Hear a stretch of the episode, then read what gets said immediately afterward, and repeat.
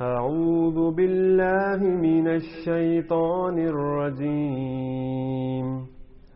بسم الله الرحمن الرحيم.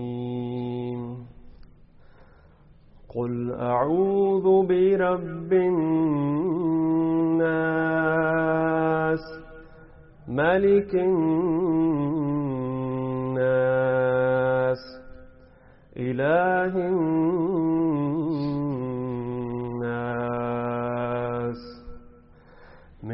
من شر الوسواس الخناس الذي يوسوس في صدور الناس من الجنة والناس.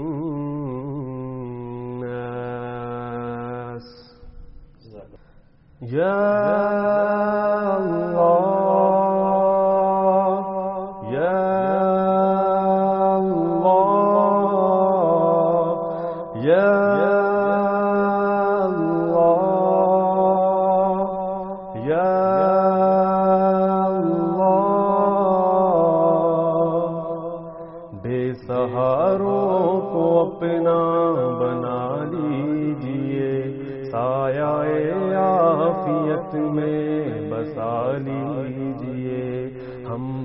بھٹکتے رہے روز و شب ہر طرف۔ آپ ہادی ہے راہ پر، لگا دیجیے۔ ہم خطا کار ہیں دل میں اللہ۔ اب کل معاصی کی نفرت بٹھا دیجیے۔ جو نبی جی کی آنکھوں کی ٹھنڈک رہی، وہ نمازیں ہمیں بھی سکھا دیجیے۔ جو نبی جی کی آنکھوں کی ٹھنڈک رہی، وہ نمازیں ہمیں بھی سکھا دیجیے۔ بے سہاروں کو اپنا بنا لیجیے۔ سایہ آفیت میں بسا لیجیے۔ ہم بھٹکتے رہے روز و شب ہر طرف۔ آپ ہادی ہے راہ پر، لگا دیجیے۔ ہو میسر، فرشتوں کی صحبت ہمیں، خاکیوں میں بھی نوری قبا دیجیے اہل دل کی دعائیں دلا کر ہمیں دعوت دین کا خوگر بنا دیجیے اہل دل کی دعائیں دلا کر ہمیں دعوت دین کا خوگر بنا دیجیے بے سہاروں کو اپنا بنا لیجیے۔ سایہ آفیت میں بتا لیجیے۔ ہم بھٹکتے رہے روز و شب ہر طرف۔ آپ ہادی ہے راہ پر، لگا دیجیے۔ پھول کی سی بھی نرمی عطا ہو رہے پیارے بندوں سے کرنا سکھا دیجیے۔ آپ کے دوستوں سے محبت رہے، اپنے دشمن کا دشمن بنا دیجیے۔ آپ کے دوستوں سے محبت رہے، اپنے دشمن کا دشمن بنا دیجیے۔ بے سہاروں کو اپنا بنا لیجیے۔ سایہ آفیت میں بسا لیجیے۔ ہم بھٹکتے رہے روز شب ہر طرف۔ آپ ہادی ہے راہ پر لگا دیجیے۔ نور ایمان ملے، فہم قرآن ملے۔ زور باطل کی پہچان سجا دیجیے۔ ہو جو حق ان نگاہوں کو حق ہی دکھے، آنکھ کو ایسا سرما عطا کیجیے۔ ہو جو حق ان نگاہوں کو حق ہی دکھے، آنکھ کو ایسا سرما عطا کیجیے۔ بے سہاروں کو اپنا بنا لیجیے۔ سایہ آفیت میں بسا لیجیے ہم بھٹکتے رہے روز شب ہر طرف۔ آپ ہادی ہے راہ پر، لگا دیجیے۔ جی بہلتا نہیں ان بہاروں سے اب۔ دل فگاروں کو مہماں بنا لیجیے۔ اس سے پہلے کہ کتنے اچکلے چلے روح ریحاں میں ہم کو بسا لیجیے اس سے پہلے کہ فتنے اچکلے چلے۔ روح ریحاں میں ہم کو بسا لیجیے بے سہاروں کو اپنا بنا لیجیے سایہ آفیت میں بسا لیجیے بھٹکتے رہے روز شب ہر طرف۔ آپ ہادی ہے راہ پر، لگا دیجیے۔ اور کسی صاحباں کی تمنا نہیں، زیر عرش بری گر بنا دیجیے۔ آپ کے پاس آئے تو مالک ہمیں کھول کے در بسندر بلا لیجیے۔ آپ کے پاس آئے تو مالک ہمیں کھول کر در بسندر بلا لیجیے۔ بے سہاروں کو اپنا بنا لیجیے۔ سایہ آفیت میں، بسا لیجیے۔ ہم بھٹکتے رہے روز و شب ہر طرف۔ آپ ہادی ہے راہ پر، لگا دیجیے۔ آپ کی رحمتوں کے تو قابل نہیں۔ رحمتوں ہی سے قابل بنا دیجیے۔ آج اپنا مقرب بنا کر ہمیں سر پہ تاج شہادت سجا دیجیے۔ آج اپنا مقرب بنا کر ہمیں سر پہ تاج شہادت سجا دیجیے۔ بے سہاروں کو اپنا بنا لیجیے۔ سایہ آفیت میں بسا لیجیے۔ ہم بھٹکتے رہے روز شب ہر طرف۔ آپ ہادی ہے راہ پر، لگا دیجیے۔ آپ ہادی ہے راہ پر، لگا دیجیے۔ آپ ہادی ہے راہ پر، لگا دیجیے ما شاء اللہ تعالی ولا حول ولا قوة الا بالله آمین رب العالمین. الحمد لله رب العالمين والصلاة والسلام على سيد الأنبياء والمرسلين وعلى آله وأصحابه أجمعين إلى يوم الدين الحمد للہ آج چوبیس نومبر دو ہزار انیس کو سنڈے کے دن بمطابق چھبیس ربیع الاول چودہ سو اکتالیس ہجری میں علمی و تحقیقی مجلس نمبر نائنٹی کا انعقاد ہوگا انشاءاللہ نوے نمبر انشاءاللہ تعالی۔ آج انشاءاللہ تعالی ہمارے شعیب بھائی مجھ سے ون ٹو ون سوالات کا سلسلہ شروع کریں گے۔ ایک دفعہ کیمرے کی طرف سے۔ اللہ جی جناب شروع کریں۔ اعوذ باللہ من الشیطان الرجیم بسم اللہ الرحمن الرحیم۔ اللہم صلی علی محمد وعلی آل محمد علی بھائی پہلا سوال انتہائی کریٹیکل ہے۔ اسی ویک اٹھارہ نومبر دو ہزار انیس کو ناروے میں ایک متاثر تنظیم سیان یعنی اسٹاپ اسلامائزیشن آف ناروے کی جانب سے اینٹی اسلام پروٹیسٹ کے دوران قرآن پاک کو سریام آگ لگایا گیا۔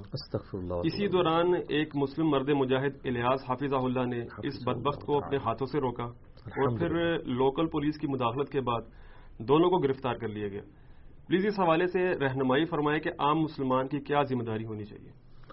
بہت بڑی دلیری ہے جی۔ سب سے پہلے تو ہم الیاس بھائی کو سلام پیش کرتے ہیں ان کے لیے دعائیں خیر کرتے ہیں دنیا اور آخرت میں اللہ تعالیٰ ان کے لیے ثانیہ فرمائے۔ آمین۔ آمین۔ یقیناً اس دور کے اندر جبکہ مادہ پرستی کا دور ہے اور خصوصاً ہمارے جو مسلمان ان غیر مسلم ملکوں میں آباد ہوتے ہیں زیادہ تر تو تعلیم کے سلسلے میں یا اپنی اکانومی کو بہتر کرنے کے لیے گئے ہوتے ہیں۔ اب اس پوری صورتحال کے اندر جو اس شخص نے اس وقت دلیری دکھائی، تو اسے اپنا مستقبل بھی اس وقت نظر آ رہا ہوگا کہ یار میں اگر یہ کروں گا تو بعد میں مجھے پولیس پکڑ لے گی، ہو سکتا ہے مجھے ملک بدر کر دیا جائے۔ یہ کئی ایک وساوس جو ہے شیطان کی طرف سے کمزوری ایمان کا شکار انسان کو کر دیتے یہ ساری کی ساری باتیں ان کے دل میں بھی آئی ہوں گی۔ لیکن ظاہر ہے کہ یہ امت جو ہے وہ امت دعوت ہے، دعوت و تبلیغ کا کام اس امت کے ذمے اللہ تعالیٰ نے کیا سورہ عال عمران کی آیت نمبر ون ٹین ہے، اعوذ باللہ من الشیطان الرجیم۔ کم تم خیر امت اخرجت للناس تأمرون بالمعروف و تنہون عن المنکر و تؤمنون باللہ۔ تم سب سے بہترین امت ہو جو لوگوں کے نفع کے لیے نکالے گئے ہو۔ لوگوں کو نیکی کا حکم دیتے ہو اور برائی سے روکتے ہو اور اللہ پر ایمان لاتے ہو۔ اللہ پر ایمان لانے کا ذکر تیسرے نمبر پہ ہوا ہے۔ مطلب یہ کہ جو لوگوں کو نیکی کا حکم دیتا ہے اور برائی سے روکتا ہے، تو دراصل وہی اصل میں اللہ پر ایمان لانے والا ہے۔ اللہ پہ ایمان لانے کا تقاضا یہ ہے کہ آپ نیکی کا حکم دیں اور برائی سے روکیں۔ اس کی صحیح ایکسپلینیشن وہ حدیث ہے جو صحیح مسلم میں موجود ہے۔ انٹرنیشنل نمبر کے مطابق ون ڈبل سیون آپ صلی اللہ علیہ وآلہ وسلم نے فرمایا، تم میں سے جو شخص بھی برائی کو دیکھے، تو ہو سکے تو اپنے ہاتھ سے روکے۔ ہاتھ سے نہیں روک سکتا تو اپنی زبان سے روکے۔ اگر زبان سے بھی نہیں روک سکتا تو کم از کم اپنے دل میں اسے برا جانے۔ لیکن ساتھ ہی فرمایا وزاد کا اضعف الایمان یہ ایمان کا سب سے کمزور ترین درجہ ہے کہ کوئی شخص برائی کو اپنے دل میں برا سمجھے۔ یعنی اسلام کی یہ خواہش ہے اپنے ماننے والوں سے کہ وہ گونگے شیطان نہ بنے۔ برائی کو کم از کم زبان سے ضرور روکیں اگر ہاتھ سے نہیں روک سکتے۔ اور یہ کام کیا ہے الیاس بھائی نے۔ حافظ اللہ تعالی اللہ تعالیٰ ان کو جزائے خیر دے۔ باقی جو عام بزدل عوام ہے ہماری جیسی یا وہاں پر مجمع میں کھڑے ہوئے کئی بزدل عوام اس مجمع میں یہ ناروے کے اندر جو یہ واقعہ ہوا ہے، اٹھارہ نومبر کو، اس مجمع کے اندر یعنی یہ پولیس والوں سے اجازت پہلے لی تھی اس تنظیم نے۔ اس مجمع میں مسلمان اور کافر دونوں موجود تھے۔ کافر سپورٹ کرنے کے لیے اور مسلمان اس کی مخالفت کے لیے، ہوٹنگ کے ذریعے، بینرز اٹھا کے، جس بھی طریقے سے۔ لیکن ان مسلمانوں میں سے مرد مجاہد ایک ہی نکلا نا، یا ایک دو بندے اور اس کو دیکھ کے اس میں آئے۔ اور اس خبیر شخص کو جو جس نے سریام قرآن پاک کو آگ لگائی اور آپ نے وہ ویڈیو دیکھی ہے سریام یعنی ہم تو تصور بھی نہیں کر سکتے۔ تو وہ دلیری تو اس نے دکھائی ہے، باقی جو بزدل مسلمان ہیں، ان کے لیے کم از کم ایک چیز ضرور ہونی چاہیے۔ اگر وہ زبان سے بھی برائی کو نہیں روک سکتے، پروٹیسٹ بھی نہیں کر سکتے، تو کم از کم ایسی مجلس سے باہر نکل جائے ادروائز وہ ان میں شمار کر لیے جائیں گے۔ یہ بڑا خطرناک معاملہ ہے۔ اس کانٹیکسٹ میں سورہ النام کے اندر بھی سکسٹی ایٹ نمبر آیت موجود ہے۔ اور اس کے بعد سورت النساء میں سورت النام تو پہلے نازل ہوئی۔ سورہ نساء میں اس سے بھی زیادہ سخت الفاظ کے ساتھ مذمت آئی ہے۔ ون فورٹی نمبر آیت کے اندر ایک سو چالیس نمبر آیت سورہ نساء کی اگر آپ پڑھیں تو اس میں اللہ تعالیٰ فرماتا ہے، اعوذ باللہ من الشیطان الرجیم۔ وقد نزل علیکم فی الکتاب اور بے شک تم پر کتاب میں نازل ہو چکی ہے یہ بات۔ وہ کب نازل ہوئی تھی؟ اس سے پہلے سورت النام میں آیت نمبر سکسٹی ایٹ۔ ان اذا سمعتم آیات اللہ یکفر بها و یستہزأ بها کہ جب تم دیکھو کہ اللہ کی آیات کا لوگ کفر کر رہے ہیں اور مذاق اڑا رہے ہیں ٹھٹا کر رہے ہیں اللہ کی آیات کا اس کی کتاب کا۔ یہ ٹھٹا ہی ہوا نا کس طرح ہم آگ لگائی۔ فلا تک اردو معہم حتہ یخود فی حدیث غیری تو ان کے پاس اس وقت مت بیٹھو، یہاں تک کہ وہ دوسری باتوں میں مشغول ہو جائیں۔ یعنی اس عمل کے دوران تم وہاں پہ گونگے شیطان بن کے نہ بیٹھو، وہاں سے اٹھ کے چلے جاؤ۔ کم از کم اگر ان کو اپنی زبان یا ہاتھ سے روک نہیں سکتے، تو اس سسٹم کا حصہ وہاں نہ بنو، اٹھ کے چلے جاؤ۔ اگر نہیں جاؤ گے ان نقم ازم مس تم بھی ان کے مثل شمار کیے جاؤ گے اللہ کے حضور۔ انا اللہ و انا الیہ راجعون استغفر اللہ و اتوب الیہ. اللهم اجرنا من النار ونعوذ بالله تعالى آمین. ان اللہ جامع المنافقین والکافرین فی جہنم جميعا بے شک اللہ تعالیٰ منافقین اور کافروں کو جہنم میں اکٹھا کرنے والا ہے۔ اچھا ایسے مسلمانوں کو اللہ نے پھر منافق کہہ دیا ہے۔ منافق قانونی طور پہ مسلم ہوتا ہے۔ کیونکہ اس کا نفاق تو اندر کی کیفیت ہے اسی لیے آپ پورے قرآن میں کوئی آیت نہیں دکھائیں گے، یا یو الدینہ نا فکو اے وہ لوگ جو کہ نفاق کرنے والے ہو۔ قرآن پاک میں منافقین کو بھی یا یو الدینہ آمنو کہا گیا ہے، کیونکہ وہ قانون تو مسلمان تھے۔ تو اللہ تعالیٰ فرمایا کہ ایسے لوگ پھر منافقین میں، ایسے منافقین جو مسلمانوں میں گھسے ہوئے ہیں اور کافرین یہ جہنم میں اکٹھے کیے جائیں گے، جو کتاب اللہ کا مذاق اڑاتے ہوئے وہاں پر بیٹھے ہوئے ہوں گے۔ ظاہر ہے وہ پھر اس کو انڈورس کر رہے ہوں گے نا؟ سر، اسی میں امپلائڈ ہے کہ جب اللہ تعالی کی شریعت کا مذاق پارلیمنٹ میں اڑایا جا رہا ہو، یا کسی بھی اور سرکاری ادارے میں، یا کسی ریاستی ادارے میں اسلام کی تعلیمات کا مذاق اڑایا جا رہا ہو اور آپ اس سسٹم کا حصہ ہو تو اس وقت کم از کم وہاں سے اٹھ جائیں۔ ورنہ آپ گئے۔ بہت خطرناک معاملہ میں نے اشارتن ایک بات کی ہے، سمجھنے والوں کو یہ بات سمجھ آ جائے گی۔ یہ بہت کریٹیکل ایشو ہے۔ تو یہ ہمارے جیسے بزدل مسلمانوں کے لیے سورہ نساء کی آیت نمبر ون فورٹی ہے۔ اگر برائی کو نہیں روک سکتے تو کم از کم وہاں سے اٹھ جاؤ۔ باقی جو کچھ الیاس بھائی نے کیا ہے حافظ اللہ تعالی، اللہ تعالیٰ ان کی حفاظت فرمائے۔ وہ تو انہوں نے ایمان کی حلاوت چکھ لیے جی۔ بخاری اور مسلم دونوں میں حدیث موجود ہے۔ صحیح بخاری میں انٹرنیشنل نمبر کے مطابق ٹوینٹی ون نمبر اور مسلم میں ون سکسٹی فائیو کہ اس شخص نے ایمان کی لذت پا لی جس میں تین نشانیاں ہوں. نمبر ون اللہ اور اس کا محبوب صلی اللہ علیہ وآلہ وسلم. اسے پوری دنیا میں سب سے بڑھ کر محبوب ہو. نمبر ٹو اس کی دوستی اور دشمنی کا معیار اللہ کی ذات ہو. اور نمبر تھری کفر کی طرف لوٹایا جانا. اس کے لیے اتنا ہی مشکل ہو جائے جتنا زندہ آگ میں جلنا۔ وہ آگ میں جلنے کے لیے تیار ہو جائے، لیکن اپنا ایمان نہ چھوڑے۔ اس لیول پہ جو مؤمن ہوگا، اسی کو ایمان کی مٹھاس ملے گی۔ باقی وہ، وہی ہیں کہ جو کچھ بھی ہے تیرے محبوب کی امت سے۔ ہے باقی پر اس طرح کے مسلمان ہوں گے۔ اور یہ الحمدللہ انہوں نے لذت چکھ لی ہے۔ اور صحیح مسلم میں ایک اور حدیث ہے کہ نبی صلی اللہ علیہ وآلہ وسلم نے فرمایا کہ اس نے ایمان کی حلاوت کو پا لیا۔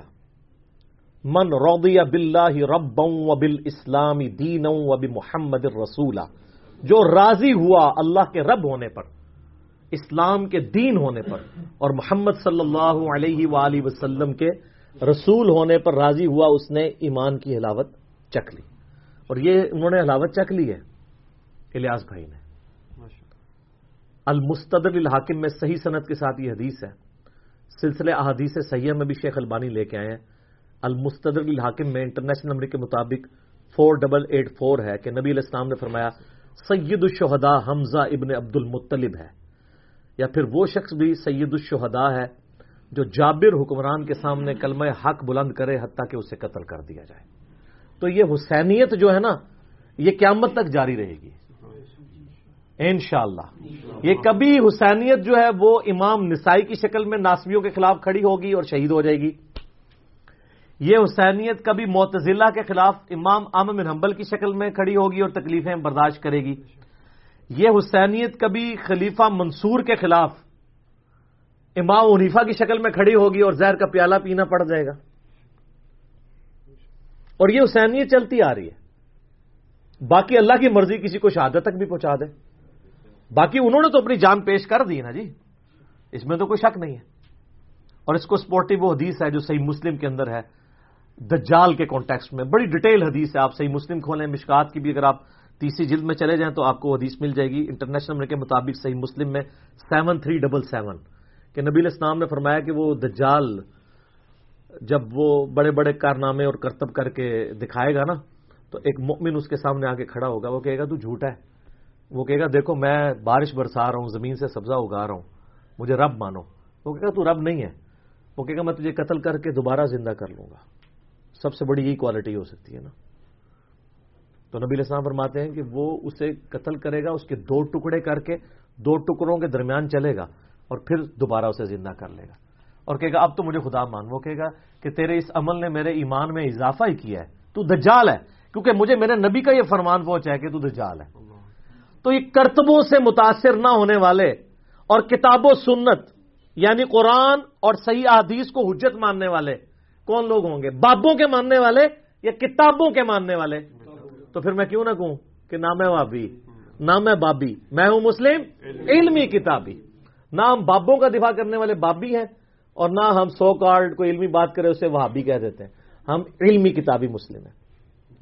اس حدیث میں بھی مسلم کے اینڈ پہ الفاظ آتے ہیں کہ وہ شخص اس وقت کا سب سے بہترین شہید ہوگا۔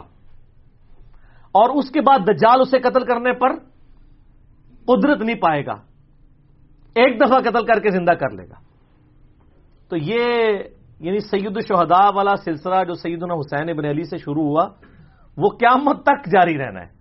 جو بھی حق کے لیے آواز بلند کرے گا اور ٹروتھ لور ہوگا، سچائی سے محبت کرنے والا ہوگا، وہ سید الشہداء کے ٹائٹل پہ فائز ہو جائے گا۔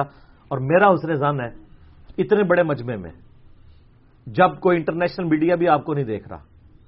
آپ کے اندر کوئی ریاکاری والا مسئلہ بھی نہیں ہے۔ ورنہ تو بڑے لوگ چیمپئن بننے کے لیے تیار ہو جاتے ہیں نا یہاں پہ۔ اپنا حصہ ڈال رہے ہوتے ہیں، حاضری لگوا رہے ہوتے ہیں۔ جب آپ کو کوئی دیکھ نہیں رہا، اور وہ دور دراز کے ایک علاقے میں ایک ایکٹیویٹی پرفارم ہوئی ہے، اور آپ دیکھیں وہ اٹھارہ نومبر کو ہوئی ہے، لیکن یعنی میڈیا میں بائیس تیئیس نومبر تک آ کے عام ہوئی ہے۔ کیونکہ ویڈیو سوشل میڈیا کی برکت سے نکلنی شروع ہوئی ہیں ادروائز تو وہ چھپی رہنی تھی۔ تو مجھے تو ان کے اخلاص میں کوئی شک نہیں ہے کہ اللہ تعالیٰ ان کا اخلاص ان شاء اللہ تعالیٰ قبول کرے گا ان شاء اللہ ان شاء اللہ تعالیٰ۔ اللہ تعالیٰ ہمیں بھی ایسی ہمت دے کہ ہمارے اندر بھی ایسا کنوکشن والا ایمان ہو۔ انہوں نے دیکھے حاضری لگوا لی ہے۔ تو اب جو لوگ صرف نعرے مارنے والے ہیں اچھا شکر ہے کہ ابھی تک کسی نے نہیں کہا کہ وہ کون فرقہ اس کا کون سا تھا؟ ورنہ تو یہ فکر لگ جاتی ہے نا صاحب کو۔ یہ سارے فرقوں میں لوگ موجود ہوتے ہیں۔ ایسا نہ سمجھیے گا۔ یہ کارٹونسٹ کو جنہوں نے مارا وہ اہل حدیث تھے۔ تو کیا اس کے بعد بریلویوں نے مان لیا کہ اہل حدیث بھی آج کے رسول ہو سکتے ہیں؟ نہیں مانیں گے۔ تو یہ اللہ تعالیٰ کسی سے بھی کام لے سکتا ہے۔ آپ نے کسی کو ڈگری نہیں دینی ہے آج کے رسول ہونے کی۔ یہ اللہ کو پتا ہے۔ کون اسلام کے لیے قربانی کرنے والا یہ جو تنظیم ہے نا جی، سیان۔ سیٹن ہی کہنا چاہیے اسے، شیطان۔ ایس آئی اے این یہ یعنی ناروش لینگویج کے اندر کچھ، چونکہ آپ پتا یہ انگلش کی بہن ہی ہے نا یہ۔ تو یہ ہے stop Islamization of Norway of کی جگہ وہاں پہ اے وی کا ورڈ استعمال ہوتا ہے، اس وجہ سے وہ سیان ہے۔ یہ ہے، یہ ایک شیطانی تنظیم ہے جو چاہتی ہے کہ ناروے سے مسلمانوں کو نکالا جائے۔ اور صرف ناروے کا نہیں ہے مسئلہ اس طرح کی آپ کو تنظیمیں جو ہیں وہ ویکر فارم میں یونائٹڈ اسٹیٹس میں بھی ملیں گی. پوری یورپین یونین کے جتنے ملک ہیں ان میں بھی آپ کو یہ لوگ ملیں گے. کیونکہ ان کو یہ نظر آ رہا ہے کہ اسلام جو ہے کولڈ وار ون کر رہا ہے. ظاہر ہے کہ ان کا برتھ ریٹ نیگیٹو میں ہو گیا اور ہمارا پازیٹو سے بھی زیادہ ہے اوور پازیٹو ہے. تو اس لیے وہ امیگریشن آفر کرتے ہیں یہاں سے مسلمانوں کو. اور میں یہ سلوٹ کرتا ہوں ان کو، سر. میں یعنی بڑی قدر کرتا ہوں. کہ گوروں کا یہ بہت حوصلہ ہے، چاہے ان کی نیت کوئی بھی ہے۔ ہمارے مسلمانوں کو امیگریشن دینا اچھی جابز وہاں پہ، آپ دیکھیں ہمارے مسلمان ارب پتی بھی ہیں وہاں پہ۔ میرٹ پہ وہ بندہ ہے، اوپر جا سکتا ہے۔ آج ان لوگوں کے اربوں ڈالرز کے جو ریمیٹنس پاکستان میں آ رہا ہے، اس کی وجہ سے ہماری اکانومی چل رہی ہے۔ باقی مسلمان ملکوں کی بھی۔ یہ ان کو کریڈٹ جاتا ہے۔ تو وہ چاہتے ہیں کہ امیگریشن کی روک دی جائے۔ ظاہر ہے کہ پرپز آف لائف کو تو لوگ تلاش کر رہے ہیں نا جی۔ تو ظاہر ہے جب مسلمانوں کے ساتھ ان کا انٹریکشن ہوتا ہے اور وہ مسلمان جو یہاں پہ کبھی بھی اچھے مسلمان نہیں ہوتے، وہاں جا کے اچھے مسلمان بن جاتے ہیں، اچھے بچے بن جاتے ہیں۔ کیونکہ وہاں پہ قانون کی پاسداری کرنی پڑتی ہے۔ تو ان کے تو ریلیجن میں پہلے ہی اس طرح کی پازیٹو چیزیں تھیں، تو اس کی وجہ سے مسلمان زیادہ اچھے انسان ثابت ہوتے ہیں بنسبت ان گوروں کے۔ تو گورے ان سے امپریس ہوتے ہیں۔ پھر قرآن تو آپ کو پتا ہے، ایک جاندار کتاب ہے، اپنا اثر چھوڑتی ہے۔ تو لوگ اسلام قبول کرتے ہیں۔ تو ان کو یہ تکلیف بھی ہے۔ اسلام آپ کو پتا ہے فاسٹسٹ گروئنگ ریلیجن ہے امریکہ میں، یورپ میں۔ باقی بھی ریلیجن پھیل رہے ہیں، لیکن اسلام جس تیزی سے پھیل رہا ہے اور کوئی ریلیجن نہیں پھیل رہا۔ تو اس کی وجہ سے ان کو تکلیف ہوتی رہتی ہے، اس طرح کی وہ حرکتیں کرتے رہتے ہیں۔ لیکن اب اس میں یہ دیکھنا چاہیے کہ ان ملکوں کی پالیسیز اس طرح نہیں ہے کہ ہم ان ملکوں کے خلاف کوئی محاذ کھڑا کر دیں۔ یہاں پہ بھی ناروے کی پولیس نے ان کو یہ برابر کی تھی کہ آپ صرف پروٹیسٹ کریں گے، کوئی اور آپ نے ایسی اشتعال انگیز حرکت نہیں کرنی۔ اس کے باوجود انہوں نے قرآن کو آگ لگائی۔ اور اس کے بعد خیر یہ الیاس بھائی جب بیچ میں کودے، پھر پولیس والوں نے ان کو بھی پکڑا، ان کو بھی پکڑا۔ فریڈم آف ایکسپریشن ہے وہاں پہ، لیکن اس لیول تک وہ جانے نہیں دیتے۔ پھر بھی جذباتی لوگ جب یہاں پہ موجود ہیں تو وہاں پہ بھی موجود ہوں گے، ہر جگہ لوگ موجود ہیں۔ اس کی وجہ سے کوئی بالکل کوئی اینٹی یعنی نارویش یا آپ کہہ لیں اینٹی یورپین یونین کوئی مہم مسلمانوں کو نہیں چلانی چاہیے، یہ کوئی طریقہ نہیں ہے کہ چند لوگوں کی غلطی کا بال ان سب پہ ڈالا جائے۔ آپ دیکھتے ہیں نیوزی لینڈ میں جو حادثہ ہوا، تو وہ وہاں کی جو پرائم منسٹر ہیں، انہوں نے تو میرا خیال ہے کسی مسلمان نے اتنا غم نہیں اس کا منایا جتنا انہوں نے منایا۔ تو اس کو جو بھی آپ نام دیں برل اوور آل کم از کم وہاں پہ رول آف لا ہے، قانون کی حکمرانی ہے۔ اس طرح کے چند واقعات کی وجہ سے وہ اشتعال دلاتے ہیں تاکہ مسلمان کوئی نیگیٹو ایکٹیویٹی پرفارم کریں۔ اس کی وجہ سے ہمیں مسلمانوں کے خلاف قانون بنانے میں آسانی ہو جائے، جو بیچ میں شیطان گھسے میں اور ناروے کی تو امیگریشن ویسے بھی بہت مشکل ہے۔ اور اس طرح کے جب واقعات کے اگینسٹ ہم کوئی ریونج ایسا دکھائیں گے تو اس کے نقصان بھی ہو سکتے ہیں۔ اس لیے ہاں یہاں آپ توڑ پھوڑ کر سکتے ہیں۔ کوئی ان کو کوئی نقصان نہیں ہوگا۔ یعنی میں یہ نہیں کہہ رہا ضرور کرے یہاں پہ بھی چلے اب مولویوں کی نوکری کھل گئی ہے، ایک ڈیڑھ مہینے کے لیے ان کو ایک ایشو مل گیا ہے۔ تو وہ کریں گے پبلک کو بھاریں گے اور ناروے کی گورنمنٹ کو کوئی نقصان نہیں ہوگا، آپ کے بینک ٹوٹیں گے۔ آپ کی گاڑیوں کو آگ لگے گی، آپ کے بچے اسکول جانے سے رہ جائیں گے، آپ کے مریض ہاسپٹل جانے سے رہ جائیں گے۔ آپ کی روڈز بلاک ہوں گی۔ مصیبت ساری کی ساری ادھر پڑے گی۔ اور یہی وجہ ہے کہ مین سٹریم الیکٹرانک میڈیا میں اس خبر کو نہیں لایا گیا۔ اس کے پیچھے یہ بھی انٹینشن ہوتی ہے کہ یہاں پہ کوئی ہنگامہ نہ کھڑا۔ لیکن ہلکی پھلکی خبریں آئی ہیں مختلف نیوز کے اوپر نیوز چینلز کے اوپر۔ لیکن سوشل میڈیا تو آپ پتہ نا، یہ تو میڈیا کی ماں ہے۔ دنیا کا سب سے بڑا میڈیا ہے، اس کے آگے کوئی بند نہیں باندھ سکتا۔ اور وہ مین الیکٹرانک میڈیا میں بھی خبر اس لیے آئی کہ سوشل میڈیا پہ وائرل ہوئی ٹرینڈ پہ آ گئی۔ ٹویٹر کے ٹرینڈ پہ بھی آ گئی گوگل کے ٹرینڈ پہ بھی آ گئی۔ تو مجبوراً ان کو ڈسکس کرنی پڑی۔ تو پھر بھی میں نے یعنی پوری تحقیق کی، میرے ایک بڑے قریبی کلاس فیلو میٹرک تک رہے ہیں۔ خورم بھائی، وہ ناروے میں ہوتے ہیں، میں نے باقاعدہ بھی ان کا نمبر ارینج کیا، حالانکہ بیس سال ہو گئے، میری اس کی ملاقات بھی نہیں ہے۔ لیکن اس ایک واقعے کی وجہ سے مجھے اس کا نمبر ارینج کر کے، فون کر کے میں نے پوری انفارمیشن لی۔ اس نے بتایا کہ نہیں جی اوور آل ہم بڑے سکون میں وہاں پہ ان کا کاروبار بھی بڑا اچھا ہے، ان کا یہ ایک شیطانی تنظیم ہے۔ اس کو آپ پوری ناروے کی پالیسی نہ سمجھیں، یہ چند ایک شیطان قسم کے لوگ ہیں جو یہ آئے دن حرکتیں کرتے رہتے ہیں۔ تو میں وہاں پہ رہنے والے مسلمانوں سے بھی کہوں گا کہ چند ایک کی غلطیوں کو دیکھ کے کوئی ایسی خرابی وہاں نہ پیدا کر دیں کہ وہاں پہ رہنے والے لوگوں کے لیے یا جو یہاں سے امیگریشن کے ذریعے جانا چاہتے ہیں ان کے لیے کوئی مصیبت کھڑی ہو جائے۔ اس حوالے سے بہت ساری باتیں ہیں جو مجھے کرنی ہیں، لیکن میں آج نہیں کروں گا۔ میں آلریڈی ایک ویڈیو ریکارڈ کروا چکا ہوں۔ یوٹیوب پہ آپ جا کے لکھیں گستاخانہ فلمز اور کارٹون پہ کاؤنٹر نیریٹو جوابی بیانیاں۔ الحمدللہ وہ کئی لوگوں نے دوسری زبانوں میں اسے ٹرانسلیٹ کر کے مضامین کی شکل میں بھی پرنٹ کیا ہے، جو میری وہ ویڈیو میں ریکارڈ ہوئی تھی۔ وہ پورا، میں نے پورا کاؤنٹر نیریٹو دیا ہے۔ وہ میں اب دوبارہ ڈسکس نہیں کروں گا۔ اس طریقے سے روہنگیا مسلمس کی جب نسل کشی کا سلسلہ شروع ہوا تھا، اس پہ بھی میں نے ایک پورا کاؤنٹر نیریٹو دیا تھا۔ یہ ویڈیوز یوٹیوب پہ رکھی ہوئی ہیں، لاکھوں لوگوں نے دیکھی ہیں۔ ہم اس ویڈیو کے ڈسکرپشن کے اندر اور کامنٹس میں اس کے لنکس بھی دے دیں گے۔ تو آج میں باتیں وہ رپیٹ نہیں کرنا چاہتا۔ لیکن میں مسلمان عوام سے ایک بات ضرور کروں گا کہ اب پوری دنیا کی نظریں آپ کے اوپر لگی ہوئی ہیں۔ آپ نے کوئی ایسی حرکت نہیں کرنی جس کی وجہ سے اسلام کی یا مسلمانوں کی بدنامی ہو۔ اور اس کانٹیکس میں ایک بڑی مشہور آیت ہے جو میں نے اس لیکچر میں بھی کوٹ کی تھی، سورہ نساء میں، سورہ الانام کے اندر پارا نمبر سات کے آخری پیج کے اوپر ہے۔ آیت نمبر ہے one O eight one zero eight سورت الانام ولا تصب الدین یدعون من دون اللہ، مت گالی دو ان کو جن کو یہ اللہ کے سوا پکار رہے ہیں۔ یعنی لوگوں کے جھوٹے معبودوں کو گالی مت دو۔ فیسب اللہ ادبم بغیر علم۔ پس اس کے ریونج میں وہ اللہ کو گالیاں دیں گے دشمنی میں بغیر علم کے۔ یعنی آپ نے کوئی ایسی حرکت نہیں کرنی ہے کہ وہ آپ اس چیز کا سبب بن جائیں کہ لوگ اللہ کو یا پیغمبر اسلام کو صلی اللہ علیہ وآلہ وسلم یا قرآن کے بارے میں کوئی نیگیٹو لینگویج یوز کریں۔ رہے مسلمان حکمران، تو میں نے اس کاؤنٹر نیریٹو میں بڑی ڈیٹیل کے ساتھ جو کچھ اس وقت پرائم منسٹر کو میں نے ریکویسٹ کی تھیں، کئی چیزیں تو اس وقت بھی انہوں نے یو این کی اسمبلی میں جب خطاب کیا تھا ہائی لائٹ کی تھیں اور اب جو حالیہ خطاب ہوا یو این کی اسمبلی میں، بہت جاندار خطاب تھا۔ اس کے اوپر بھی میرا کلپ آیا ہوا ہے، تو آپ یوٹیوب پہ دیکھ سکتے ہیں۔ بر اس حوالے سے ابھی تک میرا خیال ہے، میرے علم میں تو نہیں، آپ کے علم میں ہے کہ کسی گورنمنٹ کے اسپوکس مین کی طرف سے آفیشلی اس کو کنڈیم کیا گیا ہو۔ میری نظر میں تو ایسا نہیں ہے۔ بہرحال ہم بدگمانی نہیں کرتے، امید ہے کہ سست ہیں، تھوڑی دیر بعد آ جائیں گے۔ اچھا کر لیا، ناروے کے سفیر کو بلا کے احتجاج کیا، زبردست۔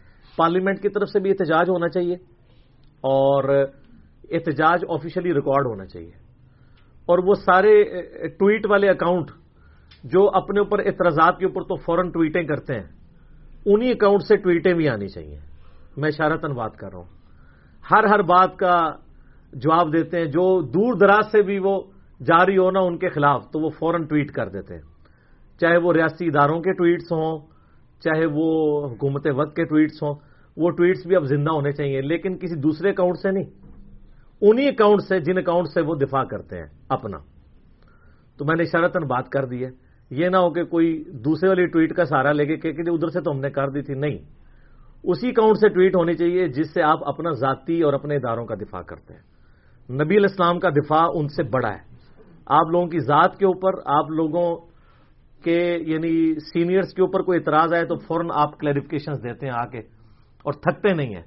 اور اسلامی جمہوریہ پاکستان میں رہتے ہوئے، آپ کلمہ پڑھتے ہوئے بھی پھر انہی ٹویٹس کے اکاؤنٹ سے آپ کی ٹویٹس آنی چاہیے۔ تو یہ میں نے اشارتن بات کی ہے تاکہ بات پہنچ جائے۔ کیونکہ جو لوگ جو ہے نا وہ جذباتی ہوتے ہیں، وہ کہتے ہیں، دیکھو جی ڈائریکٹ بات کر دی ہے۔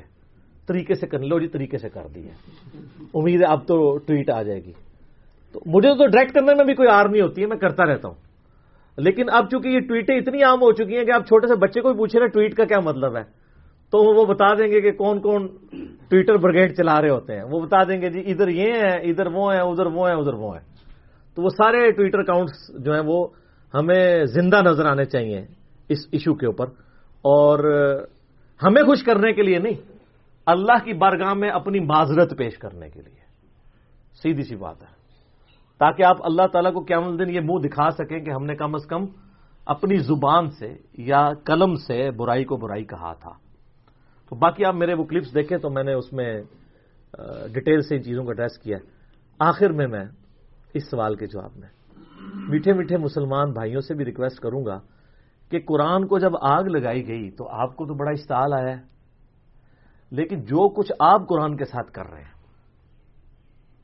یہ کتاب زندگی تھی، کتاب ہدایت تھی۔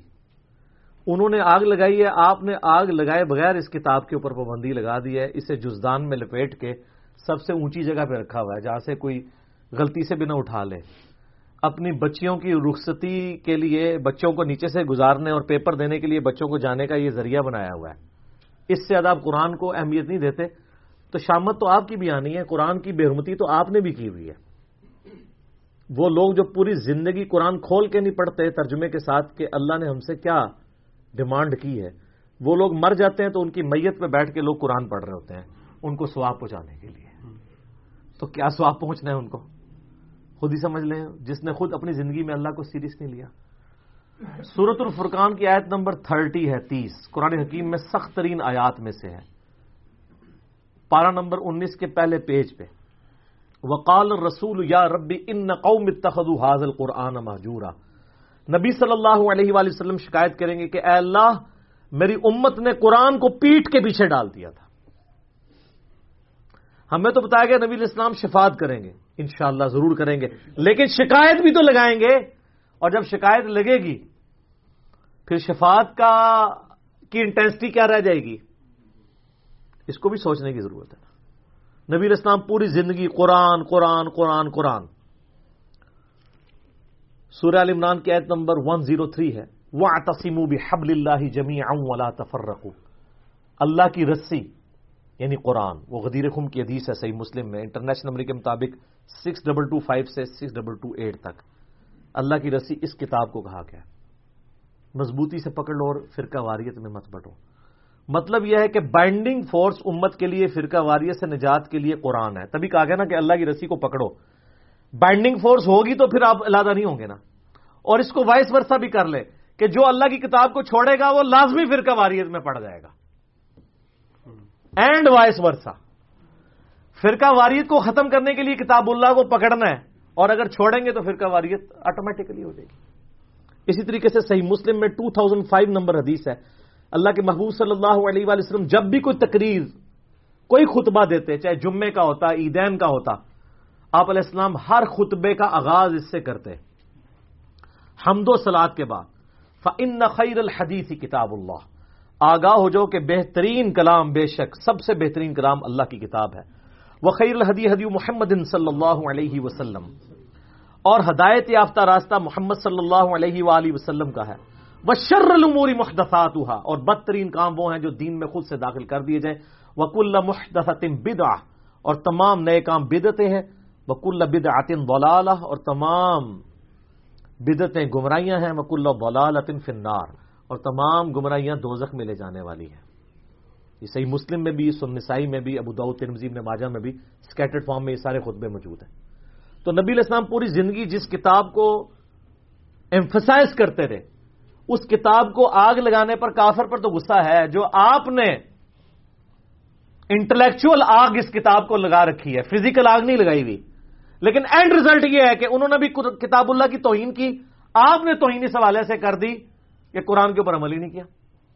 قرآن کو جزدان میں لپیٹ کے رکھ دیا، اس کا ترجمہ ہی نہیں پڑا۔ یار کوئی گورا بھی آپ کو خط لکھے نا تو آپ چار دوستوں کے پاس جائیں گے اس کا ترجمہ کروانے کے لیے۔ اور جو اللہ نے آپ کی کتاب زندگی آپ کی طرف بھیجی، آپ کے پاس یہ ٹائم بھی نہیں کہ اس کے ترجمے ہوئے میں۔ اگر آپ بریلوی ہیں مذہب بریلوی صاحب کا ترجمہ پڑھ لیں۔ اگر دیوبندی ہیں، اشرف تھانوی صاحب کا پڑھ لیں۔ اگر اہل حدیث ہیں تو جونا گڑی صاحب کا پڑھ لیں۔ اگر آپ اہل تشیع ہیں تو سید فرمان علی شاہ صاحب کا پڑھ لیں۔ اگر آپ بالکل سادہ مسلمان ہیں کسی کا نہیں پڑھنا چاہتے نیوٹرل بندوں کا، تو آپ مولانا مدودی کا پڑھ لیں۔ اور اسی طریقے سے فتح محمد جلندری کا پڑھ لیں۔ وہ پڑھو صحیح، روند نہ مارو۔ تو قرآن کو انہوں نے آگ لگائی ہوئی ہے اور آپ نے آگ لگائے بغیر قرآن بین کیا ہوا ہے۔ اور اس سے بڑھ کر یہ کہ انڈیا، پاکستان، بنگلہ دیش کا مولوی کہتا ہے، قرآن ڈائریکٹ نہ پڑھنا، گمراہ ہو جاؤ گے۔ یہ جو یہودی نما مولوی آپ کے ممبر پہ چڑھا ہوا ہے، اگر آپ کو کوئی یہودی عیسائی آ کے کہ قرآن ڈائریکٹ پڑھنا، آپ گمراہ ہو جاؤ گے۔ آپ کہیں گے اللہ کا دشمن ہے۔ اور اگر مولوی کہتا ہے تو آپ کہتے ہیں سبحان اللہ بل کی صحیح کہہ رہے ہیں مفتی صاحب۔ تو اس کی پھکی میرے پاس ہے۔ اس سے کہ ہم ڈائریکٹ قرآن پڑھتے بھی نہیں ہیں؟ ہم تو احمد بریلوی صاحب سے پڑھ رہے ہیں کیونکہ ترجمہ انہوں نے کیا ہوا ہے۔ آپ بتائیں آپ کو قرآن زیادہ آتا ہے یا احمد بریلوی صاحب کو؟ تو کون سا بریلویوں کا مفتی ہے جو کہ مجھے زیادہ آتا ہے؟ تو ان کو تو انہوں نے اردو میں کیا اور اردو میری مدر ٹنگ ہے۔ جس طرح صحابہ کرام کی مدر ٹنگ تھی عربی۔ ان کو کسی سے ترجمہ نہیں کرانا پڑتا تھا۔ زیادہ تر صحابہ بالکل امی تھے، ان پڑھ تھے۔ لیکن ان کی زبان تھی، ان کو سمجھ آتی تھی۔ اب اردو تو ہماری اپنی زبان ہے نا۔ اردو سیکھنے کے لیے تو ہمیں کسی مولوی کے پاس جانے کی ضرورت نہیں ہے۔ اور اگر مولوی کے پاس جانا ہے تو سب سے بڑے مولوی نے ترجمہ کر دیا۔ احمد ریلوی صاحب نے۔ جو بندی سے پوچھیں کہ آپ کو زیادہ علم ہے یا اشرف تھانوی صاحب کو؟ تھانوی صاحب کو۔ تو ہم کہیں ہم تو ان سے پڑھتے ہیں، انہی کا ترجمہ ہے۔ اور یہ ترجمے انہوں نے کیا قرآن بیچنے کے لیے اور پیسے کمانے کے لیے لکھے تھے یا عوام الناس کی بھلائی کے لیے؟ بھلائی کے لیے۔ تو سر اس بھلائی سے ہمیں نفع بھی نہیں آپ اٹھانے دیتے۔ کہتے ہیں علماء سے دور کرتے ہیں۔ اور سر ہم کہتے ہیں علماء سے جڑے ہیں۔ ہم ہی تو جوڑ رہے ہیں۔ دور نہیں کر رہے۔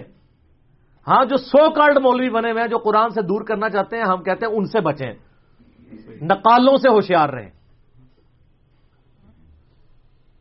آج گورے کو قرآن کا ترجمہ انگریزی میں پڑھ کے ہدایت مل رہی ہے۔ ٹو تھاؤزینڈ سیون میں کلنٹن پاکستان آئے، دو دفعہ پریزیڈنٹ رہے ہیں امریکہ کے۔ میں نے خود جیو کے اوپر ان کی یہ ویڈیو دیکھی ہوئی ہے۔ یوٹیوب پہ بھی آپ کو امیدیں مل جائے گی۔ Islam is the fastest growing religion in America کیوں؟ وہاں کس حافظہ اللہ، کس رحمہ اللہ، کس آیات اللہ، کس دامت برکات مالیہ، کس مدعا ذلو کی دعوت پہنچی ہوئی ہے؟ قرآن کا ترجمہ جب 2001 میں ٹوئنس ٹاور کے اٹیک کے بعد اسلام کو ملائن کیا گیا۔ لوگوں نے اسلام کو اسٹڈی کرنا شروع کیا، اسلام کی طرف مائل ہو گئے۔ اور بخاری مسلم میں حدیث ہے۔ نبی صلی اللہ علیہ وآلہ وسلم نے فرمایا، اللہ تعالیٰ نے ہر نبی کو کوئی نہ کوئی معجزہ دیا تھا۔ اور مجھے اللہ نے وہی کا معجزہ دیا ہے۔ نبیوں پر ایمان لانے والے لوگوں کی تعداد ڈپینڈ کرتی تھی اس نبی کو دیے گئے معجزے پر۔ مجھے اللہ نے وہی کا معجزہ دیا ہے، میں اللہ سے امید کرتا ہوں سب سے زیادہ متبعین قیامت والے دن جنت میں جانے والے میرے ہوں گے، کیونکہ میرا معجزہ سب سے بڑا ہے۔ اور بخاری مسلم میں حدیث ہے، آپ علیہ السلام فرمایا، جنتیوں کا نصف امت محمدیہ سے صلی اللہ علیہ وسلم۔ جامعہ ترمزی اور سنب نے باجہ میں حدیث ہے، نبی صلی اللہ علیہ وآلہ وسلم نے فرمایا، جنتیوں کی ایک سو بیس میں سے اسی صفحے میری امت سے ہیں۔ قرآن کی وجہ سے۔ یہ معجزہ۔ پھر صحیح مسلم میں جو two nine five zero number حدیث ہے، حجت الوداع کی ڈیٹیلڈ حدیث۔ امام باقر علیہ السلام نے جابر بن عبداللہ سے جو روایت کی ہے۔ امام محمد باقر بن علی بن حسین۔ بن علی یعنی امام حسین کے پوتے تھے۔ امام جعفر کے والد۔ جابر بن عبداللہ سے وہ روایت کرتے ہیں۔ اس میں الفاظ ہیں، بڑی لمبی حدیث ہے۔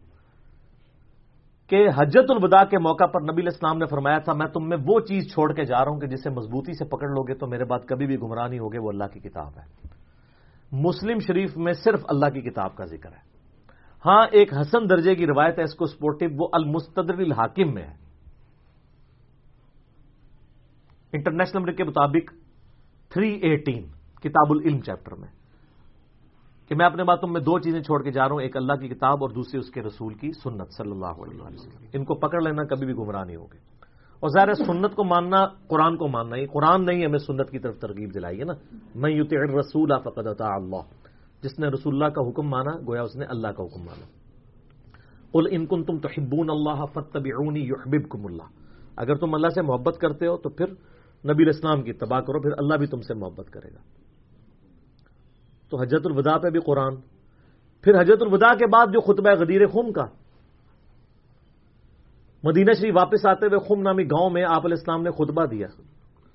صحیح مسلم میں اوپر تلے چار حدیث ہیں سکس ڈبل ٹو فائیو سے سکس ڈبل ٹو ایٹ تک۔ آپ علیہ السلام کے الفاظ ہی کنکلوڈنگ ہے اے لوگوں آگاہ ہو جاؤ، میں بھی ایک انسان ہوں۔ قریب ہے کہ اللہ کا قاصد یعنی موت کا فرشتہ میرے پاس آئے اور میں اس کی دعوت قبول کر لوں۔ میں اپنے باتوں میں دو بھاری چیزیں چھوڑ کے جا رہا ہوں۔ ان میں سے پہلی چیز اللہ کی کتاب ہے۔ اس میں ہدایت ہے، اس میں نور ہے۔ تم اللہ کی کتاب کو پکڑو، اپنا تعلق اس کتاب کے ساتھ مضبوط کرو۔ اللہ کی کتاب اللہ کی رسی ہے، جو اسے پکڑے گا، ہدایت پر ہوگا، جو چھوڑ دے گا، گمراہ ہو جائے گا۔ اور زید ابن ارکم کہتے ہیں، پھر نبی الاسلام ہمیں ترغیب دلاتے رہے، اللہ کی کتاب، اللہ کی کتاب، اللہ کی کتاب۔ لیکن امت نے چھوڑ دی کتاب۔ اور پھر فرمایا، دوسری بھاری چیز میرے اہل بیت ہے، میں اپنے اہل بیت کے معاملے میں تمہیں اللہ کا خوف دلاتا ہوں۔ تین دفعہ یہ بات ریپیٹ کیا السلام نے لیکن امت نے نہ قرآن کو پکڑا اور نہ اہل بیت کو چھوڑا۔ ساروں کو ذبح کر دیا۔ بالکل الٹ نصیحت پہ چلے۔ وہاں پہ بھی اللہ کی کتاب کو پکڑنے کا حکم تھا۔ پھر بخاری اور مسلم دونوں میں حدیث ہے نبی اسلام کے وفات والے چیپٹر میں۔ عبداللہ ابن ابی اوفا سے کسی نے پوچھا کہ بتائیے کہ یہ وسیعت کرنا کیوں ضروری ہے؟ کیا اللہ کے نبی علیہ السلام نے بھی وسیعت کی تھی؟ انہوں نے کہا، یہ وسیعت کرنا اس لیے ضروری ہے کہ قرآن میں وسیعت کا ذکر آیا ہے اور اللہ کے نبی علیہ السلام نے ہمیں قرآن پر چلتے رہنے کی وسیعت کی تھی۔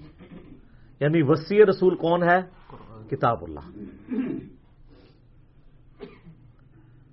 پھر صحیح مسلم میں حدیث ہے ون ایٹ نائن سیون سیدنا عمر کہتے ہیں کہ میں نے نبی علیہ السلام سے خود سنا تھا کہ اللہ تعالیٰ اس کتاب کی وجہ سے لوگوں کو عروج دے گا اور اس کتاب کی وجہ سے ذلیل کرے گا۔ تو ڈاکٹر اقبال نے جواب شکوا میں بھی کہا نا وہ زمانے میں معزز تھے مسلمان ہو کر اور تم خار ہوئے تاریخ قرآن ہو کر۔ یعنی تمہاری ذلت کا سبب جو ہے وہ قرآن حکیم کو چھوڑنا ہے۔ تو قرآن حکیم پہ تو اتنی زیادہ حدیثیں ختم نہیں ہوں گی۔ صحیح مسلم میں فائیو تھری فور نمبر حدیث ہے۔ القرآن حجت اللہ کا او علیہ کا قرآن قیامت والے دن یا تو تیرے حق میں دلیل بنے گا یا تیرے خلاف دلیل بن جائے گا۔ استغفر اللہ علیہ۔ سر، جب قرآن کسی کے خلاف دلیل بن گیا، اس کے پاس کیا سہارا رہ جانا بچنے کا؟ بخاری اور مسلم میں حدیث ہے نا، حدیث شفا ڈیٹیلڈ۔ اس میں یہ بھی الفاظ ہیں، نبی اسلام فرمایا، جب میں آخری دفعہ دوزخ کی طرف جاؤں گا نا، تو مجھے بتایا جائے گا کہ اب دوزخ میں صرف آپ کے وہ امتی رہ گئے جنہیں قرآن نے جنت میں جانے سے روک لیا اور وہ کبھی بھی جنت میں نہیں جائیں گے۔ کون؟ ان میں یشرک بلّہ فقد حرم اللہ علیہ الجنہ۔ النار وما للظالمین من انصار مشرق کو قرآن روک لے گا۔ ان اللہ لا یغفر و یشرک بھی و یغفر ما دون ذلک لمن یشاء بے شک اللہ شرک کو تو معاف نہیں کرے گا، اس کے علاوہ جتنے گناہ ہیں، جس کے لیے چاہے گا معاف کر دے گا۔ وہ بھی اوپن لائسنس نہیں ہے۔ حتیٰ کہ بخاری و مسلم دونوں میں حدیث ہے، نبی علیہ السلام نے فرمایا، اللہ تعالیٰ نے ہر نبی کو کوئی نہ کوئی دعا دی تھی۔ جو اس نے دنیا میں ہی مانگ لی۔ حضرت نو علیہ السلام نے مانگ کے اپنی قوم کے خلاف عذاب مانگ لیا۔ میں نے اپنی دعا اپنی امت کے لیے سنبھال کر رکھی ہے۔ میری دعا سے میرے ہر امتی کو نفع پہنچے گا سوائے اس شخص کے جس نے دنیا میں اللہ کے ساتھ کسی قسم کا شرک کیا ہوا۔ شرک is the most sensitive issue in the sight of اللہ البتہ دنیا میں توبہ کر لی، پھر آخرت میں معافی ہے۔ بلکہ سورہ الفرقان کی عید نمبر سیونٹی ہے کہ جو دنیا میں شرک سے بھی توبہ کر لے گا، ہم اس کے گناہوں کو بھی نیکیوں سے بدل دیں گے۔ لیکن دنیا میں آخرت میں معافی نہیں ہوگی۔ تو قرآن یا تمہارے حق میں حجت ہے یا تمہارے خلاف، صحیح مسلم five three four, international numbering کے مطابق۔ تو اب آپ کو وہ آیت سمجھ آئے گی جو میں نے ان احادیث سے پہلے بیان کی۔ وقال الرسول، یا رب ان قوم اتخذوا هذا القرآن محجورا۔ رسول اللہ شکایت کریں گے صلی اللہ علیہ وآلہ وسلم کہ اللہ میری قوم نے قرآن کو پیٹ کے پیچھے ڈال دیا تھا۔ بولے آزب اللہ تعالی تو اس موقع پہ میں یہ ناروے والے واقعے کے بعد میں یہ کہتا ہوں کہ آپ لوگوں نے جو گمراہی کی آگ میں جھونکا ہوا ہے نا یہاں پہ امت کو، قرآن سے دور کر کے، تو کام آپ بھی وہی کر رہے ہیں۔ انہوں نے فزیکل آگ لگائی ہوئی ہے، آپ نے انٹلیکچوئل آگ لگائی ہوئی ہے۔ اینڈ ریزلٹ یہ ہے کہ اس آگ سے قرآن تو ختم نہیں ہوگا، لیکن جو آگ آپ نے یہاں قرآن سے دور کر کے لوگوں کو لگائی ہے، آپ کروڑوں لوگوں کو دوزخ کی آگ میں جھونکنے جا رہے ہیں۔ بولے آزب اللہ تعالیٰ اللہ اجر نام انار اللہ اجر نام انار اللہ اجر نام انار آمین، ثم آمین۔ نیکسٹ کوشچن ہے سورہ رحمان کی آیت نمبر سیونٹین کی صحیح تشریح کیا بنے گی؟ اعوذ باللہ من الشیطان الرجیم، رب المشرقین و رب المغربین۔ وہی رب ہے دونوں مشرقوں کا اور وہی رب ہے دونوں مغربوں کا۔ ہمارے علم میں تو ایک مشرق اور ایک مغرب ہے، پلیز اس کی وضاحت فرما دیں اس کی وضاحت میں نے گائے بغاہ مختلف ویڈیوز کے اندر کی ہے، کیونکہ یہ سوال بہت زیادہ پوچھا جاتا ہے۔ تو اس لیے میں نے اس کو دوبارہ اجازت دی کہ ٹھیک ہے، اس سوال کو ہم ایڈریس کر دیتے ہیں پھر سے۔ دیکھیں، پہلی بات تو یہ کلیئر کر لیں کہ قرآن حکیم جو ہے وہ سائنس کی بک نہیں ہے، بلکہ یہ کتاب ہدایت ہے۔ اگرچہ ایک ہزار سے زیادہ آیات اس کی scientific facts physical phenomena of nature سے ریلیٹڈ ہے اور اسی کو تذکیر بھی اعلی اللہ کہا جاتا ہے۔ اللہ کی قدرت کی بڑی بڑی نشانیوں کے ذریعے اللہ کی طرف لوگوں کو مائل کرنا۔ ان میں سے ایک چیز یہ بھی ہے۔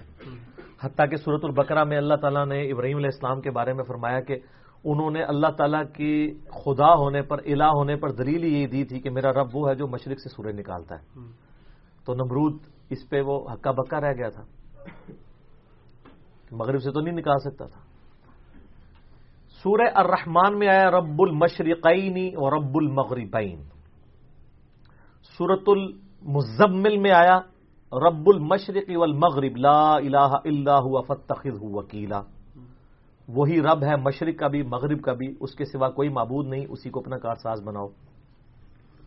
اور سورت المعارج میں آیا فلا اقسم برب المشارق والمغارب۔ میں قسم یاد فرماتا ہوں مشارق اور مغارب کے رب کی عربی میں جمع کا سیگا تین سے شروع ہوتا ہے۔ یعنی عربی میں تین چیزیں ہیں، واحد تسنیہ اور جمع۔ ہمارا تو واحد اور جمع ہی ہوتا ہے نا، دو بھی ہم جمع لیتے ہیں، عربی میں دو جمع نہیں ہوتا۔ عربی میں جمع تین سے شروع ہوتا ہے۔ لہذا پھر تین سیگے ہوتے ہیں۔ واحد کا سیگا تسنیا کا اور جمع کا۔ تو قرآن حکیم میں یہ ایسٹ اور ویسٹ کے لیے تینوں سیگے استعمال ہوئے ہیں۔ مشرق کا سیگا استعمال ہوا ہے سنگولر میں بھی۔ تو وہ تو ہمیں پتا ہے مشرق اور مغرب۔ چار ایسٹ، ویسٹ، نارتھ اور ساؤتھ۔ یعنی اگر آپ کا چہرہ اس طرف ہو جہاں سے سورج نکل رہا ہے، تو وہ ایسٹ ہوتا ہے۔ اور آپ کے بالکل بیک پہ ویسٹ، اور آپ کے رائٹ پہ ساؤتھ۔ اور لیفٹ پہ نارتھ۔ یہ چار۔ تو یہ دو ایکسٹریمز تو ہمیں یہ چاروں پتہ ہیں، مشرق، مغرب، شمال، جنوب۔ اس کے بعد جو آیا کہ رب المشارق والمغارب، کئی مشرق اور کئی مغرب۔ تو سر، اگر آپ کے پاس سائنس کا تھوڑا سا علم ہو، تو ود ریسپیکٹ ٹو زمین جو سورج ترو ہوتا ہے، ویسے تو سورج ترو نہیں ہوتا، اور اس کو بعض اوقات قرآن کی لٹریچر کی غلطی کے طور پہ بھی لوگ نکالتے ہیں۔ بھئی سورج تو ترو ہوتا نہیں ہے۔ تو سر امیرکن اخبار بھی اٹھا کے دیکھیں، اس پہ بھی سن سیٹ اور سن رائز لکھا ہوتا ہے۔ تو کیا امیرکن کو بھی سائنس نہیں آتی ہے؟ وہ لٹریچر کی زبان میں یہی بات کی جاتی ہے۔ ود ریسپیکٹ ٹو زمین تو روزانہ ایک نئی مشرق ہوتی ہے۔ کل یومن ہوا فی شان۔ جو سورہ رحمان میں ہے، ہر روز اللہ نئی شان کے ساتھ ابھرتا ہے۔ اور سر، یہ سائنس کی ترقی کے بعد جو اللہ کی قدرتیں سامنے آئی ہیں تو پرانے بزرگوں نے کبھی تصور بھی نہیں کی تھی۔ بلیک ہول کو دیکھیں آپ، کسی کو پتا بھی نہیں تھا۔ اور آپ کائنات کے فاصلوں کو دیکھیں، زمین پہ بسنے والی مخلوقات کی اسپیشیز ٹو ملین سے زیادہ ہے ہمارے بزرگوں کو تو نہیں پتا تھا۔ تو جو لیونر ایئر ہے سولر ایئر سورج کے اعتبار سے، اس میں روزانہ سورج ایک پوزیشن سے نکلتا ہے اور غروب ہوتا ہے۔ تین سو پینسٹھ دن جو ہے نا روزانہ یہ شفٹ ہوتا ہے مشرق سے جنوب کی طرف ہلکا سا۔ اس لیے آپ دیکھتے ہیں کہ گرمیوں میں سورج مشرق سے نکل کے سر کے اوپر سے یوں مغرب میں جاتا ہے۔ اور سردیوں میں کیا ہوتا ہے؟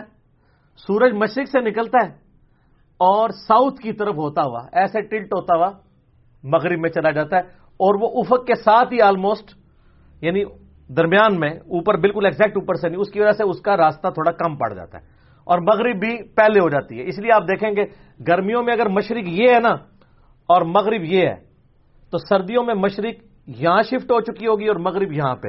اس کی وجہ سے وہ جلدی ٹریول کر جاتا ہے اور دن کی لینتھ کم ہو جاتی ہے۔ لیکن یہ ایک دن میں اتنا بڑا شفٹ نہیں آتا، روزانہ تھوڑا تھوڑا کر کے آتا ہے۔ تو تین سو پینسٹھ مشرق اور تین سو پینسٹھ مغرب بنتے ہیں۔ کیونکہ روزانہ نیا گریجولی شفٹ کرتا ہے نا ایسے ایسے کر کے۔ اور اچھا خاصا فرق پڑ جاتا ہے۔ تبھی تو آپ دیکھیں گرمیوں میں دن کتنا ہوتا ہے سولہ گھنٹے تک بھی چلا جاتا ہے۔ اور سردیوں میں آ کے آپ کو کتنا کم ہو جاتا ہے۔ تو یہ مشارق کتنے زیادہ ہوتے جائیں گے۔ ویسے تو آپ ہر سیارے ہر ستارے پہ جائیں تو اس کی اپنی مشرق مغرب بھی ہے اس کے سورج کے اعتبار سے۔ بعض نے یہ بھی تعویل کی ہے۔ لیکن یہ زیادہ بیسٹ ہے جو میں بتا رہا ہوں آپ کو۔ اچھا یہ تو کئی مشرق اور کئی مغرب ہو گئے۔ اب جو ہے رب المشرقین و رب المغربین۔ دو مشرق اور دو مغرب۔ تو اس میں وہ دو مشرق اور دو مغرب وہی ہیں کہ ایکسٹریم مشرق اور ایکسٹریم مغرب، گرمیوں کا۔ اور دوسری ایکسٹریم مشرق، سردیوں کا، اور ایکسٹریم مغرب، سردیوں کا۔ تو سردی اور گرمی کے جو دو ایکسٹریم بن رہے ہیں نا، مشارق اور مغارب مشرقین اور مغربین، وہ دو مشرق اور دو مغرب۔ تو یہ اس کی یعنی تعویل بنتی ہے۔ باقی کاش آپ لوگوں کو تھوڑی سی اسٹرانومی آتی ہوتی جو پرانے لوگوں کو آتی تھی۔ تو آپ کئی ایک چیزیں بڑی آسانی کے ساتھ کر سکتے ہیں۔ پہلے زمانے میں گھڑیاں تو نہیں ہوتی تھی تو دھوپ گھڑی کے ذریعے لوگ نمازوں کی ٹائمنگ دیکھ لیا کرتے تھے۔ آج بھی دھوپ گھڑی بنانا کوئی مشکل نہیں ہے۔ کوئی بھی ایک ورٹیکل چیز آپ زمین میں گاڑیں۔ ایسی جگہ پہ جہاں پہ اوپن دھوپ پڑ رہی ہو۔ تو اس کے سائے کے ساتھ آپ خود بخود یہ چیز طے کر سکتے ہیں کہ کب نمازوں کا وقت داخل ہو رہا ہے۔ میرا یوٹیوب پہ اس پہ کلپ بھی ہے ایک نمازوں کے اوقات کے اوپر۔ تو اس میں میں نے بتایا کہ سایہ اصلی کیا ہوتا ہے۔ سایہ اصلی پلس ایک مثل سایہ ہو جائے تو جو ہے وہ اثر کا وقت شروع ہو جاتا ہے۔ اور جس جب سایہ اصلی سے باہر نکلنا شروع ہوتا ہے، سایہ اس وقت زور کا وقت یعنی زوال افتاب شروع ہو جاتا ہے۔ سایہ اصلی کسی بھی چیز کا وہ سایہ ہے جو دن میں سب سے کم سایہ ہوتا ہے۔ گرمیوں میں آلموسٹ زیرو ہی ہو جاتا ہے، سردیوں میں وہ لمبا ہوتا ہے۔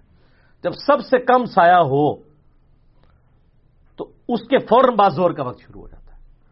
اور جب وہ سایہ اتنا بڑا ہو جائے کہ وہ سب سے کم سایہ پلس اس کی جو اپنی لینتھ ہے، اس کے برابر سایہ ہو جائے، تو وہ اثر کا وقت شروع ہو جاتا ہے۔ اور وہی وہ جو اختلاف ہے نا مسل اول اور مسل ثانی۔ حنفی کہتے ہیں نہیں، ڈبل ہو جائے تو وہ مسل ثانی۔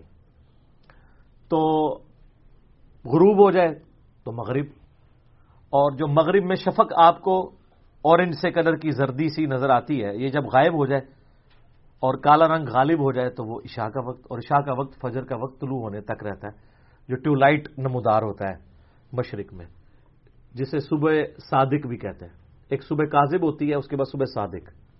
ختم سیری اس وقت فجر کا وقت داخل ہوتا ہے۔ اور جب سورج نکل آئے تو وہ ختم ہو جاتا ہے۔ تو دھوپ گھڑی اس طریقے سے سمت معلوم کرنے کے لیے کمپاس بھی یوز ہوتی نہیں میگنیٹ تو یعنی بہت پرانا ہے۔ اس طریقے سے رات کے وقت کتبی ستارہ اگر آپ آپ کو پتا ہو جو ایک بڑا سا چمچا جسے ہم کہتے ہیں دبے اکبر سا جو آسمان پہ سات ستاروں سے بنتا ہے۔ اس کے جو فرنٹ والے دو ستارے ہیں اس کی سیدھ میں کتبی ستارہ ہے۔ اور اس کی لوکیشن کبھی بھی تبدیل نہیں ہوتی نارتھ سٹار کی۔ کمپاس کا رخ بھی اسی طرف ہوتا ہے۔ نارتھ ساؤتھ کے پوائنٹ آف ویو سے۔ نارتھ سٹار آپ لوکیٹ کر لیں تو آپ بس نارتھ سٹار کی طرف موو کر لیں تو آپ کے رائٹ پہ مشرق ہوگا لیفٹ میں مغرب ہوگا اور پیچھے آپ کے جنوب آ جائے گا۔ اور یہ جو مشہور ہے نا کہ جی وہ مغرب کی طرف کعبہ ہوتا ہے۔ اور سر، مغرب طرف کعبہ سب کانٹینٹ چاہتا ہے۔ کعبے سے پرلے پاسے ٹوٹ جاؤ گے تو مشرق ہی کعبہ ہوتا جی ہمیں تو مغرب ہی سنا۔ اور ہر طرف مغرب میں بھی نہیں ہوگا۔ کسی جگہ شمال میں بھی کعبہ ہوگا اور جنوب میں بھی ہوگا، یہ تو ڈپینڈ کرتا ہے وہ دنیا میں لوکیشن کس جگہ پہ ہے۔ تو وہ ضروری نہیں کہ مغرب کے اندر ہی آپ نے جا کے رخ کرنا ہے۔ وہ انڈیا، پاکستان کے لیے تو چلے، موٹا موٹا چل جاتا ہے۔ اس طرح کا معاملہ کہ قریب قریب بنتا ہے۔ لیکن یاد رکھیے گا کہ ایگزیکٹ مغرب میں قبلہ نہیں ہے ہمارے انڈیا، پاکستان کا۔ ہاں جی بارہ ڈگری ساؤتھ کی طرف ہے۔ بارہ ڈگری ویسٹ سے ساؤتھ کی طرف ہے۔ اور چودہ ڈگری ہمارے جیلم کا بارہ ڈگری ہے، اسلام آباد کا چودہ ڈگری ہے۔ جس طرح اوپر جائیں گے ڈگریز کا فرق پڑے گا۔ ایگزیکٹ مغرب میں نہیں ہے۔ اور ہم نے یعنی کئی ایک مسجدیں دیکھی، ان کے قبل ہی غلط بنے ہوئے۔ اب ان کو بتائیں غلط ہیں۔ اب تو سر، آپ کے پاس وہ اسمارٹ فون آ گئے ہیں۔ وہ بریلوی دیوبندی والے دیش تو نہیں ہے نا۔ نہ وہ علمی کتابی ہیں۔ ہاں علمی کتابی ہیں۔ وہ آپ کو بکش بات کریں گے۔ وہ آپ رکھ کے قبلہ دیکھ لیں۔ تو آپ کو اکثر مساجد کے قبلے غلط ملیں گے کیونکہ ہمارے پرانے بزرگوں نے اچھا جی مگر ایس پاس سورج غروب ہونا رکھ دے ہوتے قبلہ۔ لوکیٹ ہی نہیں کیا۔ ہمارے جیلم میں میرا صرف ایک جماعت اسلامی کی مسجد ہے جس کا قبلہ صحیح ہے۔ باقی تو آلموسٹ سب کے قبلوں میں تھوڑا بہت فرق ہے۔ لیکن آپ حیرانگی ہوگی آپ کو کہ کئی پرانی مسجدیں ان کے قبلے ہنڈریڈ پرسینٹ ٹھیک ہے بادشاہی مسجد کا اگر آپ قبلہ دیکھیں نا ایگزیکٹ ہے۔ اس زمانے میں بھی ان کے پاس ٹیکنالوجی تھی۔ سال میں دو دن ایسے آتے ہیں جب سورج ایگزیکٹ کعبے کے اوپر ہوتا ہے۔ اور اس وقت کسی بھی ورٹیکل چیز کا جو سایہ ہے نا، وہ لکیر آپ زمین پہ کھینچ لیں، وہ قبلہ رخ بنے گی۔ کیونکہ سورج بالکل ایگزیکٹ اوپر ہوتا ہے نا کعبے کے۔ تو وہ جب آپ کو یوں سایہ دے رہا ہے، تو وہ قبلے کی طرف ہی ایسے بن رہا ہوگا۔ اس سے لوگ لوکیٹ کرتے تھے۔ آن لائن آپ قبلہ چیک کر سکتے ہیں گوگل پہ جا کے۔ وہ آپ کو یعنی باقاعدہ پوری ایک لکیر کھینچ دیں گے قبلے کی طرف کی۔ اور وہ بتا دیں گے جی قبلہ آپ کا اس طرف ہے۔ تو آپ کسی بھی مسجد کو گوگل میپ کے ذریعے چیک کر سکتے ہیں۔ وہ تو آپ کو فریلی اویلیبل ہے نا گوگل کا میپ جا کے آپ اس کو سرچ کریں۔ آپ اس کے اوپر چلے جائیں، شاہ فیصل مسجد کے اوپر چلے جائیں، بادشاہی مسجد کے اوپر ایریل ویو پہ، وہاں جا کے وہ لائن رکھیں۔ وہ بتا دے گی اس کا قبلہ یہ ہے یہ ہے۔ میں نے ابھی کئی امیرکن مسجدیں دیکھی ہیں ایکزیکٹ قبلہ رخ بنی ہوئی ہیں وہ۔ کیونکہ ٹیکنالوجی کو یوز کر کے بنی ہوئی ہے اچھا امیرکا میں اختلاف ہے، قبلے کا، آپ کو پتا ہے؟ کیونکہ امیرکا میں بعض جگہ ایسی ہیں جو بالکل، آپ پتا امیرکا بالکل ہمارے دوسری طرف اپوزٹ ہے۔ چالیس ہزار کلو میٹر کا یہ سرکم فرنس ہے نا۔ تو خانہ کعبے کی بالکل اپوزٹ سائڈ پہ امریکہ کی کچھ ریاستیں آتی ہیں۔ اب وہ ان کو یہ ہوتا ہے کہ ہم اس طرف سے قبلے کی طرف منہ کریں یا اس طرف کریں۔ تو اس میں یہ میں ایک آپ کو شری مسئلہ بتاتا ہوں، جس طرف سے فاصلہ کم مان رہے ہیں نا، آپ اس کو فالو کر لیں۔ وہاں یہ بھی جھگڑا چل رہا ہوتا ہے بڑا زیادہ ڈگریوں کا فرق آ رہا ہوتا ہے۔ وہ زمین تو ظاہر گول ہے نا۔ تو ویسے تو قرآن پاک نے یہ مسئلہ بہت پہلے ہی حل کر دیا ہے سورہ بکرا میں ہے۔ تم نیکی یہ نہیں ہے کہ مشرق کی طرف منہ کرو یا مغرب کی طرف۔ تم جس طرف بھی رخ کرو گے اللہ ہی کا چہرہ پاؤ گے۔ ٹھیک ہے نا؟ الحمد اور نبی اسلام نے تو یہ مت توڑی بھی ہے۔ بخاری مسلم میں آتا ہے کہ نبی اسلام فرض کے علاوہ جو نفلی نماز ہے وہ سواری کے اوپر ادا کرتے تھے۔ اور سواری جدھر مڑتی جاتی تھی آپ قبلے کا اہتمام نہیں کرتے تھے۔ فرض کے لیے آپ اہتمام کرتے تھے۔ تو جہاں پہ نہ پتا ہو انسان کو قبلے کا، تو وہ اس وقت دلائل کی روشنی میں اگر یہ تھوڑا سا اس کو نار سٹار کا علم ہو رات کے وقت، یا ہمارے ان ملکوں میں تو کوئی مسئلہ نہیں ہوتا، ہر جگہ ہی مساجد ہیں اویلیبل ہیں، تو پتہ چل جاتا ہے قبلہ کس طرف ہے۔ تو اندازے سے نماز آپ اس طریقے سے آپ کو پتہ چل جائے گا۔ ٹرین میں بھی چلتے ہوئے آپ کو آئیڈیا ہو ہی جاتا ہے۔ ہمارے ان علاقوں میں کوئی پرابلم نہیں ہوتی۔ تھوڑا سا یعنی تفکر کرنے سے آپ قبلے کی لوکیشن کو لوکیٹ کر سکتے ہیں۔ البتہ آپ ٹرین میں سفر کر رہے ہیں یا جہاز میں اور آپ کو نظر آتا ہے کہ وہ تھوڑا موڑ کاٹ رہا ہے تو آپ پھر اس اعتبار سے فرض نماز کے لیے اپنے آپ کو قبلہ رخ کر لیں جتنا ممکن ہو سکتا ہے۔ سعودی اعلان میں تو میں نے کئی دفعہ سفر کیا، وہاں تو پیچھے نماز کے لیے جگہ بنائی ہے اور باقاعدہ وہ ایک سرخ سا ڈاٹ نظر آ رہا ہوتا ہے۔ اور وہ چونکہ جہاز تو زیادہ تر سیدھے ہی چل رہا ہوتا ہے۔ اگر تھوڑا بہت ہو تو وہ ڈاٹ ہل رہا ہوتا ہے، وہ آپ کو آئیڈیا ہو جاتا ہے کہ قبلہ اس طرف ہے۔ تو نماز پڑھ سکتے ہیں۔ ٹرین بھی عموماً جو ہے وہ بہت کم ہی موڑ کاٹتی جاتا ہے تو سیدھی چل رہی ہوتی ہے۔ ٹرین میں بھی کوئی ایشو نہیں ہوتا۔ اگر آپ اپنی گاڑی میں تو روکیں، خود پڑھ لیں، نماز زمین پہ اتر کے فرض نماز ضرور ادا کریں۔ اور اگر بالکل نہیں رک رہی تو پھر پچھلی دفعہ میں نے بتایا تھا، پھر آپ ٹرین میں بھی نماز پڑھ سکتے ہیں، وہ تو آپ کے اختیار میں نہیں ہے۔ تو دیکھیں میں نے کتنی مدری پھول آپ کو دے دیے ہیں ایک سوال کے اوپر۔ رب المشرقین و رب المغربین۔ ٹھیک ہو گیا جی؟ جی نیکسٹ کوشچن ہے، ہمارے معاشرے میں لکی کمیٹی ڈالنے کا رجحان بڑھتا ہی جا رہا ہے۔ جس کے تحت لوگ ایک لاکھ کی کمیٹی کو اسی ہزار میں اٹھا لیتے ہیں اور بقایا بیس ہزار یا تو مالک رکھ لیتا ہے یا پھر باقی میں مران میں برابر تقسیم کر لی جاتی ہے۔ ہاں یہ ضرور ہے کہ باہر کے کسی بندے کو شامل نہیں کیا جاتا۔ کیا یہ حلال ہے؟ ماشاء اللہ ہاں یہ ضرور ہے کہ باہر کے کسی بندے کو شامل کیا جاتا۔ یعنی بے فکر رہی ہو، باہر کا کوئی بندہ نہیں ہوتا، اندر دیکھا۔ بھائی، اندر بھی رام ہی کھا رہے ہیں باہر اور اندر کے ساتھ تعلق ہی نہیں ہے۔ یہ بڑے معصوم بن کے۔ اسلام میں میرے بھائی سود فائنینشیل پلنٹی کا نام ہے۔ پیسے کے بدلے پیسہ یہ کسی کو پوچھنے کی ضرورت ہی نہیں ہے۔ ایک لاکھ کی کمیٹی جب کسی بندے کی نکلی ہے، تو اس بندے کو ملنی چاہیے۔ اب ہوتا کیا ہے کہ وہ بندہ آگے کمیٹی کو بیچ دیتا ہے۔ ویسے باہر والے بھی بعض اوقات یہ ڈال لیتے ہیں۔ باہر کے بندے بھی ٹپک کے وہ کمیٹیاں اٹھا لیتے ہیں۔ باہر کا اٹھائے یا اندر کا اٹھائے، وہ پوری اس کو کمیٹی لینی پڑے گی۔ ہوتا کیا ہے؟ وہ کہتا ہے جی لاکھ کمیٹی آپ کی نکلی ہے نا۔ وہ کہے گا جی میں اسی ہزار میں سے اٹھاتا ہوں ٹھیک ہے کہ مجھے اسی ہزار دے دو بیس ہزار تم ہی رکھو۔ حالانکہ لاکھ لینا چاہیے نا۔ وہ بیس ہزار پھر باقی لوگ ڈیوائڈ کر لیتے ہیں آپس میں۔ اور اس طریقے سے معاملات کو لے کے چل رہے ہیں۔ یہ سراہتن حرام ہے سود ہے بلکہ اس طرح کی جس جس بھی فارم میں کمیٹیاں چل رہی ہیں چاہے وہ لاکھ کو اسی ہزار میں اٹھائے یا لاکھ کو ڈیڑھ لاکھ میں اٹھا لے کہ جی میں واپس آپ کو ڈیڑھ لاکھ کروں گا پیسے کے بدلے پیسہ ابھی مجھے لاکھ دے دو لیکن میں واپس اب کرنے پہ آؤں گا میں ڈیڑھ لاکھ دوں گا اور پچاس ہزار اوپر کے لوگوں میں تقسیم کیا جائے پیسے کے بدلے پیسہ سود ہے۔ اور جب تک کمانڈیٹی بیچ میں انوالو نہ ہو یہ حرام ہے۔ چاہے سود بل رضا ہو رہا ہو یا بل جبر ہو رہا ہو۔ زنا بل رضا بھی حرام ہے اور زنا بل جبر بھی حرام ہے۔ میرا پچھلے دنوں ایک کلپ بھی چڑھا ہے پرائم منسٹر یوتھ لون کے اوپر اور سود کے اوپر۔ اس میں میں نے جاوید احمد غامدی صاحب کے حوالے سے جو اس طرح کی چیزیں تھیں ان کو ایڈریس کیا تو وہ آپ دیکھ لیں ان شاء اللہ وہ کلیئر ہو جائے گا۔ ٹھیک ہوگا جی علی بھائی کوشچن ہے اگر کوئی نافرمان اور بدبخت قسم کا بیٹا اپنے باپ کی دولت اور جائیداد کو حاصل کرنے کی خاطر یہاں تک پستی میں گر جائے کہ اس لالچ میں اپنے باپ ہی کو قتل کر ڈالے۔ ناؤز بلّہ من ڈالک جیسا کہ الیکٹرانک میڈیا پر آئے روز ایسی دل خراش خبریں سننے کو ملتی رہتی ہیں۔ تو ایسی تشویشناک صورت حال میں کیا اسلام اس چیز کی اجازت دیتا ہے کہ ایسے بدبخت بیٹے کو اسی باپ کا ورث بنایا جائے؟ قطر اسلام اجازت نہیں دیتا نہ اسلام کے مزاج میں یہ بات بیٹھتی ہے۔ جامعہ ترمزی اور سن ابن ماجہ میں صحیح صنعت کے ساتھ حدیث ہے۔ نبی صلی اللہ علیہ وآلہ وسلم نے فرمایا، قاتل اپنے مقتول کا وارث نہیں ہو سکتا۔ یہ جنرل حدیث ہے۔ یعنی اگر کوئی بیٹا باپ کو قتل کر دے یا باپ بیٹے کو قتل کر دے یا بھائی بھائی کو قتل کر دے یا بیوی شوہر کو قتل کر دے یا شوہر بیوی کو قتل کر دے، یہ سارے کے سارے ورژنز آپ کو الیکٹرانک میڈیا میں سننے کو ملتے۔ ہیں تو جس نے قتل کیا ہے نا، وہ اس مقتول کا وارث وہ نہیں ہو سکتا۔ تو ظاہر اب اس شرعی سزا کے طور پہ اسے امپلیمنٹ بھی کرنا چاہیے۔ نبی اسلام نے واضح فرما دیے اگر یہ چیز امپلیمنٹ ہو جائے تو پھر تو کسی کو مارنے کا سوچے گا نہیں، وہ زندگی میں ہی اس کے ہاتھ پاؤں اس کے آگے جوڑے گا کہ میرے نام پہ کچھ ادار لگا دے۔ مارنے کی کوشش نہیں کرے گا۔ یا ایک اور طریقہ اڈاپٹ کیا جاتا ہے کہ بعض اوقات قتل کرنے کے بعد وہ انگوٹھے لگوائے جاتے ہیں۔ اب تو خیر قانونی کاروائیاں بڑی مشکل ہو گئی ہیں، پوری گواہیاں ڈالی جاتی ہیں، اس لیے اب وہ پرانے زمانے میں ہی ہوتا تھا۔ کہ وہ مری ہوئی ماں کا انگوٹھا مرے ہوئے باپ کا انگوٹھا لگا لیتے تھے وہ کہتے تھے جی جی اب یہ ہو گیا۔ اب اس طرح کی صورتحال نہیں ہوتی۔ تو کبھی بھی مقتول اپنے یعنی جس نے اس کو قتل کیا وہ اب اس مقتول کے مال کا وارث نہیں بن سکتا اسلام میں۔ اسی طریقے سے بخاری مسلم میں حدیث ہے کافر مسلمان کا وارث نہیں ہو سکتا اور مسلمان کافر کا وارث نہیں ہو سکتا۔ اگر کسی کی اولاد مرتد ہو جاتی ہے اسلام چھوڑ جاتی ہے تو اب اسے باپ کی جداد میں سے کچھ نہیں ملے گا۔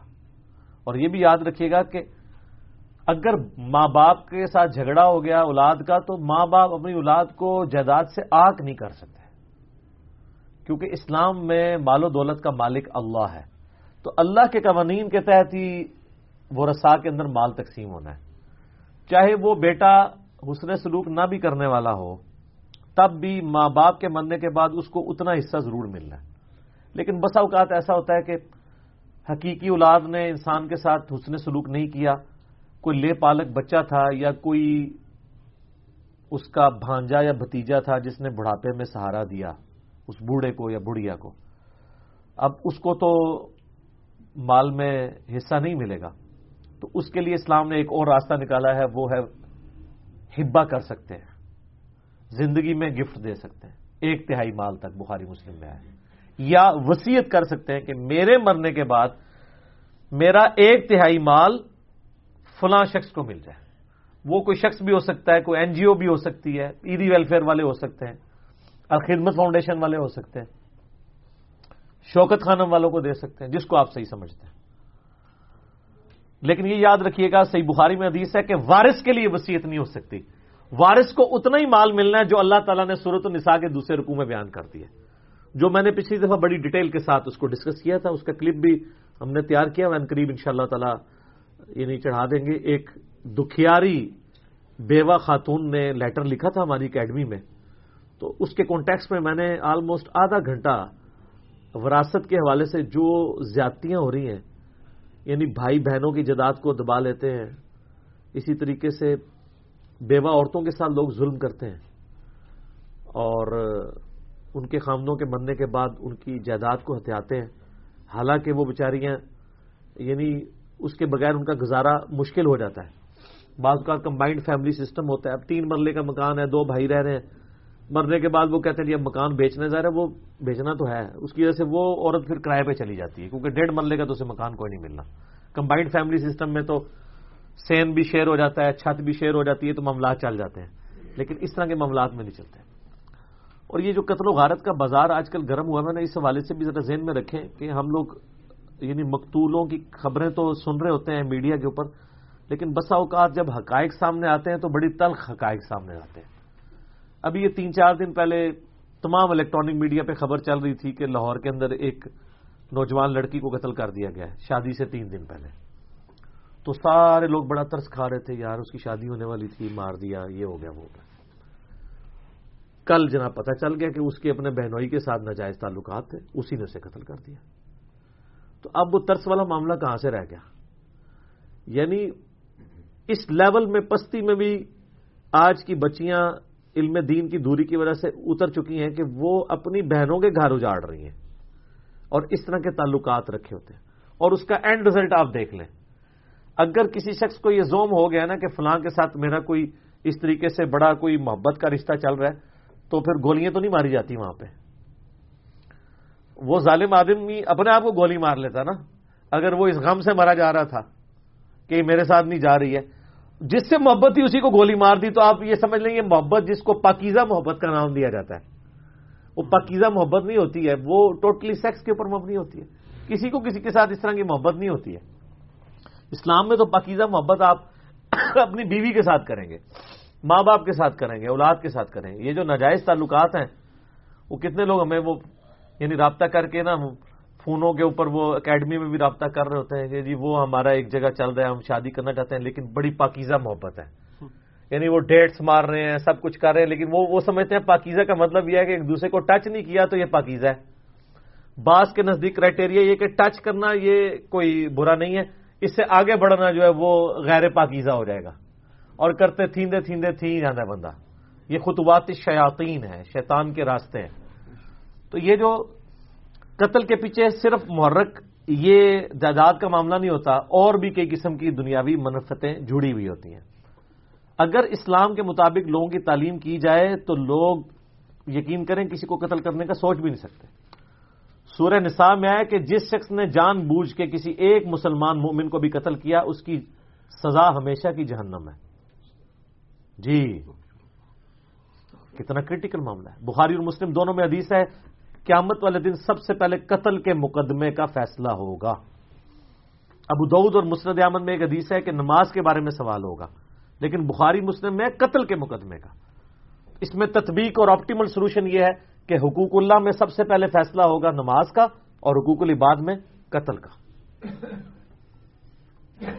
جامعہ ترمزی اور سنم نے ماجہ میں حدیث موجود ہے موقوفن عبداللہ بن امر بن آس سے، کہ ایک مؤمن کی جو حرمت ہے، وہ کعبے کی حرمت سے بھی بڑھ کے اور جامعہ ترمزی میں حدیث ہے، کوئی شخص پوری دنیا کو تباہ و برباد کر دے، اللہ کے نزدیک یہ چھوٹا جرم ہے اور ایک مسلمان کا قتل کرنا بڑا جرم ہے۔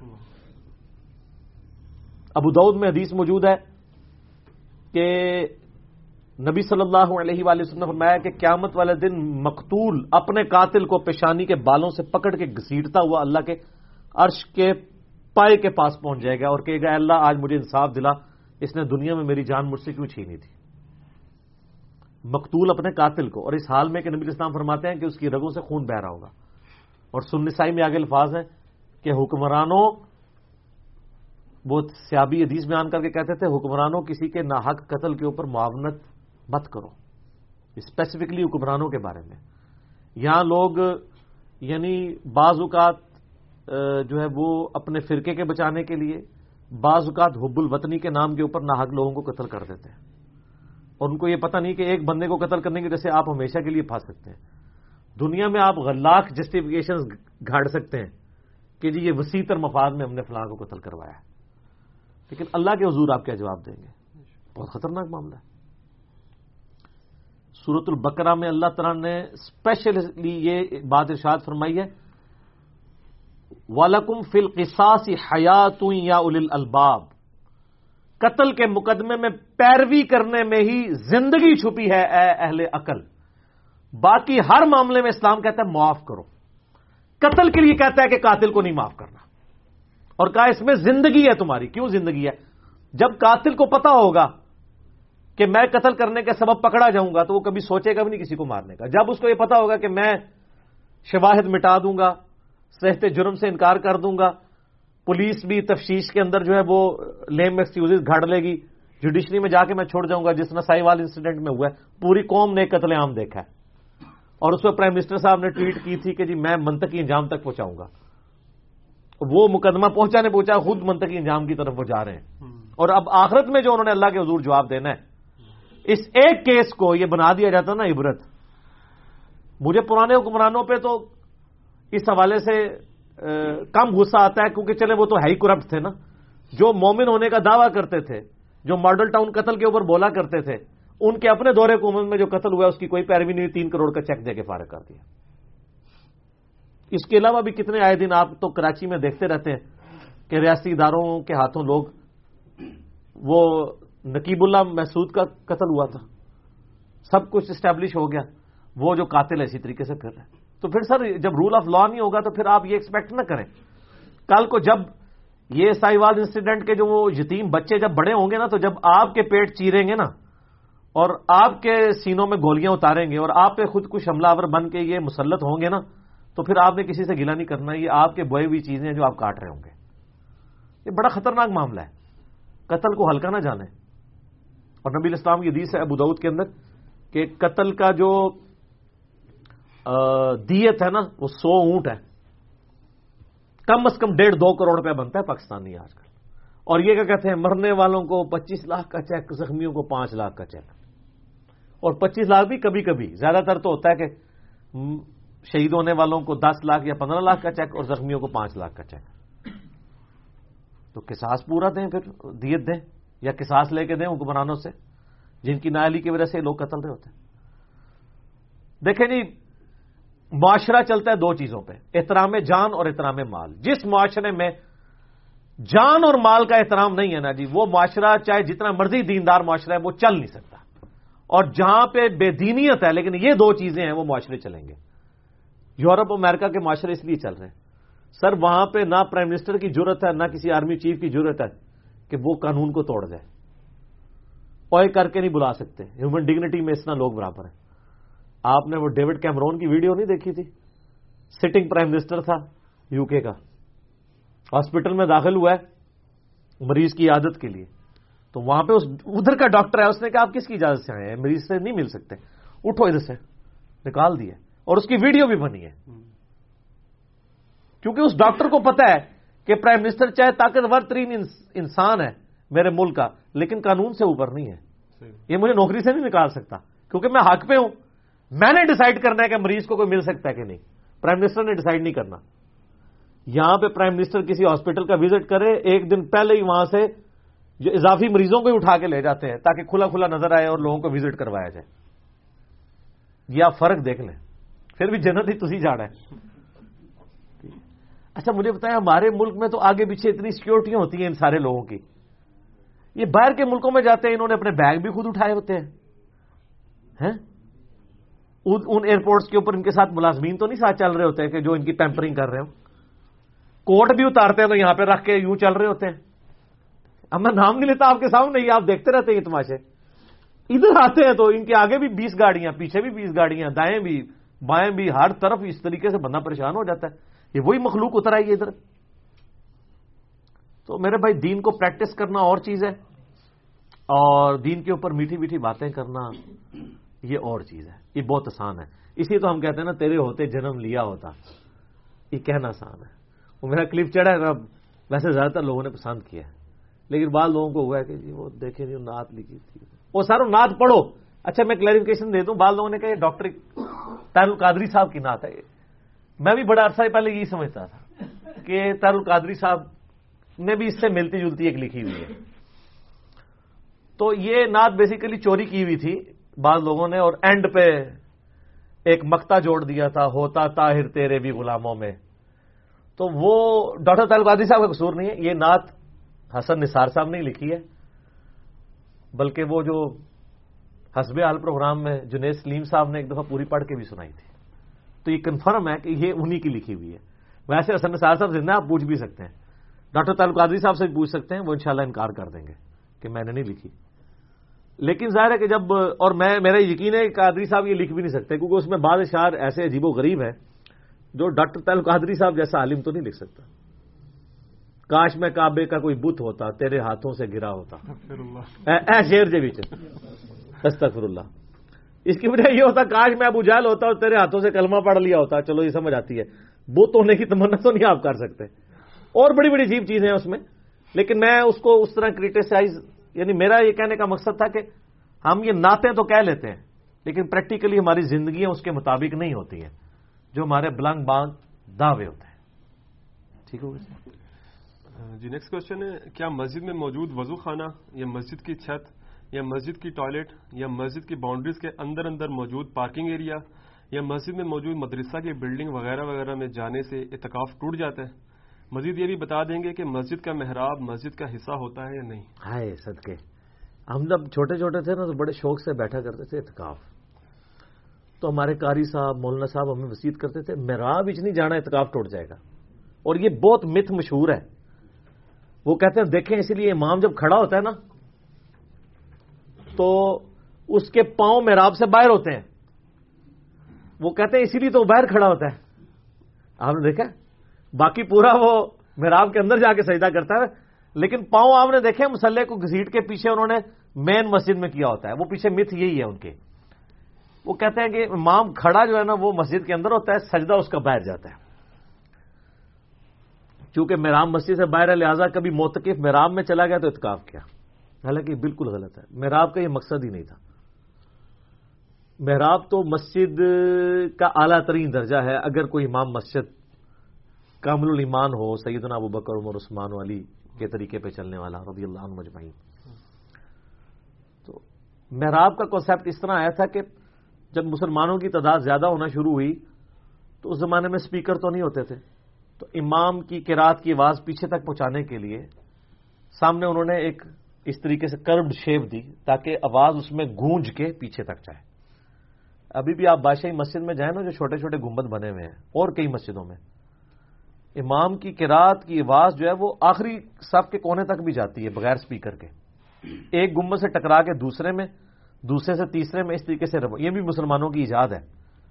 محراب بھی اس لیے تھا کہ اس سے آواز ٹکرائے گی، گونج کے پیچھے تک جائے گی، پھیلے گی۔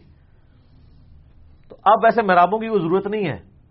لیکن مسلمانوں کو محرابوں سے عشق ہے۔ وہ کس مسجد میں محراب نہ ہو سمجھتے مسجد ہی نہیں ہے۔ حالانکہ نبی الاسلام کی مسجد میں محراب کوئی نہیں تھا۔ یہ بعد میں آئی ہیں چیزیں۔ مینار بھی اس طریقے سے نہیں ہوا کرتے تھے جس طرح اب ہم بناتے ہیں۔ ابھی بھی آپ یورپ امریکہ میں چلے جائیں پریئر ہاؤس جو ہے ان میں محراب نہیں ہوتے۔ کیونکہ محراب بنائیں گے تو پوری صف ایک ضائع جاتی ہے۔ ہمارے ملکوں میں تو کام چل جاتا ہے وہ ادھاری لے لیتے ہیں چار فٹ جگہ۔ کئی ادھر مکان ہے آپ دیکھیں ان مکانوں کے اندر محراب آئے ہوئے مسجدوں کے۔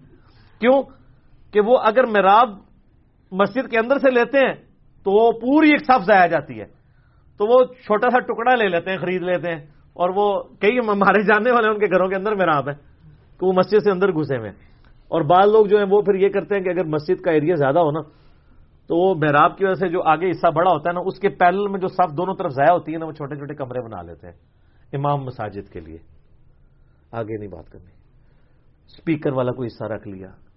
گفتاری کا سامان رکھ لیا، کوئی بسترے رکھ لیے، کوئی اس طرح کی چیزیں رکھ لی اچھا آپ کو ایک اور مزے کی بات بتاؤں۔ فقہ انفی میں مسجد میں کھڑے ہو کے اذان دینا مسجد کی بے حرمتی ہے۔ جی ہاں تبلیغی جماعت والے کبھی مسجد میں اذان نہیں دیتے۔ ابھی بھی چلے گئے۔ اسی طریقے سے الیاس قادری صاحب جو ہے، مسجد میں اذان نہیں دیتے۔ کمرے بنائے ہوئے لادا اور وہ مسجد سے باہر ڈکلیئر کیے ہوتے ہیں۔ میں مدرسۃ المدینہ گیا کراچی نائنٹین نائنٹی نائن میں اس وقت دعوت اسلامی میں تھے ہم لوگ۔ تو کراچی مرکز میں نا آپ کو چھٹی ساتویں صف کے اندر نا ایک چبوترا سا نظر آئے گا جو لکڑی سے انہوں نے گھیرا ہوا ہے ایسے۔ اور بیچ میں ایک کھڑے ہونے کی جگہ بنائی ہوئی ہے۔ اب ایک بندہ جب نیا مسجد میں انٹر ہوتا ہے، کہتا ہے، یار، یہ کوئی قبر ہے، کوئی مزار ہے، مسجد کے اندر کیا ہے؟ تو وہ آپ کو بتائیں گے کہ جی یہ یہاں یہ اذان دینے کی جگہ ہے۔ تو وہ سینٹر میں کیوں رکھی ہوئی ہے؟ آگے کیوں نہیں میرا پاس رکھی؟ وہ کہتے ہیں جی جب ہم نے مسجد بنائی تھی تو اس جگہ کو مسجد سے باہر ڈکلیئر کر لیا تھا۔ تو مسجد کے اندر اذان دینا تو مسجد کی بےروتی ہے، کیونکہ آواز اونچی کرنا مسجد میں منع ہے۔ اور یہ مت یہ ہے پیچھے۔ تو اس کو ہم نے حالانکہ ان کو پتا نہیں ہے کہ اگر وہ مسجد سے باہر بھی ہے، تب بھی آواز تو مسجد کے اندر ہی اونچی ہو رہی ہے۔ کیونکہ آواز اس ایریا سے باہر بھی تو جائے گی نا اس چوکٹے میں تو نہیں رہے گی۔ انجینئرنگ ہے۔ اینڈ ریزلٹ تو یہ لگتے وہ شکار ہے۔ چاہے آپ سراہنے کی طرف سر رکھیں یا پاؤں کی طرف، کمر تو درمیان میں ہی رہنی ہے۔ تو یہ مت پیچھے ہوتی ہے۔ اس کی وجہ سے وہ سمجھتے ہیں اعتکاف ٹوٹ جاتا ہے۔ لیکن فقہ انفی کی کتابوں میں ایسا نہیں ہے کہ بھی اعتکاف ٹوٹ جائے گا۔ دعوت اسلامی والے بہت عرصے تک کہتے تھے جی اعتکاف ٹوٹ جائے گا، آپ وضو خانے پہ بغیر وجہ کے چلے جائیں گے تب بھی ٹوٹ جائے گا۔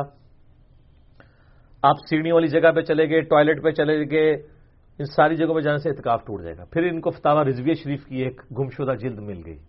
وہ پرنٹ جب ہو کے آئی تو اس میں اعلی حضرت نے لکھا ہوا تھا فتوا کہ جو مسجد کی آؤٹر باؤنڈری ہے نا، اس کے اندر جو کچھ ہے وہ مسجد کی کیٹیگری میں فال کرتا ہے۔ وہاں جانے سے اتکاف نہیں ٹوٹے گا۔ اسے کہا جاتا ہے فنائے مسجد۔ یہ فک کی ٹرم ہے۔ مسجد ہے سجدہ گاہ کی جگہ۔ جتنے ایسے پہ سفے بچھی ہوئی ہیں، جہاں آپ جوتیاں اتار کے جاتے ہیں آج کے ماڈرن دور میں۔ اس کے ساتھ جتنا ایڈجسٹنٹ ایریا ہے نا جوتیاں اتارنے کی جگہ وزو خانہ ٹوائلٹ پارکنگ ایریا مدرسہ اور نیچے کرائے پہ دی ہوئی دکانیں یہ ساری فنائے مسجد ہیں۔ فنائے مسجد یعنی فنافل مسجد ہوئی ہوئی ہے مسجد کے ساتھ جڑی ہوئی فنافی شیخ ہوتا ہے نا۔ مسجد کے لیے فنا ہوئی ہوئی فنائے مسجد۔ تو اس کے اندر جانے سے اتکاب نہیں ٹوٹے گا۔ اب شاہ فیصل مسجد کا تو فنائے مسجد بہت بڑا بنتا ہے۔ نہیں ٹوٹے گا۔ بادشاہی مسجد کا فنائے مسجد تو بہت بڑا بنتا ہے۔ نہیں ٹوٹے گا۔ عام مسجدوں میں بھی۔ تو اور فنائے مسجد میں بلا وجہ جانے سے بھی نہیں ٹوٹے گا۔ اب یہ لیٹسٹ ان کا فتوا ہے۔ پہلے تو ورنہ یہ تھا جب ہم جس زمانوں میں اتقاف کرتے تھے تو انہوں نے مسجد میں نماز پڑھنے والی جگہ والے حصے میں نا انہوں نے واش بیسن لگائے ہوئے تھے۔ منہ دھونے کے لیے کیونکہ فتوا یہ تھا کہ صابن سے اگر چہرہ دھویا تو یہ فالتو کام ہے۔ ایک سیکنڈ کے لیے بھی فالتو ماریں گے تو گیا اعتکاف۔ ٹوتھ پیسٹ بار کریں تو گیا اعتکاف۔ تو ٹوتھ پیسٹ سب کچھ لوگ اندر کرتے تھے۔ اب اللہ کا شکر ہے کہ انہوں نے اس سے رجوع کیا اور اعتکاف آسان ہو گیا۔ تو نئے مسجد مسجد کے اندر۔ ویسے اس سے بھی زیادہ آسان ہے۔ بخاری، مسلم میں حدیث ہے۔ نبی الاسلام تو اپنی بیوی سیدہ صفیہ کو گھر تک چھوڑنے آئے تھے اعتکاف میں۔ آپ اپنے گھر بھی آ سکتے ہیں۔ کھانا کھانے کے لیے، ٹوائلٹ یوز کرنے کے لیے۔ اور ایون جنازہ پڑھنے کے لیے بھی جا سکتے ہیں۔ اگر جامع مسجد نہیں تو کسی دوسری جگہ مسجد میں جمعہ پڑھنے کے لیے بھی جا سکتے ہیں۔ لیکن کوشش کریں زیادہ سے زیادہ وقت مسجد کے اندر گزاریں۔ اور یہ جو اوپر وہ ایسے رومال لیے ہوتے ہیں، انہوں نے وہ پردہ شروع کر دیتے ہیں۔ پتہ نہیں وہ، اور اس سے بڑھ کر یہ وہ کہتے ہیں جو کپڑے پہلے دن آپ نے پہنے، آخری دن تک وہی پہن کے رکھنے ہیں۔ چاہے جو مرضی ہو جائے، سوائے یہ کہ کسی پہ غسل فرض ہو جائے تو وہ لادہ بات ہے۔ ادر بال لوگ ناخن بھی نہیں کاٹتے تو یہ بھی غلط ہے۔ آپ روزانہ بھی نہ آ سکتے ہیں۔ ضرور نہ آئے گرمیوں میں یہ تو نہیں کہ وہاں بلانگ بن کے آپ نے بیٹھے رہنا ہے۔ مسجد تو ستھری جگہ ہے۔ نبی اسلام نے تو بخاری مسلم میں حدیث ہے کہ جو پیاز کھائے ہماری مسجد میں نہ آئے۔ اور جو وہ ملنگ ہے مسجد میں، اس کو بیٹھنے دیں گے نبی اسلام؟ ٹھیک ہے۔ ملنگا کا کام ہے مسجد ٹھیک ہے۔ ملنگ کا تو مسجد سے کوئی تعلق ہی نہیں ہے۔ اس کی جگہ اور ہے۔ وہاں جائے مسجد میں صاف ستھرے لوگ آتے ہیں۔ مسجد کی صفائی کا اہتمام کرتے ہیں۔ اور اسی لیے مسجد میں کاروبار کرنے سے منع کیا گیا، جامعہ ترمزی میں حدیث ہے۔ صحیح مسلم میں حدیث ہے کہ مسجد میں گم شدہ چیز کا اعلان۔ اگر کوئی کرے تو کو اللہ کرے تو میں چیز نہ ملے۔ لیکن یہ وہ چیز جو باہر گم ہوئی ہو، جو مسجد کے اندر گم ہوئی ہوئی چیز ہے نا، اس کا اعلان مسجد میں ہوگا۔ مسجد میں ہی ہوگا، لیکن اسپیکر پہ نہیں، نمازیوں کے اندر۔ تو وہاں جانے سے کوئی اعتکاف نہیں ٹوٹے گا جی مسجد کی چھت بھی مسجد کا حصہ ہے، وہاں جانے سے بھی کوئی اعتکاف نہیں ٹوٹے گا۔ ہر وہ چیز۔ ایون مسجد سے باہر بھی آپ چلے گئے۔ اب یہ مسجد نبی شریف میں اور ہر مین میں جو لوگ اعتکاف بیٹھے ہوتے ہیں، بعض لوگوں کو وہاں کا کھانا وہ اس طرح پسند نہیں آتا، وہ باہر جا کے ہوٹلوں پہ کھانا کھاتے ہیں تو اعتکاف تو نہیں ٹوٹتا ان کا۔ تو جا سکتے ہیں، باہر بھی جا سکتے ہیں آپ۔ لیکن صرف ضروری تبھی حاجت کے لیے مطلب گپ شپ کرنے کے لیے نہ چلے جائیں۔ اور کئی لوگ ہیں بیٹھے تو مسجد میں ہوتے ہیں۔ اسمارٹ فون جو ہے ان کی جان نہیں چھوڑ رہا ہوتا۔ تو وہ ایکچولی باہر ہی بیٹھے ہوئے ہیں۔ ان کا مسجد اندر بیٹھنا یا باہر بشرتے کہ وہ دین کا کام کر رہے ہوں۔ پھر تو ٹھیک ہے۔ لیکن اگر وہ اپنی کوئی چیٹنگ چلا رہے ہیں فضول قسم کی، وہ مسجد کے اندر بھی گناہ ہے، باہر بھی گناہ ہے، گناہ ہی ہے۔ اگر نامحرم کے ساتھ ہے۔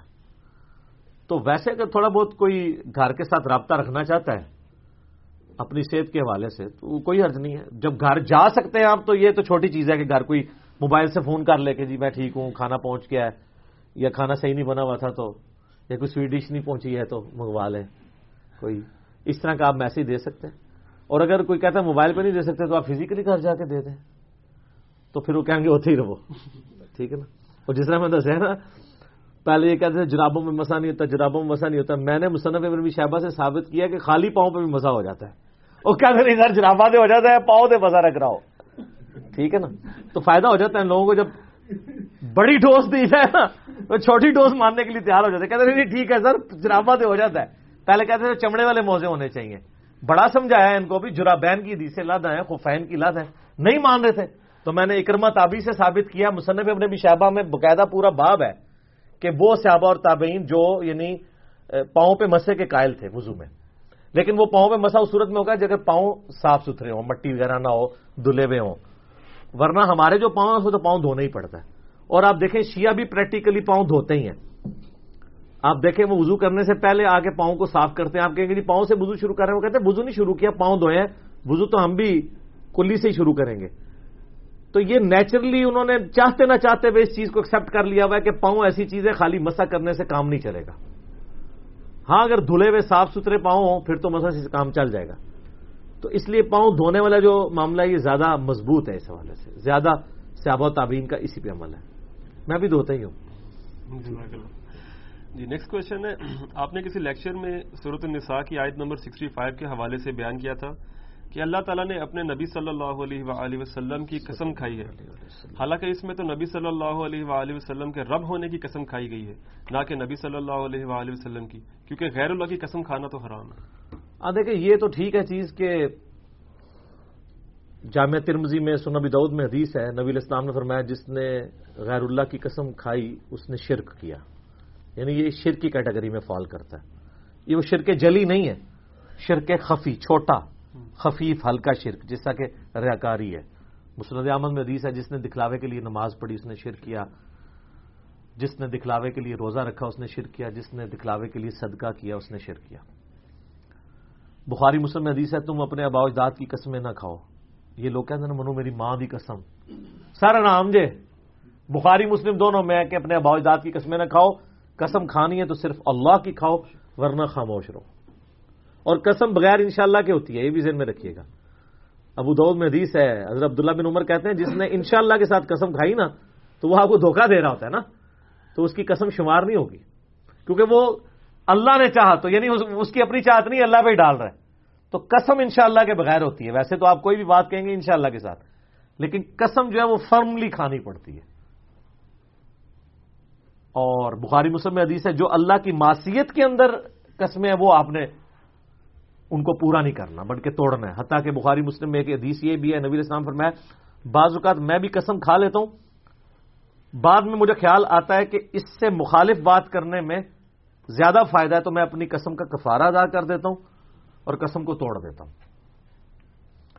کئی لوگ جو ہے نا، وہ پھر اس طرح کی قسمیں کھا لیتے ہیں نا، اپنے اوپر یعنی اپنی بیوی کو منع کر دیتے ہیں کہ اگر تو سسرال گئی تو میری طرف فارغ ہے اچھا جب وہ یہ حرکتیں کر رہے ہوتے ہیں، اس وقت ہماری اکیڈمی میں فون نہیں کرتے۔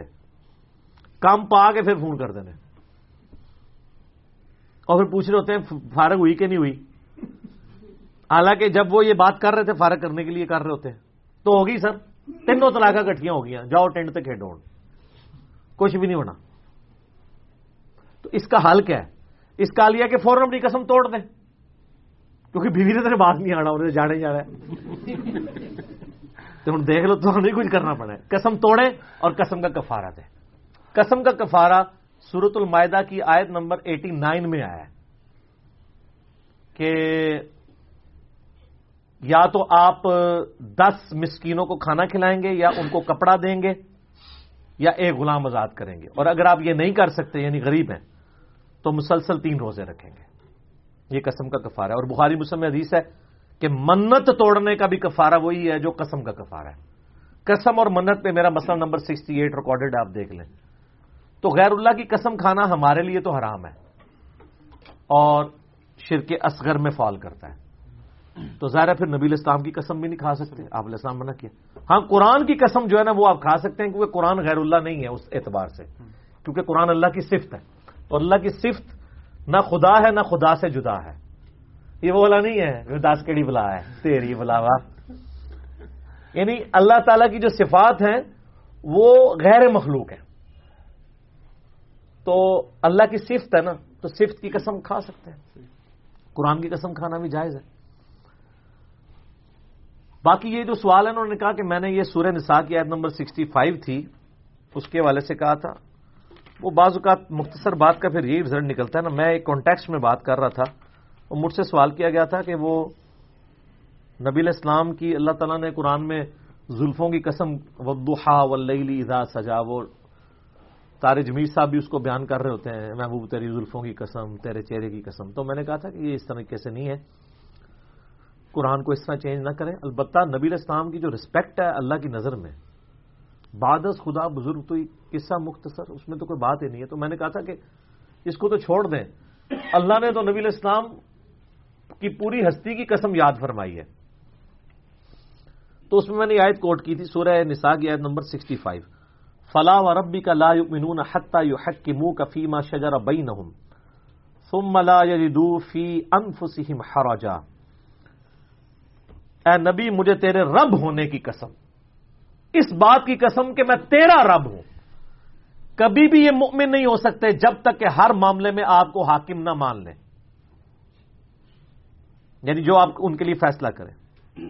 اور پھر اپنے دل میں کو حرج بھی نہ اس کے لیے پائیں، اگر ان کے خلاف فیصلہ ہو جائے۔ مما قدئی جو آپ نے فیصلہ کیا، وہ یوسلیم تسلیمہ اور وہ سر تسلیم ہم کر دیں۔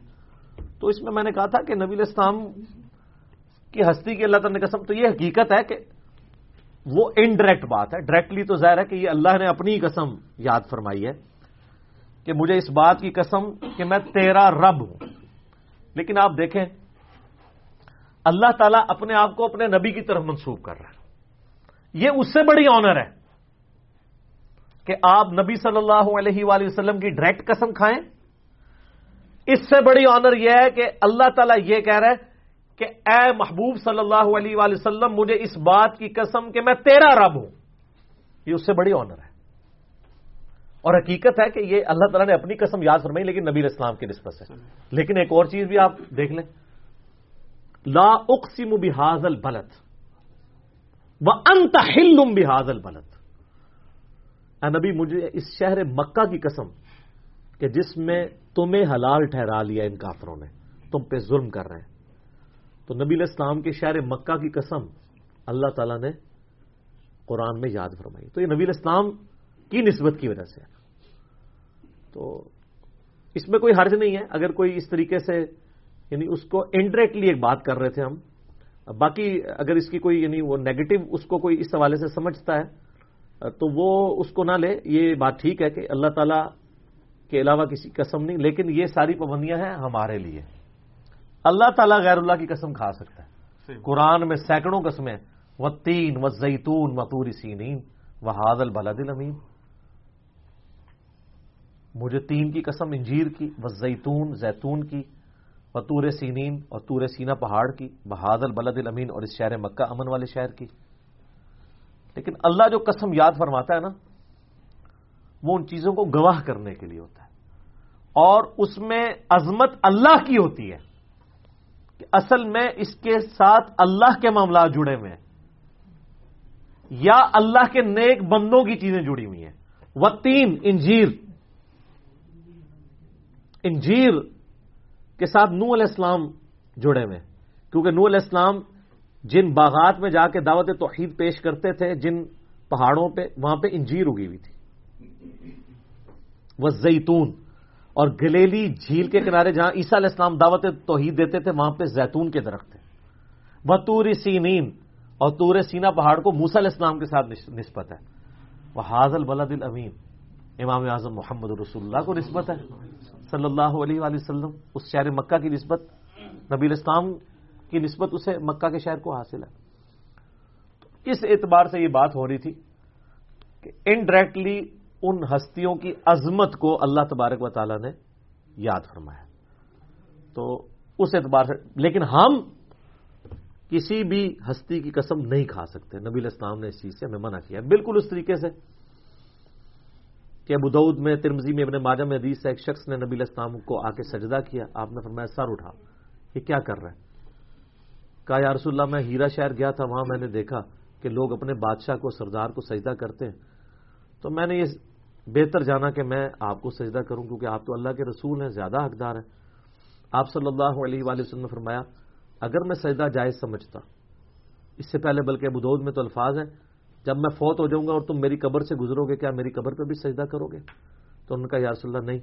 تو فرمایا، پھر مجھے کیوں سجدہ کر رہے ہو؟ اگر میں سجدہ جائز سمجھتا، تو بیویوں سے کہتا کہ وہ اپنے خامدوں کو سجدہ کریں، اس حق کے سبب جو اللہ نے ان کو دی ہے۔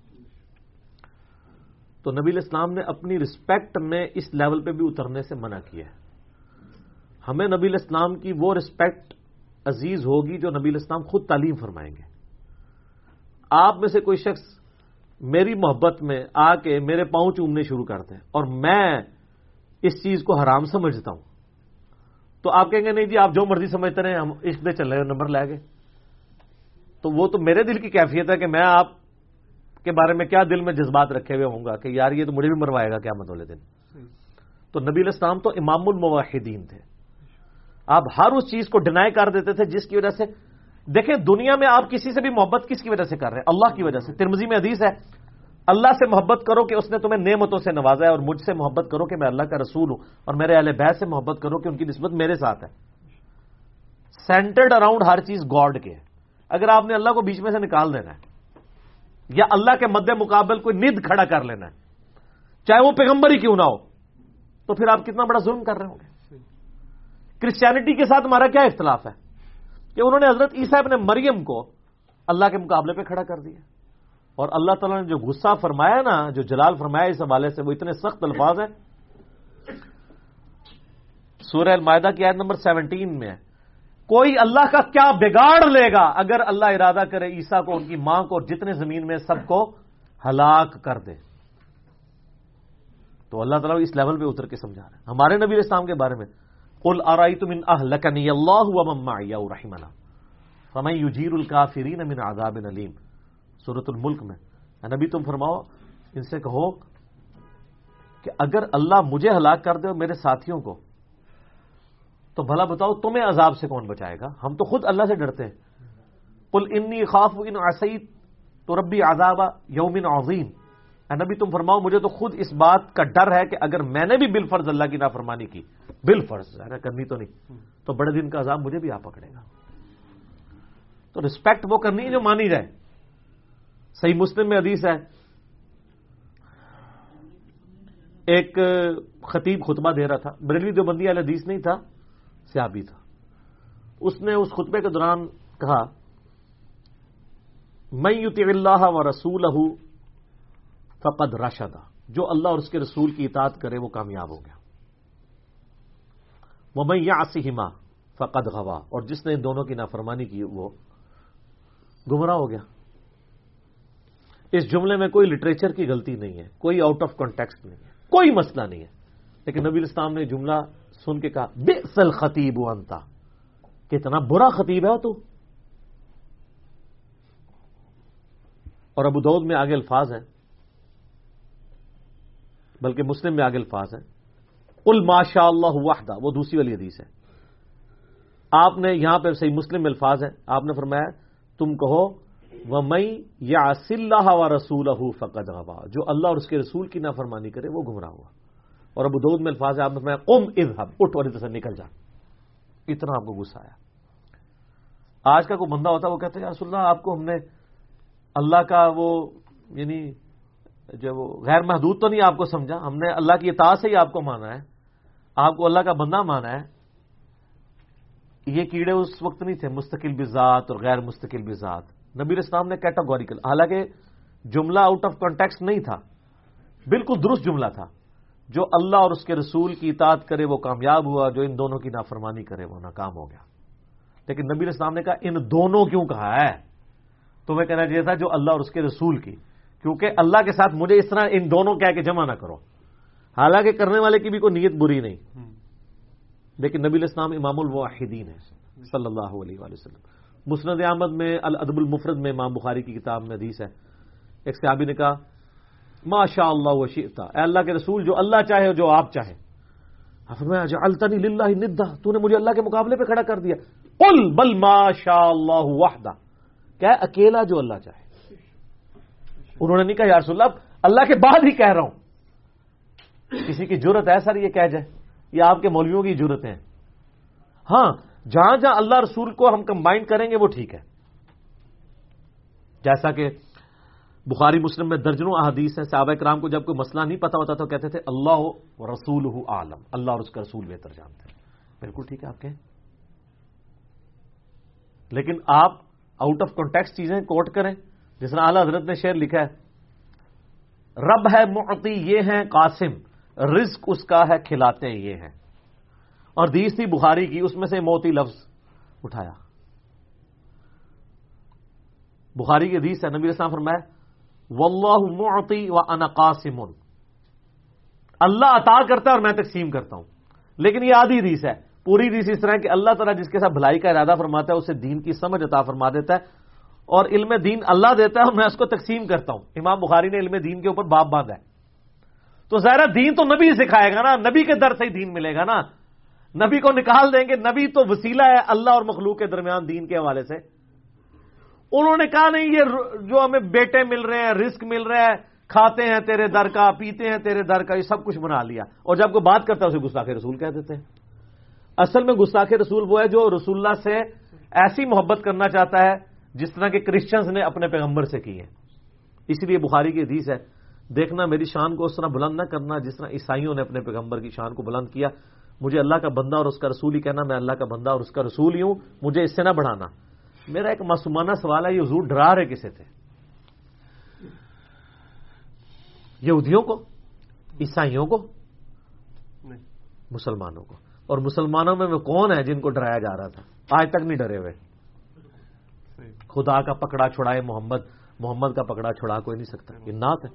میں دو ہزار سات میں مفتی منیب الرحمان صاحب کو ملنے گیا بائیس مارچ دو ہزار سات۔ آفس کے کام کے سلسلے میں گیا ہوا تھا کراچی۔ تو میری ملاقات ہوئی کافی لمبی ان سے۔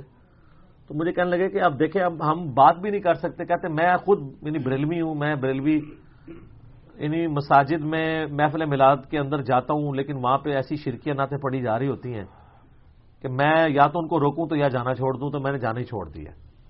کیونکہ رونے کی ذمہ داری تو صرف ہماری ہے نا۔ کیونکہ گل یہ سارے تو نہیں کھا سکتے۔ تو میں نے کہا جی کون سا شیر کہتے ہیں یہ جو شیر ہے کہ خدا کا پکڑا چھڑائے محمد محمد کا پکڑا چھڑا کوئی نہیں سکتا۔ اب یہ نبی اسلام کے سامنے پڑا جائے تو آپ کتنا یعنی جلال فرمائیں گے کہ مجھے خدا کے مقابلے پہ کھڑا کر رہے ہو تو چاہے اس کی آپ جتنی مرضی تعویل کریں کہ بھائی کیا مطلب دن پکڑا جائے گا بندہ نبی اسلام کی شفا سے چھوٹے گا وہ نبی اسلام کی شفا سے نہیں چھوٹے گا۔ وہ اللہ تعالی شفاعت مقرر کرے گا اس شفا سے چھوٹے گا۔ نبی اسلام تو مہمان خصوصی ہیں قیامت کے دن کے۔ لیکن شفاعت کا اذن اللہ نے دیا ہوا ہے۔ ورنہ تو سارے نہ چھوٹ جائیں۔ نبی اسلام پہ ہے تو آپ تو ابو جال کو بھی مغفرت کروا لیں۔ ٹھیک ہے۔ لیکن وہ اللہ نے فیصلہ کرنا ہے کہ کس کے لیے شفاعت ہے، کس کے لیے نہیں ہے۔ تو غیر اللہ کی قسم، ہمارے لیے کھانا حرام ہے۔ نبی الاسلام کی قسم بھی نہیں کھا سکتے۔ ہاں اللہ تعالیٰ جو اپنی مخلوقات کی قسمیں یاد فرماتا ہے، تو یہ اللہ تعالیٰ کی خصوصیت ہے اور اس میں اللہ تعالیٰ والا معاملہ جو ہے وہ بالکل ڈفرینٹ ہے۔ یہ اکثر لوگ پوچھ بھی رہے ہوتے ہیں غیر اللہ کی قسم کے حوالے سے، تو وہ معاملہ بالکل ڈفرینٹ ہے۔ اور یہاں پہ نظر اور منت کے حوالے سے میں نے بتا دیا سیم کفارہ ہے۔ اکثر لوگ خلاف شرم منتیں مانتے ہیں، وہ آپ نے پوری نہیں کرنی ہے۔ تو بخاری مسلم حدیث ہے، وہ نہ پوری کرنی ضروری ہے، لیکن کفارہ ضرور ادا کرنا ہوگا۔ اور ایک اور بات سن لیں، بخاری مسلم میں حدیث ہے کہ منت سے کوئی مصیبت نہیں ٹلتی، کنجوس کا مال ہی نکلتا ہے۔ ہاں صدقے سے مصیبت ٹلتی ہے۔ عرض کر دیں، صدقہ وہ چیز ہے جو بلا کو کھا جاتا ہے اور مولوی و بلا ہے جو صدقے کو بھی کھا جاتا ہے۔ ٹھیک ہے؟ یہ جوک کے طور پہ اس کو آپ سائڈ۔ صحیح مسلم میں، بخاری میں دونوں میں حدیث ہے کہ جو شخص یہ چاہے کہ اس کی عمر دراز کر دی جائے اور اس کے رزق میں برکت ہو، وہ اپنے رشتہ داروں کے ساتھ اس نے سلوک کرے۔ اس نے سلوک کا مطلب یہی ہوتا ہے کہ آپ نے مال پانی لگانا ہے۔ خالی دراسا دینے سے تو کوئی اس نے سلوک نہیں ہوتا نا۔ ظاہر ہے اس نے سلوک کا مطلب یہ ہے۔ قرآن و حدیث میں جب بھی اس نے سلوک کی باری آ رہی ہوتی ہے، یہ ہوتا ہے فائنینشیل ان پٹ دینی ہے آپ نے۔ اخلاقیات تو ہے ظاہر ہے کسی کو میٹھی تسلیاں دینے سے تو پیٹ نہیں بھرتا اس کا۔ ٹھیک ہے جی بہت افسوس ہے، آپ فاقے سے ہیں۔ تو انشاءاللہ آپ کے لیے دعا کر رہے ہیں۔ اللہ تعالیٰ، تو اس سے تو پیٹ نہیں بھرے گا، پیٹ تو بھرے گا جب آپ کسی کو کھانا کھلائیں گے۔ تو وہ صدقے سے بلا ٹلتی ہے۔ منت سے نہیں ٹلتی، کنجوس کا مال نکلتا ہے۔ لیکن نبی اسلام کی حدیث ہے، بخاری مسلم میں ونس آپ منت مانو گے پھر آپ کو پوری کرنی پڑے گی۔ لیکن خلاف شرم منت نہیں، وہ بدود میں حدیث ہے کہ ایک سیابی نے کہا، میں نے منت مانی تھی کہ میں مقام بوانا پہ سو اونٹ قربان کروں گا۔ آپ پر میں وہاں کوئی زمانے جالیت کا کوئی میلہ تو نہیں لگتا تھا؟ کوئی شرکی ایکٹیویٹی تو نہیں ہوتی تھی؟ یہ دیکھ لینا، ان کا نہیں آسلا پھر آپ نے فرمایا، کرو۔ اور اگر ایسا ہوتا تھا پھر تم نے نہیں کرنا۔ تو اسی لیے میں کہتا ہوں کہ مزارات پہ جا کے صدقہ اور خرات آپ نہیں کریں گے۔ چوک میں کھڑے ہو کے کر لیں، مسجد کے باہر کر لیں۔ مزارات تو خود نبی اسلام کی نافرمانی میں بنائے گئے ہیں۔ مسلم شریف میں حدیث ہے، میں تمہیں منع کرتا ہوں قبروں پہ عمارتیں بنانے سے، قبروں کو پکا کرنے سے، ان پہ بیٹھنے سے۔ ڈائریکٹ قبر پہ بیٹھنا بھی حرام ہے، مسلمان کی قبر کی عزت ہے، اور مجاور بن کے بیٹھنا بھی حرام ہے۔ جو چیزیں نبی الاسلام کی نافرمانی پہ بنی ہیں، ان نافرمانی کے اڈوں کو آپ سپورٹ نہیں کر سکتے۔ یہ من ہے۔ لیکن اب انڈیا، پاکستان، بنگلہ دیش میں اتنے بڑے لیول کا بگاڑ آ چکا ہے، دین کے نام کے اوپر۔ کیا آپ ان چیزوں کی مخالفت کرتے ہیں؟ وہ سمجھتے ہیں دین کی مخالفت ہو رہی ہے۔ اعلی حضرت نے جو وسایہ شریف لکھوائی ہے نا، اس میں ایک وسیعت یہ ہے کہ میری میت کے اوپر کسی امیر آدمی کو روٹی نہیں دینی ہے۔ میت کا کھانا امیر آدمی کے لیے کھانا حرام ہے۔ یا حضرت کا فتوا ہے۔ صرف غریبوں کو کھلانا ہے۔ تو یہاں تو امیروں کو کاٹ جا رہے ہوتے ہیں۔ جو تیجا چالیسواں کر بھی رہے ہیں نا جن سے انہوں نے ڈیڈکٹ کی ہیں چیزیں، وہ بھی کہتے ہیں کہ آپ نے سال سواب کے لیے اگر تیجے چالیسویں پہ کھلانا بھی ہے کسی کو، تو غریب کو کھلانا ہے۔ امیر آدمی میت کا کھانا حرام ہے کھانا۔ میں آپ کو بتاؤں، میں دعوت اسلامی میں بھی تھا نا، تو ہم میت کا کھانا نہیں کھاتے تھے جا کے۔ تو پکے بریلوی بنے۔ نام کے بریلوی نہیں۔ اور بھی عرض کر دیتے ہیں۔ اعلی حضرت کے مزار پہ آج بھی نماز کے بعد کلمہ اونچی بات سے نہیں پڑھا جاتا۔ اعلی حضرت کی قبر آج بھی ایک بالشت ہے اور پکی نہیں ہے اور اونٹ کی کوانجی اتنی اونچی ہے۔ انہوں نے منع کیا تھا میری قبر کے ساتھ یہ سلوک نہیں کرنا۔ اور یہاں ان کے نام کے اوپر سارا کچھ ہو رہا ہے۔ تو ہمارے بریلوی بھائی اگر بریلوی بھی بن جاتے ہیں نا، تو ففٹی پرسینٹ خرافات سے بچ جاتے ہیں۔ تو یہ چیزیں بیچ میں کتنی انجیکٹ ہو گئی ہیں۔ احکام شریعت کا میں نے والا کئی دفعہ بتایا کہ انہوں نے کہا کہ روزہ شریف پہ حاضری کا طریقہ بتایا کہ جالیوں کو ہاتھ نہیں لگانا۔ اور نہ جالیوں کے سامنے حد رکو جھکنا ہے۔ حرام ہے۔ اور نہ بوسا لینا یہ بھی حرام ہے۔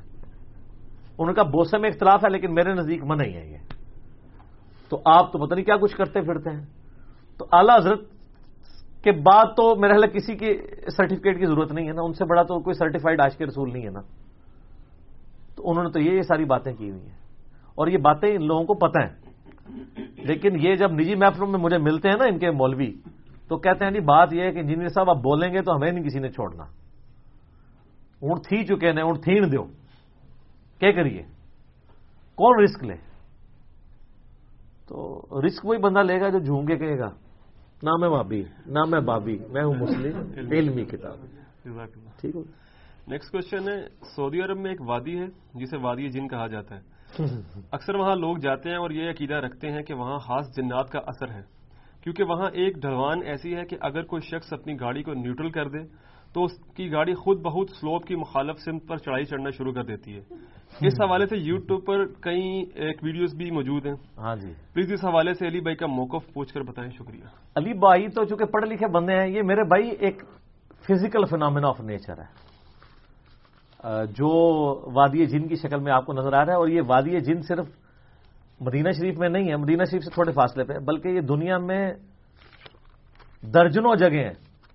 اور اس کے لیے ٹرم یوز ہوتی ہے میگنیٹک ہلز یا گریوٹی ہلز آپ جا کے یوٹیوب پہ یا گوگل میں لکھیں نا وکیپیڈیا میں تعارف بھی کھل جائے گا کہ دنیا میں کون کون سی جگہ انڈیا میں لداخ کے اندر بھی اس طرح کی گریوٹی ہل موجود ہے۔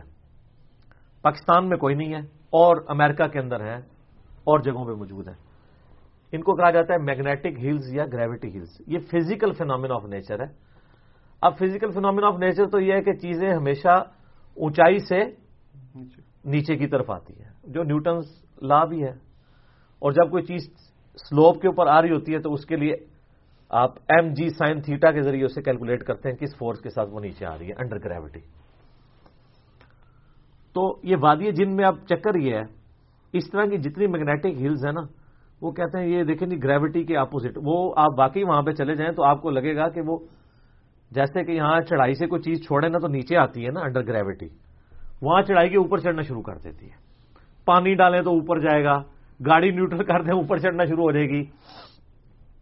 کوئی بھی رول کرنے والی چیز آپ چھوڑیں گے تو آٹومیٹکلی اوپر چڑھنا شروع ہو جائے گی۔ تو کہتے ہیں جی، ادھر کوئی جنات کا اثر ہے، کوئی اسے معجزہ کہتا ہے، کوئی کرامت کہتا ہے، کوئی کچھ بناتا ہے۔ حالانکہ اس کو چیک کرنے کا بڑا آسان طریقہ ہے۔ جو میں ہر چیز میں کہتا ہوں کہ فیتا مار کے دیکھ لو۔ کسی جگہ کی اونچائی اور چڑھائی کو چیک کرنے کے لیے کون سا انسٹرومنٹ یوز ہوتا ہے؟ کیوں نہیں؟ نہیں بھائی، ٹھیکیدار صاحب۔ اگر آپ نے چیک کرنا ہو کہ یہ جگہ اونچی ہے، یہ تو آپ وہ کون سا انسٹرومنٹ یوز کرتے ہیں؟ لیول۔ لیول جھوٹ نہیں مارتا۔ لیول آپ کو بتا دے گا، اگر تو وہ ببل اس طرف ہے۔ تو وہ سائڈ اونچی ہوگی۔ اس طرف ہے تو یہ اونچی ہوگی۔ اس طریقے سے آپ کئی بار دیوار بالکل آپ کو سیدھی نظر آ رہی تھی لیکن جیسے وہ سال لگائے نا تو پتا لگتا ہے ٹیڑھی ہے۔ اس لیے ہم مستری ہوں جب بھی میں دیوار کو کہنا جی میں کہ جی جو مرضی ہو جائے۔ انسٹرومنٹ انسٹرومنٹ ہے۔ بعض اوقات علاقے کے خد و خال ایسے ہوتے ہیں آپ بالکل چیز سیدھی کر کے لگا رہے ہوتے ہیں لیکن بعض اوقات وہ اوپر والا لینٹر جو ہے نا وہ ٹیڑھا ہوتا ہے۔ لینٹر کے ساتھ ملائیں تو چیز ٹیڑھی ہو جاتی ہے، لیول کے ساتھ کریں تو لینٹر ٹیڑھا نظر آ رہا ہوتا ہے۔ اگر وہ لینٹر ہی ٹیڑھا ہوگا، تو آپ جب اس کے اوپر والی دیوار کے ایج کے ساتھ چیز ملائیں گے تو وہ ٹیڑھی لگے گی۔ تو لیول تو جھوٹ نہیں بولے گا، لیول لگائیں گے، لیول کہے گا جی آپ کا وہ دیوار یا وہ نائنٹی ڈگری پہ نہیں ہے۔ تو سر، ان ساری گریوٹی ہلز پہ، یہ وادی جن والے ہو تھی بھی سن لو، جو مدینہ اور مکے میں رہ رہے ہو، ایک لیول خرید کے اگر تین سو روپے کا آپ کا ایمان ٹھیک ہو جاتا ہے نا ایک لیول خریدیں آپ، وادی جن میں چلے جائیں اور وہاں جا کے آپ لیول رکھیں۔ جیسے ہی آپ لیول رکھیں گے تو آپ کو اندازہ ہوگا کہ وہ جس طرف آپ کو چڑھائی نظر آ رہی تھی نا، وہ جگہ نیچی ہے۔ اور جو آپ کو ڈلوان نظر آ رہی تھی، وہ جگہ اونچی ہے۔ لیکن وہ نظر کے دھوکے کی وجہ سے ایسے نظر آ رہی ہوتی ہے۔ اسے کہتے ہیں آپٹیکل الوژن بسری دھوکا اور جس کو آپ نے پتہ نہیں کیا کچھ بنایا ہے۔ یہ آپٹیکل الوژن ہوتا ہے، وہ دیکھنے میں ایسے نظر آ رہی ہوتی ہے، ایسا ہوتا نہیں ہے۔ آپٹیکل الوژن آپ کو دیوار میں بھی ہو جائے گا۔ کئی بار دیوار بالکل سیدھی نظر آ رہی ہے، آپ سال لگائیں تو ٹیڑھی ہوگی۔ کیونکہ وہاں کے جو لاتوں واقعات ہیں نا، اس کے ساتھ وہ سیدھی ہوگی، لیکن گریوٹی کے ساتھ وہ ٹیڑھی ہوگی۔ اس چیز کو نا ایک سائنٹسٹ تھا ایمز نام کا۔ اے ای ایم ایمز روم آپ جا کے گوگل پہ لکھیں یوٹیوب پہ۔ تو ایمز نے نائنٹین فورٹی سکس میں نا کچھ کمرے ڈیزائن کیے تھے ایسے۔ وہ بڑے آسان ہیں۔ وہ کمرے اس نے ایسے بنائے تھے کہ وہ کمرے آلریڈی ڈلوان پہ اس نے بنائے۔ لیکن اندر کمرے کو فلیٹ رکھا۔ باہر سے دیکھنے سے وہ کمرہ ٹیڑھا نظر آ رہا ہے، لیکن اندر جائیں گے نا، تو وہ دیواریں اس حساب سے ایڈجسٹ کیے کہ ہر چیز سیدھی نظر آتی ہے۔ تو ہم تو آدھی ہیں کہ اگر یہ دیوار سیدھی ہے تو میں جب ساتھ کھڑا ہوں گا تو سیدھا کھڑوں گا۔ اندر کو بندہ سیدھے نہیں کھڑا ہو سکتا۔ سیدھی دیوار کے ساتھ کھڑے ہوں گے تو آپ اتنے ٹیڑھے نظر آ رہے ہوں گے۔ کیونکہ آلریڈی پورے کا پورا کمرہ ہی ایک سلوپ کے اوپر بنا ہوا ہے۔ لیکن وہ سلوپ انہوں نے اندر ٹرانسفر نہیں کی ہوئی، بلکہ اندر کمرے میں وہ جو سلوپ والی دیوار تھی نا، اس کو اس طرح بنا دیا ہوا ہے۔ تو اس کی وجہ سے آپٹیکل الوژن آ جاتا ہے۔ تو اس نے پھر یہ ثابت کیا تھا کہ یہ گریوٹی ہل تو آپ اپنے گھر بھی بنا سکتے ہیں۔ آپ بھی بنا سکتے ہیں۔ وہ آپ یوٹیوب پہ ویڈیوز دیکھ لیں۔ اور سب سے بڑا چیک وہ لیول رکھ کے دیکھیں، وہ آپ کو جو اونچی جگہ نظر آ رہی ہے، وہ نیچی ہے۔ اس سے بڑا آپ گوگل میپ پہ جا کے یہ تقریباً سات آٹھ کلو میٹر کی لینتھ ہے وادی جین کی۔ وہ جس طرف آپ کو چڑھائی نظر آ رہی ہے نا، اس کی آپ سطح سمندر سے بلندی نکالیں، گوگل نکال دیتا ہے وہ آپ کو کم نظر آئے گی اور جو ڈلوان والی ہے، وہ اونچی نظر آئے گی۔ وہ وہاں کے جتنے پہاڑ ہیں نا، ان کے اینگل ایسے ہیں۔ یا امریکہ میں جتنی گریوٹی ہلز ہیں، ان کے درخت بھی ٹیڑھے ایسے اگے ہوئے ہیں، وہ ایمز روم ہی بنے ہوئے ہیں۔ تو اس لیے اس ماحول میں وہ آپ کو اس طریقے سے نظر آ رہا ہوتا ہے۔ یہ ریلیٹیوٹی کے پوائنٹ آف ویو سے بھی آپ کہہ سکتے ہیں۔ آپ ٹرین میں بیٹھے ہوئے ہوں۔ میری سامنے والی سیٹ پہ میں آپ کو یوں بال کیچ کرواؤں۔ تو آپ کیچ کر لیں گے۔ لیکن جو بندہ باہر کھڑا ہے، جو ٹرین چلتی ہوئی سو کی اسپیڈ پہ دیکھ رہا ہے، تو وہ بال نے اس کیچ کرانے میں کتنا سفر طے کر لیا ہوگا۔ لیکن ریلیٹو ٹو باہر کی چیز۔ یہی تو آئنسٹائن کی تھیوری آف ریلیٹیوٹی ہے نا۔ اندر اس نے اتنا ہی فاصلہ طے کیا اور آپ ایک اور تجربہ کریں، میں ٹرین میں اکثر سفر کرتا ہوں۔ ٹرین جس طرف جا رہی ہو نا، آپ ٹرین کے ڈبے میں اس طرف نہ تیزی سے چلنا شروع کر دیں۔ آپ کو لگے گا آپ اڑ رہے ہیں، کیونکہ وہ ساٹھ، ستر کی یا اسی کی سپیڈ پہ چل رہی ہوتی ہے۔ اور آپ دس کی سپیڈ پہ چل رہے ہوتے ہیں اور آپ نبے کی سپیڈ پہ چل رہے ہوتے ہیں۔ آپ ذرا باہر دیکھیے گا، آپ کو لگے گا کہ آپ اڑتے ہوئے جا رہے ہیں۔ اور اگر آپ مخالف سمت پہ چلنا شروع کریں، تو آپ بھاگنا بھی شروع کریں، تو آپ کو لگے گا آپ بہت کم ٹریول کر رہے ہیں۔ تو یہ وادی جن میں کوئی جنات نہیں ہے۔ ایک فزیکل فینامین آف نیچر ہے، جس کی وجہ سے لوگوں کو یہ، اور لوگ جاتے ہیں ادھر لوگوں نے۔ ادھر تو خیر ٹکٹ سکٹ نہیں، دنیا میں کئی جگہ ایسی ہیں وہاں پہ ٹکٹ لگائے ہوئے وہ کہتے ہیں یہاں پہ گریوٹی کا لا ہی فیل ہو جاتا ہے آ کے۔ کوئی نہیں سر گریوٹی فیل نہیں ہوتی، بے فکر وہ فیل ہوتی ہے جا کے اس طرح کے لاس جو ہیں وہ اسپیس کے اندر جا کے۔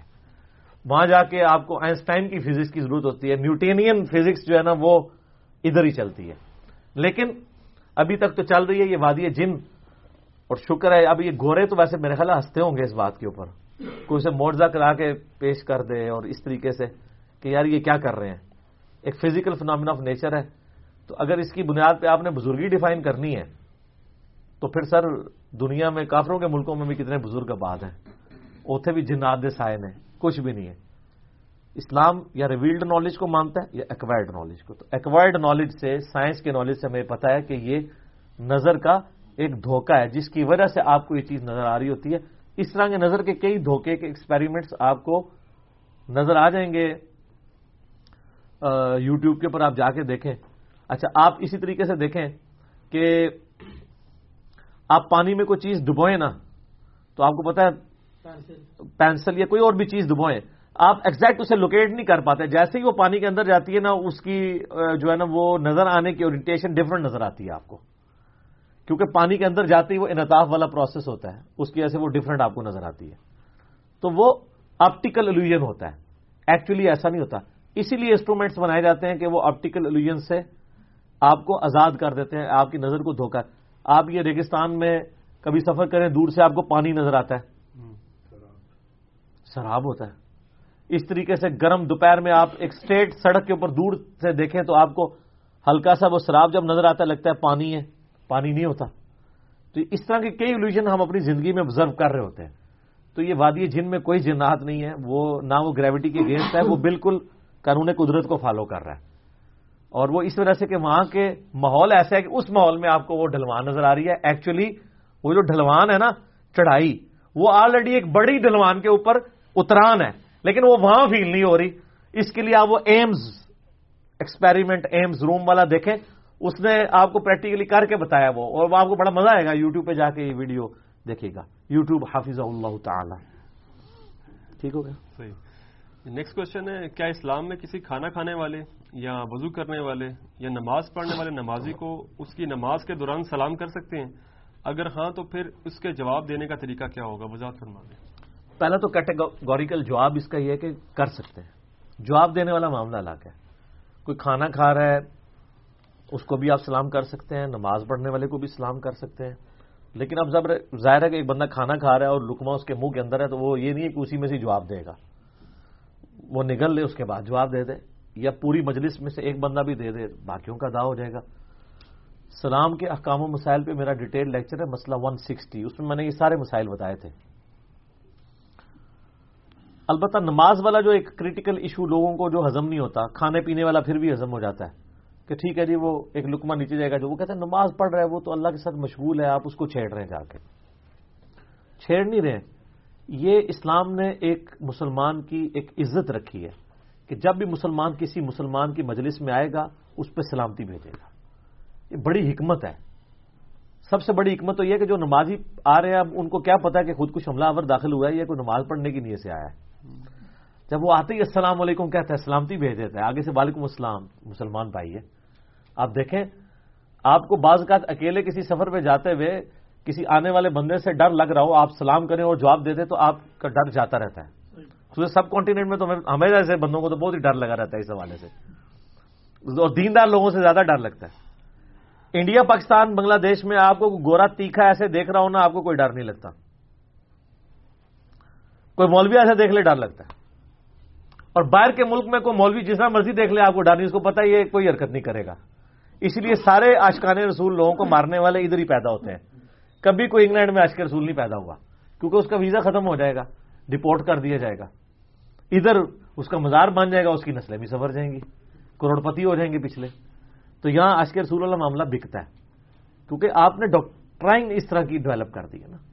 لوگوں کو اس طریقے سے آپ نے ابھارا ہے۔ تو اس طرح کی چیزیں ہو جاتی ہیں۔ نمازی کو آپ سلام کر سکتے ہیں۔ بخاری مسلم حدیث ابن مسعود کہتے ہیں رضی اللہ تعالیٰ عنہ، جب ہم نبی الاسلام کو نماز کی حالت میں سلام کیا کرتے تھے تو آپ سلام کا جواب بھی دیتے تھے، وعلیکم السلام کہہ کر۔ لیکن پھر جب ہم حبشہ ہجرت کر گئے اور حبشہ سے واپس آئے اور نبی الاسلام نماز پڑھ رہے تھے تو ہم نے سلام کیا تو آپ نے ہمیں جواب نہیں دیا۔ اور ابودود میں الفاظ ہیں کہ سلام پھیرنے کے بعد آپ نے جواب دیا۔ اور پھر فرمایا کہ نماز مشغولیت کا کام ہے۔ وہ پرانے والا حکم یعنی منسوخ ہو چکا ہے۔ اب اگر کوئی سلام کرے گا تو آپ نے نماز کے اندر اس کو وعلیکم السلام جواب نہیں دینا۔ ایک اور حدیث ہے بخاری اور مسلم میں۔ حضرت جابر بن عبداللہ کہتے ہیں، نبی الاسلام نے مجھے کسی کام سے بھیجا۔ آپ صلی اللہ علیہ وآلہ وسلم کا وہ کام کر کے جب میں واپس آیا تو آپ نماز پڑھ رہے تھے تو میں نے السلام علیکم کہا۔ تو نبی الاسلام نے جواب نہیں دیا۔ کہتے میں پریشان ہو گیا۔ کہ حضور ناراض تو نہیں ہو گیا اور میرے دل میں طرح طرح کے وسوسے آنا شروع ہو گئے۔ مسلم میں الفاظ ہے کہ آپ نے ہاتھ سے یوں اشارہ کیا، سلام کا۔ جب سلام پھیرا تو میں نے کہا، یا رسول اللہ، غلطی ہوگی۔ آپ نے فرمایا، نہیں۔ اب اللہ تعالیٰ نے منع کر دیا ہے۔ یہ ناسوں کو منسوخ، جس طرح پہلے آگ میں پکی ہوئی چیز کھانے سے وضو ٹوٹتا تھا، صحیح مسلم میں آتا ہے۔ بعد میں اجازت دے دی کہ نہیں ٹوٹے گا۔ تو آپ علیہ السلام فرمایا کہ نماز مشغولیت ہے، اس میں تم نے یہ والا کام نہیں کرنا۔ جامع ترمزی بدعود کے اندر حدیث موجود ہے۔ حضرت بلال ابشیر رضی اللہ تعالیٰ کہتے ہیں کہ صحابہ کرام میں نمازی کو سلام کرنے کا رواج تھا نبی الاسلام کے مبارک زمانے میں۔ اور الموتا امام مالک میں موجود ہے۔ عبداللہ بن عمر رضی اللہ تعالیٰ عنہ ایک نمازی کے پاس سے گزرے اس سے السلام علیکم کہا۔ تو اس نے آگے سے نماز میں ہی کہہ دیا، وعلیکم السلام۔ تو عبداللہ بن عمر رک گئے، حتیٰ کہ اس نے جب نماز کا سلام پھیرا تو آپ نے فرمایا کہ اگر نماز کی حالت میں تمہیں کوئی سلام کرے تو ہاتھ کے اشارے سے اسے جواب دو۔ زبان سے نہیں دینا۔ تو آپ قیام کی حالت میں کوئی مسجد میں انٹر ہوئے، السلام علیکم، آپ ہاتھ کے اشارے سے بس یوں کرتے ہیں یہ اس کا جواب ہو جائے گا۔ کھانا کھاتے ہوئے تو منہ سے ہی بولیں لکما جب نیچے چلا جائے۔ وہاں پہ بھی اگر کوئی آپ تیزی سے کھا رہے ہیں، زیادہ بھوک لگی تو ایسے ہی کرتے ہیں ساتھ ہی دوسرا لکما لے لیں۔ اور یہ جو مشہور ہے، کھانا کھاتے ہوئے بولنا نہیں چاہیے۔ یہ بالکل غلط ہے۔ بخاری، مسلم حدیث ہے، نبی اسلام تو کھانا کھانے کے دوران حدیثیں بیان کیا کرتے تھے۔ یہ جو حدیث شفاعت ہے کہ قیامت والے دن سب کے سب لوگ پہلے حضرت آدم کے پاس جائیں گے، وہ کہیں گے، آج مجھے اپنی جان کی فکر ہے۔ کرتے کرتے اینڈ میں نبی الاسلام کے پاس آئیں گے۔ یہ آپ الاسلام نے بکری کا گوشت کھانے کے دوران یہ حدیث بیان کی ہے۔ تو کھانا کھاتے ہوئے بول سکتے ہیں، لیکن یہ نہیں ہے کہ بہت بڑا لکما آپ نے منہ میں لیا ہوا اور بول بھی رہے اور سانس کی نالی میں چلا گئے۔ مصیبت ہی پڑ گئے ویسے آپ کھا رہے ہیں تو لائٹر موڈ میں بات بھی کر سکتے ہیں، کوئی حرج نہیں ہے۔ اور کھانا کھانے سے پہلے کوشش کیا کریں، کھانا کھانے لگے تو بسم اللہ اونچی آواز میں پڑھیں تاکہ باقی لوگوں کو یاد بھی آ جائے۔ اور صحیح مسلم میں حدیث نبی اسلام فرمایا کہ شیطان بائیں ہاتھ سے کھاتا ہے اور پیتا ہے، تم دائیں ہاتھ سے کھاؤ پیو اور سننے ابن ماجہ میں حدیث ہے، نبی اسلام نے فرمایا شیطان دائیں ہاتھ سے کام کرتا ہے، تم کھانا بھی دائیں ہاتھ سے کھاؤ اور لین دین بھی دائیں ہاتھ سے کرو۔ البتہ صحیح مسلم میں یہ ہے کہ آپ نے جو استنجا کرنا ہے وہ الٹے ہاتھ سے کرنا ہے۔ لیکن اگر کوئی کھبو ہے، لیفٹی ہے، اب یہ تو نہیں ہے کہ وہ اب لیفٹی ہے تو اب وہ دایا ہاتھ سے ہی کوئی وزنی چیز اٹھائے گا، اس کے لیے معاملہ الگ ہے۔ لیکن عموماً لین دین ہمارا تو چھوٹی موٹی چیزوں کا ہوتا ہے نا، پیسوں کا، کوئی پلیٹ دے دی، تو آپ دائیں ہاتھ سے ہی دیں۔ لیفٹی بھی دے سکتا ہے دائیں ہاتھ سے، کوئی مسئلہ نہیں۔ لیکن ابھی کوئی جانور قربان کرنا ہے تو اب یہ نہیں کہ لیفٹی کے رائٹ ہاتھ میں آپ پکڑا دیں، پھر تو جانور پتہ نہیں قربان ہوگا کہ نہیں ہوگا۔ الٹا مصیبت ہی بن جائے گی۔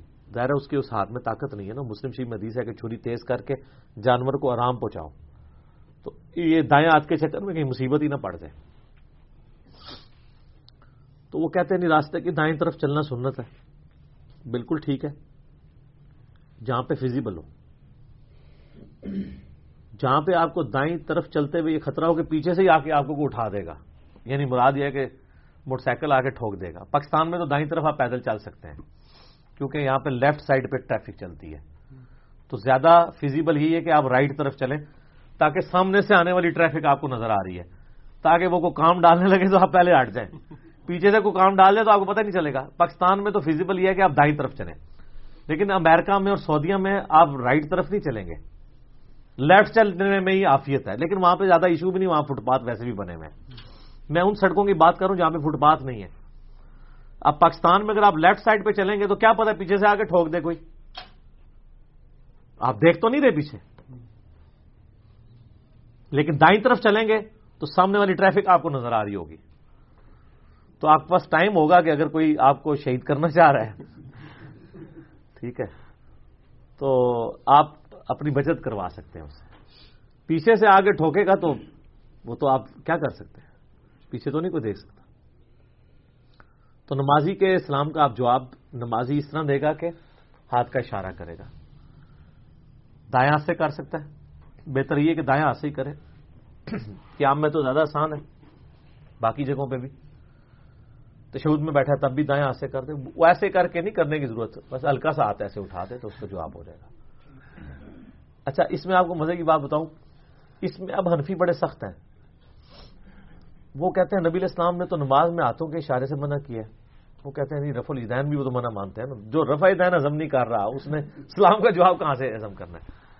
اچھا جب ان کو پوچھیں کہاں منع ہے، وہ کہتے ہیں وہ گھوڑوں کی دھوموں والی دیس ہے۔ ان کا دل کرے تو گھوڑوں کی دھوموں والی دیس رفع دین پہ لگا دیں۔ ان کا دل کرے گھوڑوں کی دھوموں والی دیس اسلام کے جواب پہ لگا دیں۔ تو حالانکہ اسی مسلم شریف میں جابر عبداللہ کی میں نے حدیث بیان کی کہ وہ ہاتھ سے اشارہ کیا نبی اسلام تو وہ جابر بن سمرا والی جو حدیث ہے، اس میں تو الفاظ ہی ڈفرینٹ ہے کہ صحابہ کرام کہتے ہیں، ہم جب نماز پڑھتے تھے تو ہم جب سلام پھیرتے تھے دائیں بائیں، تو اس وقت اپنے ہاتھوں سے ہاتھ اٹھا کے تو دائیں بائیں لوگوں کو سلام کرتے تھے۔ تو آپ نے فرمایا زبان سے سلام کرنا کافی ہے۔ وہاں تو ہاتھ اٹھانے کا تک نہیں نہ بنتا۔ اس لیے کہ آپ زبان سے جو رائٹ والے نمازی اور لیفٹ والے کو کر رہے ہیں، ہاتھ ملانا تو اگلی چیز ہے نا۔ گریٹنگز کافی ہیں۔ تو نبی اسلام نے کہا نماز میں ہاتھ نہ اٹھاؤ، صرف تو اس میں الفاظ ہے صرف زبان سے کہہ لینا کافی ہے۔ لیکن عام حالت میں جب آپ نماز پڑھیں اس میں تو آپ زبان سے بھی جواب نہیں دے رہے، وہاں تو ہاتھ کریں گے۔ اچھا وہ کہتے ہیں، نہیں، اشارہ ہے ہی منع۔ تو اس میں پھر ان کو ہم پھکی دیتے ہیں۔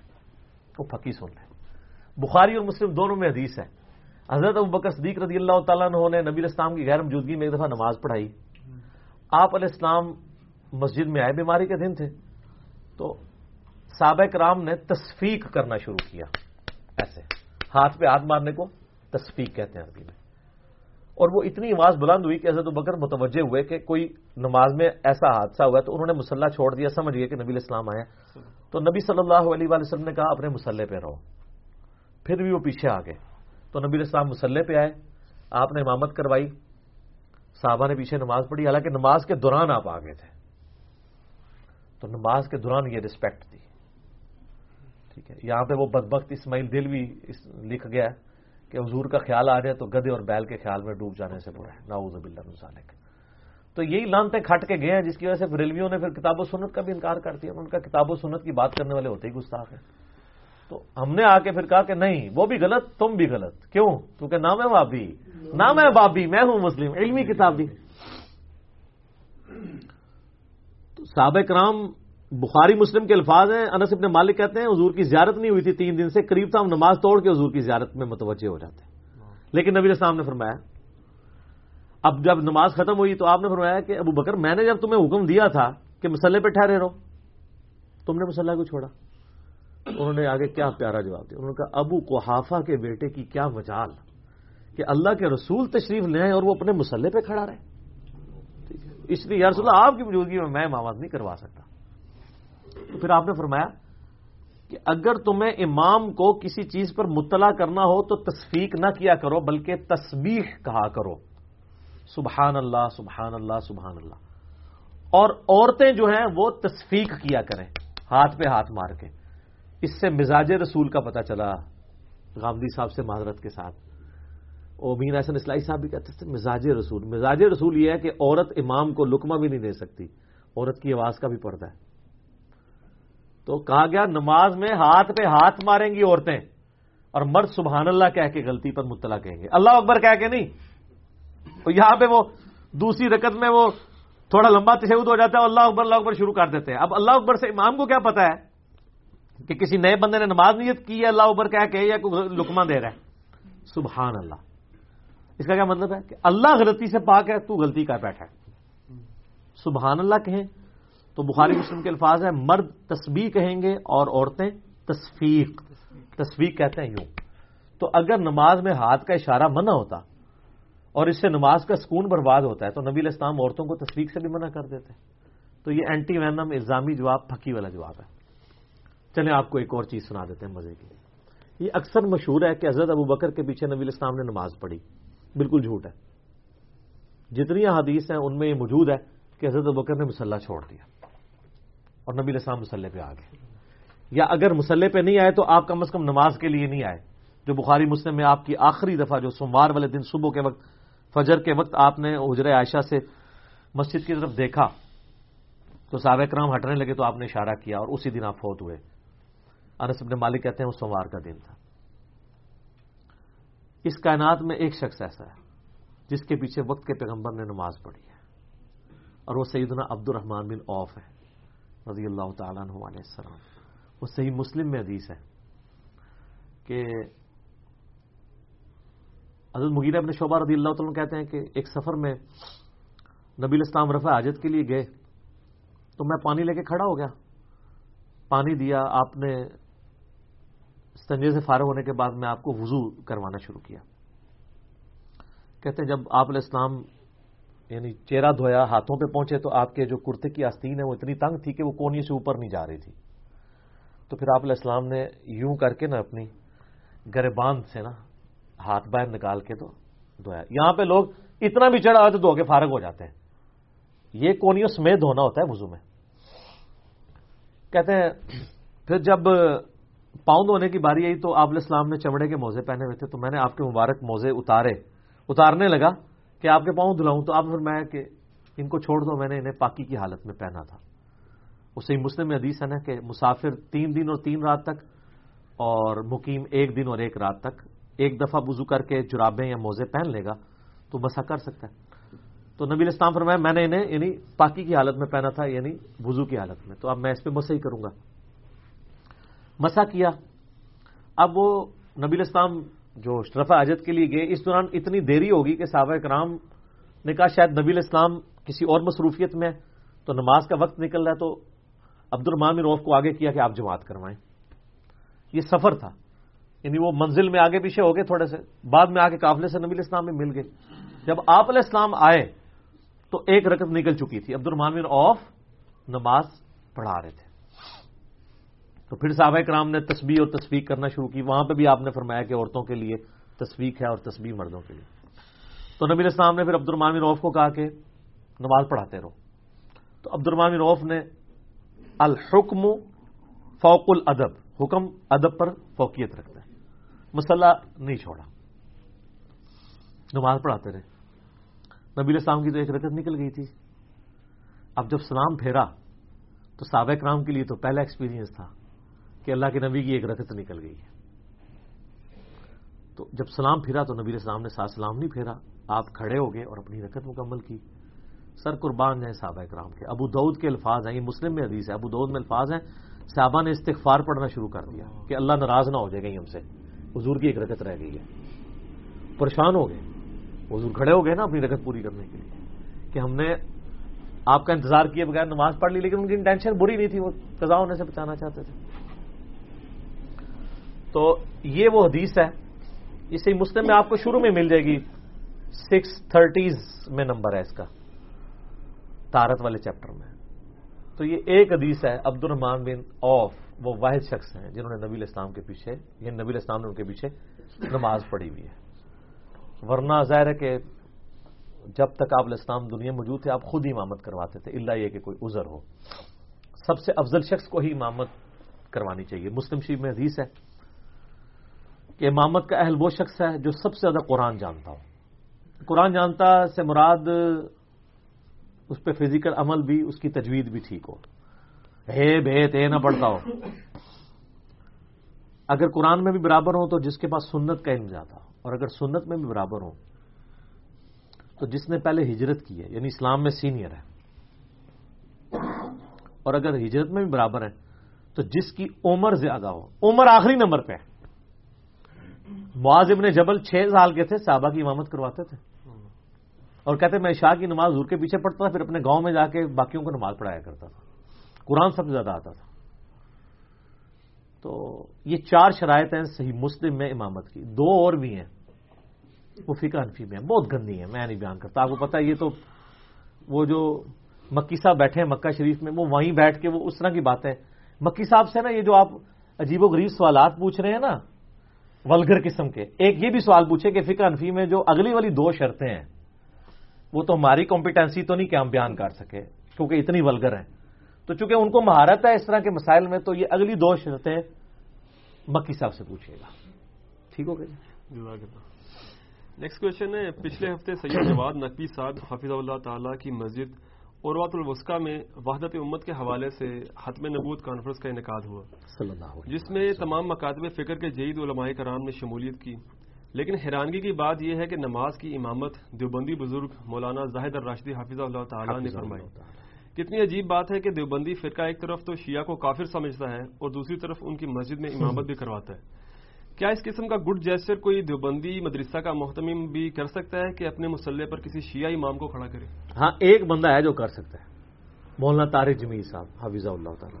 لیکن آپ کو سوال کا آنسر نہیں ملے گا، ان کو تو دیوبندی دیوبندی مانتے ہی نہیں ہے تو سر جواب یہ کہ کوئی نہیں کرے گا۔ آپ کو پتا آج کل وہ ٹماٹروں کا ایشو چل رہا ہے نا۔ تو وہ لوگوں نے پوسٹیں بنائی تھی، ایران سے کافی ٹماٹر آ گئے ہیں۔ سنی نہ خریدے ہاں دیکھیں نا۔ سر، جب آپ نے ایک پوری ڈاکٹرائن کھڑی کی، ضیاء الق ڈکٹیٹر کے زمانے میں، اور آپ نے یعنی دہشت گرد تنظیمیں بنائی، اور اس کے ذریعے سنی شیعہ یہاں پہ قتل و غارت شروع کروایا، ہوا یہ تھا کہ نائنٹین سیونٹی نائن میں آپ کو پتا ایران میں آ گیا تھا انقلاب۔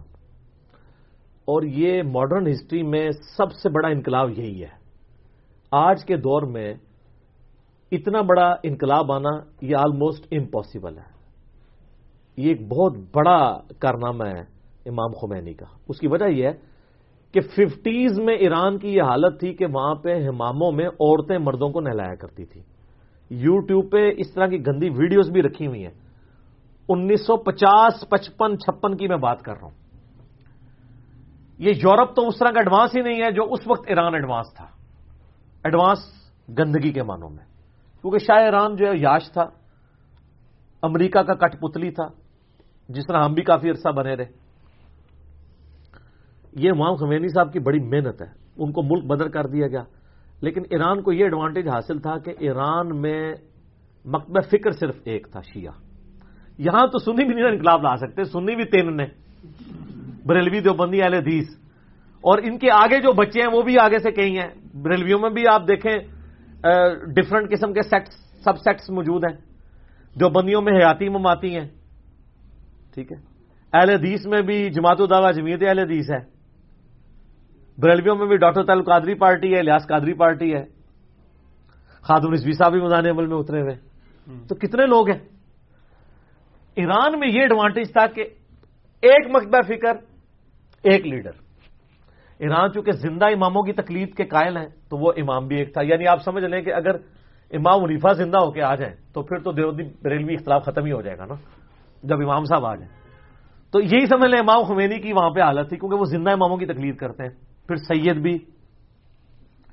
تو عراق میں رہ کے انہوں نے پھر کچھ عرصہ ان کو فرانس بھی رہنا پڑا۔ انہوں نے دعوت لانچ کی کرتے کرتے جب ینگ جنریشن اوپر آئی، نائنٹین سیونٹی نائن میں جب وہ ایران، تہران ایئرپورٹ پہ اترے، اس زمانے میں دس لاکھ سے زیادہ لوگ ان کو ریسیو کرنے آئے ہوئے تھے۔ تو وہ فوجی پولیس والے سارے اپنی گنے چھوڑ کے ہی بھاگ گئے۔ دس لاکھ بندے کے اوپر کیا فوج کرے گی؟ تین چار لاکھ فوج کیا کر لے گی؟ ساری تو ایک جگہ جمع نہیں ہو سکتی۔ لیکن ماں خمینی نے کوئی قتل و غارت نہیں ہونے دیا۔ انہوں نے کہا فوجیوں کو بلایا کہ تم ہماری فوج ہو۔ ٹھیک ہے، تم ان کے انڈر تھے، اب ہماری فوج ہو۔ اس طریقے سے انہوں نے معاملات آگے چلائے۔ تو اب یورپ اور امریکہ میں چیز نظر آ گئی تھی، یہ جو انقلاب آیا نا، یہ ایکسپورٹ ہوگا۔ انقلاب کبھی بھی ایک ملک کے اندر تک نہیں رہتا۔ وہ باہر نکلتا ہے۔ یہی کچھ افغانستان میں ہوا ہے نا۔ ہمیں لاکھ اختلافات ملا عمر کی بعض پالیسی کے ساتھ۔ لیکن وہاں پہ اس نے امن قائم کر دیا تھا۔ اور امریکہ کو دیکھے چوتھے ملے بلکہ دسویں ملے اندازہ ہو گیا تھا کہ یہ انقلاب باہر ایکسپورٹ ہوگا۔ آگے بیٹھ گیا۔ آج بیس سال سے بیٹھا ہوا ہے۔ یہ اب نکل جائے پھر بھی ایکسپورٹ ہو جائے گا۔ پاکستان کو فکر لگی یہاں پہ سعودیہ نے یعنی پیسہ لگایا کہ ایکسپورٹ ہو کے یہاں نہ آ جائے۔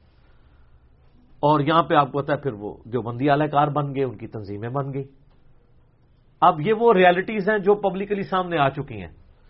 جو پہلے لوگ ڈھکے چھپے الفاظ میں باتیں کرتے تھے، اب ہمارے پرائم منسٹر صاحب اوپنلی ہر فارم پہ باتیں کرتے ہیں، اس لیے میں بھی اوپنلی کر رہا ہوں۔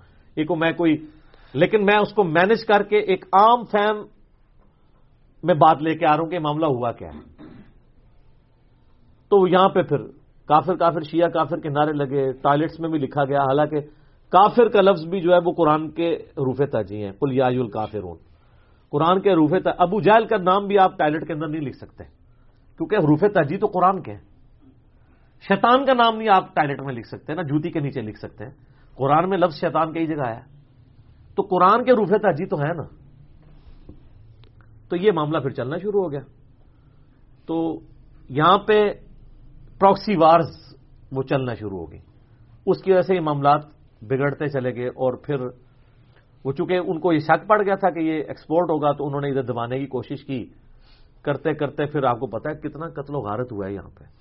ہزاروں لوگ مرے ہیں اس قتل و غارت کے اندر اور ہمیں بھگتنے پڑے۔ تو شیعہ کی بہت پرسیکیوشن ہوئی ہے اس جگہ پہ۔ اس وجہ سے شیعہ جو ہے نا وہ پیسے موڈ میں ہے۔ آپ دیکھیں گے اتحاد بین المسلمین کی جتنی تنظیمیں ہیں وہ صرف شیعہ کی ہیں۔ کوئی سنی تنظیم آپ نے دیکھی ہے؟ اتحاد بین المسلمین تو مجھے بھی بتائیے گا۔ نہیں۔ شیعہ ہی بریلوی دیوبندی اہل حدیث ان کو اپنے ممبروں میں بٹھاتے ہیں، تقریریں ان سے کرواتے ہیں، نمازیں ان کے پیچھے پڑتے ہیں۔ میں بریلوی تھا نا، دو دفعہ ارمین گیا میں نے مامے کعبہ کے پیچھے نماز نہیں پڑھی۔ شیعہ پڑھتے تھے۔ حالانکہ شیعہ کی ٹسل زیادہ ہے اہل حدیث کے ساتھ ایز کمپیئر ٹو بریلویوں کے۔ کیونکہ بہت بڑا فرق ہے۔ لیکن شیعہ میں وہ مفتی اعظم ایران کا فتویٰ ہے۔ ہم نائی صاحب کا کہ امام کعبہ کے پیچھے آپ نے نماز پڑھنی ہے۔ تاکہ انہوں نے یہ فتویٰ دیا ہے، اگر سعودی حکومت آپ کو مجبور کرے کہ ہاتھ باندھ کے نماز پڑھنی ہے، تو آپ بے شک ہاتھ باندھ کے نماز پڑھیں۔ لیکن مسلمانوں کی جمعیت سے لگنا ہو۔ شیعہ پڑھتے ہیں، بریلوی نہیں پڑھتے، کٹر دیوبندی بھی نہیں پڑھتے۔ تو شیعہ کے ایک مزاج کے اندر اتحاد، بین المسلمین، یہ ساری چیزیں موجود ہیں۔ سنیوں میں اگر آپ امید کی ایک کرن نظر آئیے تو مولانا تارے جمیل صاحب ہیں، میں نے دیکھا ہے، جو انہوں نے تھنک آؤٹ آف باکس کیا اور یہ زائد الراشدی صاحب کا تو یہ بہت بڑا ایک، سمجھیں کہ ایک تھنک آؤٹ آف باکس ہے۔ تارے جمیل صاحب کی وہ ورتھ نہیں ہے دیوبندی علماء میں، جو زائد الراشدی صاحب کی ہے۔ کیونکہ ان کو تو فارغ کر چکے ہیں نا۔ نکال ہی دیا نا مکبہ فکر سے۔ زائد الراشدی صاحب تو ایک سرٹیفائڈ دیوبندی ہے انتہائی ڈیسنٹ آدمی ہے سرفراز خان صفدر صاحب کے بیٹے ہیں۔ اور ان کا عمار خان ناصر ان کا بیٹا ہے آگے سے۔ بہت ڈیسنٹ آدمی ہے اور واقعی وہ ڈیزرو کرتے ہیں کہ ان کو امامت کے اوپر فائز کیا جائے۔ یہ گڈ جیسچر جواد نقوی صاحب کا حوصلہ ہے جی انہوں نے دیا تو سب سے پہلے تو اب زید الراشدی صاحب کو چاہیے کہ وہ اپنی مسجد میں ان کو بلوائیں ان کو محمد کے اوپر کھڑا کریں۔ تارج میر صاحب کو لوگ ملنے کے لیے جاتے ہیں۔ کئی بار بریلوی علماء گئے انہوں نے مسلح پہ بریلویوں کو کھڑا کر دیا۔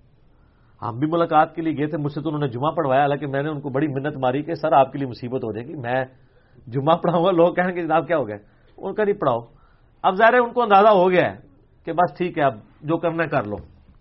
وہ ہمارے ایک دوست ہیں وہ کہتے ہیں تارج میر صاحب اتنے بڑے ہو گئے ہیں کہ وہ تبلیغی جماعت اور دیوبندیت سے بھی بڑے ہو چکے ہیں۔ تو اب دیوبندیت اور تبلیغی جماعت کو ان کی ضرورت ہے۔ تارج میر صاحب کو تبلیغی جماعت یا دیوبندیت کی ضرورت نہیں ہے۔ اور یہ ان کا اخلاص ہے کہ اللہ تعالیٰ نے ان کو اس آجزی کی وجہ سے اس عروج تک پہنچایا۔ ماشاء اللہ تعالی۔ تو میرا خیال ہے اب دیوبندیوں کو بھی ہمت کرنی چاہیے کہ وہ ایک گڈ جیسچر دیں اور اس طریقے سے نماز پڑھوائیں۔ اور صرف ان سے نہیں، باقی لوگوں کو بھی چاہیے کہ وہ کریں۔ اور یہ میں آپ کو بتاؤں، پیسہ لگائیں تو یہ کرتے ہیں سب کچھ۔ آپ دیکھیں کئی دیوبندی مولانا ہے جو کہتے ہیں جی بریلوی مشرق ہیں، ان کے پیچھے ان کی تو اپنی نماز نہیں ہو رہی، اپنی ان کی، ہماری ان کے پیچھے کیسے ہوگی؟ جب رمضان میں شیاد میں ان کو بلایا جاتا ہے، وہ بریلویوں کے پیچھے، انہی بریلوی مولویوں کے پیچھے نماز پڑھ رہے ہوتے ہیں۔ پیسہ لگا دینا آپ، تو سب کے پیچھے نماز ہو جاتی ہے۔ اسی لیے میں کہتا ہوں نا کہ کوئی بندہ رف الزین کا دشمن ہو، آپ اس کے کام میں کہیں گے سعودیہ سے ویزا ہے، پاکستانی ڈیڑھ لاکھ روپے تنخواہ ہے۔ لیکن آپ کو پتا ہے وہ سعودی والے رف الزین کرتے ہیں آپ کو رف الزین کرنا پڑے گا۔ وہ کہیں گے ہاں جی کیوں نہیں؟ یہ بھی ثابت ہے۔ جو بخاری مسلم کی درجنوں حدیثیں بالکل سیدھی اسٹیٹ فارورڈ رف الدین ثابت نہیں کر سکتی۔ وہ ایک سعودیہ کا ٹکٹ کر سکتا ہے۔ لیکن سر اس اس تصویر کا میں آپ کو دوسرا رخ بھی بتاتا ہوں۔ بریلوی اور دیوبندیوں اور شیعہ سے معذرت کے ساتھ۔ میرا یہ چیلنج ہے آپ کسی اہل حدیث کو ایک لاکھ روپے تنخواہ کی لالچ دیں اور اسے کہیں بریلویوں کی مسجد میں امامت کرو۔ گیارہویں بھی دینی پڑے گی۔ شرکیاں نعتیں بھی پڑھنی پڑیں گی۔ وہ بھوکھا مر جائے گا کہ امامت نہیں قبول کرے گا۔ یہ فرق ہے سر۔ اس لیے کہ جسے توحید کی چاشنی نصیب ہو جاتی ہے نا، اس کے لیے پھر بڑی بڑی مشکلات جھیلنا آسان ہو جاتی ہیں، وہ دنیا کو ٹھوکر مارنے کے لیے تیار ہو جاتا ہے۔ یہ کر کے دیکھ لیں، اگر کوئی کہتا نا میں ایوی کر رہا ہوں تو دونوں کو آپ کر کے دیکھ لیں۔ کتنے حنفی ہیں پاکستان کے جو سعودیہ کی مسجدوں میں امامت کروا رہے ہیں۔ ہم پرسنلی کتنے لوگوں کو جانتے ہیں۔ صرف ویزا لگا ہوا ہے، گئے ہوئے اور یہاں انہوں نے کتابوں میں محمد واب صاحب کو شیطان کا سینگ ڈکلیئر کیا ہوا ہے، المحند المفند کے اندر۔ کیونکہ در مختار میں ہو گیا ہوا ہے، رد المختار میں فتح شامی میں۔ تو اب یہ دیوبندی بریلوی تو جان نہیں چھڑا سکتے کہ ان کے بزرگوں نے پیر میلشا صاحب نے بھی محمد الواب صاحب کو شیطان کا ایجنٹ ڈکلیئر کیا ہوا ہے۔ آج یہ لوگ کس منہ سے جا کے تو سعودیہ والوں کو کے پیچھے نماز پڑھتے ہیں اور اسے چندے لیتے ہیں؟ آپ کو پتا سعودیہ نے صرف چندے دے کے اہل حدیث کی مسجدیں نہیں بنوائی ہیں پاکستان میں کئی دیوبندیوں اور بریلویوں کی مسجدیں بھی سعودیہ کے چندے پہ بنی ہوئی ہیں۔ کیونکہ وہ عربی پیسہ دے دیتے ہیں کہ چلو یار مسجد کے لیے دے دیں۔ وہاں جا کے یہ سب کچھ کرنے کے لیے تیار ہو جاتے ہیں۔ جیسے ہی ایئرپورٹ پہ اترتے ہیں، تو کہتے ہیں رفا دین منسوخ ہو چکا ہے اور مزے کی بات دیکھیں، جہاں سے آیا تھا، ان کو آج تک نہیں بیچاروں کو پتا چلا منسوخ ہو گیا اور جو ہندوؤں کی اولاد ہیں، سکھوں کی اولاد ہیں، یہ ادھر بعد میں کلمہ پڑا ہے نا۔ کوئی سوائے سیدوں کے، کوئی کہہ سکتا ہے کہ میں مسلمانوں کی اولاد ہوں؟ بعد میں ہی مسلمان، اسلام آیا نا یہاں پہ۔ ہاں عرب کے لوگ کہہ سکتے ہیں کہ صحابہ کی اولاد ہے یا سید جو ہیں، وہ کہہ سکتے ہیں کہ ہم یعنی ہمارے پرکھوں میں کوئی بھی کافر نہیں ہے۔ اور تو کوئی دعویٰ نہیں کر سکتا۔ ہندوؤں کی اولادیں ایک غریب اتو بدتمیز ہندوؤں کی الادا کہ منسوخ ہو گیا۔ ٹھیک ہے۔ اور یہ جو سید بھی ہے نا، یہ بھی کان کھول کے سنیں کہ آپ سید تو بنے ہوئے ہیں۔ تو سید جو ہے وہ آئے تو عرب سے تھے۔ تو عرب کے لوگوں کی بھی ذرا نماز دیکھ لیں۔ اور وہاں سے جو کتابیں ہیں ان کتابوں میں نماز کا طریقہ دیکھ لیں۔ رف الدین پہ تو سنی شیعہ دونوں کا اتفاق ہے۔ ٹھیک ہو گیا جی۔ علی بھی آخری سوال ہے کہ قرآن حکیم سرد القاف میں جن اصحاب القحف کا ذکر ملتا ہے یہ لوگ کس زمانے سے تعلق رکھتے تھے؟ کیا یہ انبیاء کرام علیہ السلام تھے یا ان کے صحابہ کرام علیہ مردوان تھے؟ پلیز ان کے واقعے کی تفصیل بھی بیان کر دیں کیونکہ سننے میں یہ بھی آیا ہے کہ جہاں سیدنا یونس علیہ السلام کی مچھلی اور سیدنا عزیز علیہ السلام کا گدھا اور سیدنا موسا علیہ السلام کی گائے اور سیدنا صالح علیہ السلام کی اونٹنی بھی جنت میں جائے گی۔ وہاں اصاب القحف کا خوش نصیب کتا بھی جنت میں جائے گا۔ چونکہ کتا ایک نجس جانور ہے اس لیے اسے یہودی عالم بلام بن بورا کے جسم و شکل میں داخل جنت کیا جائے گا۔ پلیز ان تمام باتوں کی تصدیق یا تردیق فرما دیں۔ شکریہ جزاک اللہ۔ کڈی وڈی کہانی کڑی ہے انہوں نے۔ ہر چیز کا جواب دیا کہ جی وہ چونکہ وہ نجس جانور ہے تو بلام بن بورا جو یہودی عالم تھا تو اس کی کھال پہنا کے، حالانکہ اس کو بھی اللہ تعالیٰ نے کتے کی مثال بیان کی ہے، معذرت کے ساتھ۔ یہودی عالم تھا اور سورت العراف کی آیت نمبر 175 اور 176 میں اللہ تعالیٰ نے اس کو کتے کی مثال بیان کی اور کس وجہ سے فرمایا؟ علم دیا تھا، لیکن پستی میں گر گیا، دنیا کا لالچی بن گیا۔ اب اس کی حالت ہے کہ اس پہ کوئی بوجھ لا دے تب بھی زبان ہاں پہ، نہ لا دی جائے تب بھی زبان ہاں پہ۔ لالچی ہے نا۔ تو یہ بالکل جھوٹ ہے۔ اور میں بتاؤں، یہ اس طرح کے جھوٹ جب یہ بولتے ہیں تو یہ پکڑے جاتے ہیں۔ ہمارے یہاں پہ ایک بزرگ ہیں، تو وہ جب ہماری دعوت کے ساتھ اٹیچ ہوئے، پروگرام اٹینڈ کیے سکسٹی پلس ان کی ایج تھی، تو ان کا دماغ کھل گیا۔ پہلے وہ اتنے کٹر دیوبندی تھے کہ ان کی دکان کے بالکل ساتھ اہل حدیث کی مسجد تھی، لیکن انہوں نے پوری زندگی کبھی ادھر نماز نہیں پڑھی تھی۔ اور نمازی پکے اذان ہوتی تھی وہاں سے اتنی دور موٹر بائک چلا کے اپنی دو بندیوں کی مسجد میں نماز پڑھ کے واپس آتے تھے۔ تو ان کی اولاد بھی کنکلوڈ کر بیٹھی تھی کہ ان کے لیے تو کوئی ہدایت نہیں ہے۔ لیکن ہدایت تو اللہ کے پاس ہے۔ پھر ان کو ہمارا تعارف ہو گیا۔ اس کی ایسے انہوں نے سوچنا شروع کر دیا۔ ہم کسی کو کنورٹ نہیں کرتے ہیں صرف سوچنے کی حص اس میں اجاگر کر دیتے ہیں۔ کہ یہ جو کچھ بھی آپ سے بیان کرتے ہیں یہ بتائیں لکھا کہاں ہوا ہے۔ پمفلٹ پڑھنے شروع کیے۔ اب وہ پمفلٹ جب پڑھتے تھے، جا کے علماء سے سوال کرتے تھے، آپ تو یہ بتاتے ہو، حدیث میں تو یہ لکھا ہوا ہے۔ تو پہلے تو علماء برداشت کرتے رہے کہ پرانا بندہ ہے، مسجد کا بانی ہے۔ اگنور کرو، چندہ بھی آ رہا ہے اگنور کرو۔ پھر جمعے والے دن، ایک دن مولانا صاحب نے جو ہے وہ جمعہ پڑھایا۔ جیسے میں کہتا ہوں، وہ قرآن و سننے سے مولانا شریف کو باہر نکالے۔ مولانا شریف صاحب بیچ میں گھسے۔ انہوں نے کہہ دیا کہ جی سابق کاف کا کتا جڑا ہے نا، وہ بھی جنت ہی جائے گا۔ قرآن میں لکھا ہوا ہے۔ اندازہ کرو۔ قرآن میں نہیں لکھا ہوا، مولانا شریف میں لکھا ہوا ہے۔ معذرت کے ساتھ۔ جب تک آپ کنویں سے کتا نہیں نکالیں گے، آپ جتنے مرضی ڈول نکالیں، کنویں کا پانی پاک نہیں ہوگا۔ تو اس طرح کے جو علماء سو ہیں، علماء حق کی تو ہم عزت کرتے ہیں جی۔ علماء سو کی بات کر رہا ہوں۔ ان کو جب تک آپ باہر نہیں نکالیں گے، مولانا شریف کو قرآن کی تفسیر سے احادیث کی شروحات سے تو قرآن و حدیث پاک نہیں ہوگا، جب تک ان کو نکالیں گے نہیں۔ تو انہوں نے ان سے پوچھ لیا کہ کہاں لکھا ہوا ہے؟ ان کا جی قرآن میں لکھا ہوا ہے۔ ان کا والا دیں، ان کا والا پھر آپ کو اگلے جمعے میں دیں گے۔ جمعہ پڑھا رہا ہے والا اگلے جمعے۔ سورت القاف قرآن میں موجود ہے۔ انہوں نے مجھ سے ڈسکس کیا جی اس طریقے سے انجینئر صاحب کو لکھا ہوا ہے۔ میں نے کہا جی اصحاب کاف کا بھی ذکر ہے، کتے کا بھی ذکر ہے، لیکن یہ آگے کہانی ہے۔ میں نے کہا آپ سورت القاف پڑھ کے دیکھ لیں۔ پارا نمبر پندرہ سے شروع ہو کے سولہ میں ختم ہوتی ہے۔ پہلی چھبیس آیات جو ہے صحاب القاف کے واقعے کے اوپر ہے اس میں کتے کا بھی ذکر ہے، اس کے غار کے دہانے پہ بیٹھے ہونے کا بھی ذکر ہے، اس کے روب دار ہونے کا بھی ذکر ہے، سب کچھ ہے، لیکن یہ اگلی کہانی کوئی نہیں ہے۔ ان کا جی کانفیڈنٹ ہے، میں نے کہا ہاں آپ قرآن خود، انہوں نے قرآن پورا خیر پڑھا تو کچھ نہ ملا۔ وہ اگلے جمعے پہنچے۔ تو وہ پھر آپ بتائیں اس سے اگلے جمعہ کرتے کرتے تھیندے تھیندے پھر تھیں گے۔ ان کو سمجھ آ گیا کہ یہ معاملات بگڑ گئے پھر آہستہ آہستہ اللہ نے ان کو ہدایت دے دی۔ تو اب یہ حالت ہے کہ کام تو وہ لکڑی کا کرتے ہیں، لیکن کوئی مولانا شریف بھی ان کے ساتھ نہیں بیٹھ سکتا۔ ٹھیک ہے۔ سیونٹی پلس ان کی ایج ہے۔ کسی مدرسے سے نہیں پڑھے ہوئے۔ صرف وہ جھوم جھوم کے کہتے ہیں کہ نہ میں وابی نہ میں بابی، میں ہوں مسلم علمی کتابی تو وہ کئی وہ لوگ کہتے ہیں نا کہ جناب، علی بھائی نے تعلیم بالغاں شروع کر دی ہے یعنی مولویوں کو بھی پڑھنے میں ڈال دیا ہے کہ اب مولویوں کے مقتدی جنہوں نے پوری زندگی سہمی ہوئی زندگی گزاری تھی ان کے سامنے، آج ان کے سامنے جب وہ لوگ پوچھتے ہیں کہ کہاں لکھا ہوا ہے، تو جواب نہیں دیتے، وہ کہتے کیڑے اسٹیشن تو بول رہے ہیں، پتہ لگ گیا۔ تو یہ سابق کاف کے بارے میں، حضرت ازیر کے گدے کے بارے میں، سابق کاف کے کتے کے بارے میں، یونس علیہ السلام کی مچھلی کے بارے میں اور بھی چیزیں ہیں نا سر۔ سلمان علیہ السلام کا حدود وہ تو نہیں پڑھیا۔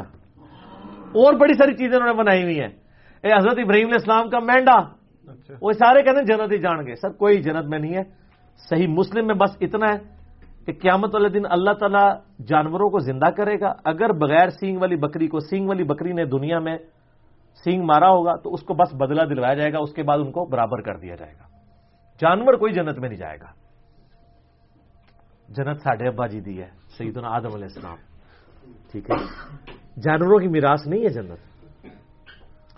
تو یہ سب جھوٹ بولا ہوا انہوں نے۔ اصحاب القاف جو ہے نا، یہ انسانی ہسٹری میں یونیک پرسنالٹیز ہیں۔ پیغمبر بھی نہیں تھے، پیغمبر کے اصحاب بھی نہیں تھے۔ اور پیغمبر کے تابعین بھی شاد نہ ہوں، تبا تابعین میں سے ہوں۔ حضرت عیسیٰ علیہ نبی علیہ صلاحت والسلام کے۔ لیکن اللہ نے ان کے ساتھ وہ معجزہ کیا جو کسی پیغمبر کے ساتھ بھی نہیں کیا۔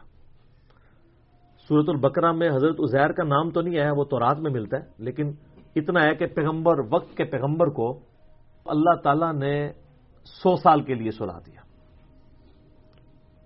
لیکن اصحاب القاف کو اللہ تعالیٰ نے تین سو سال کے لیے سنایا عیسوی اعتبار سے یعنی سولر کیلنڈر کے اعتبار سے، اور لیونر کیلنڈر کے اعتبار سے تین سو نو سال، جو قرآن میں سورت القاف میں آتا ہے۔ سورت نمبر اٹھارہ ہے قرآن پاک میں، پارہ نمبر پندرہ میں پہلی چھبیس آیات پڑھ لیں تو سورت القاف میں آپ کو اصحاب القاف کا پورا واقعہ پتہ چل جائے گا۔ اور یہ کرسچن ٹریڈیشن میں بھی سیون سلیپرز کے نام سے مشہور تھے۔ سات یعنی اللہ کے نیک بندے، سونے والے اور آٹھواں ان کا کتا تھا۔ کرسچنس بھی ان کو اولیاء اللہ کے طور پر مانتے تھے۔ یہ سمجھ لیں حضرت عیسیٰ کے تبا تابعین میں سے ہیں۔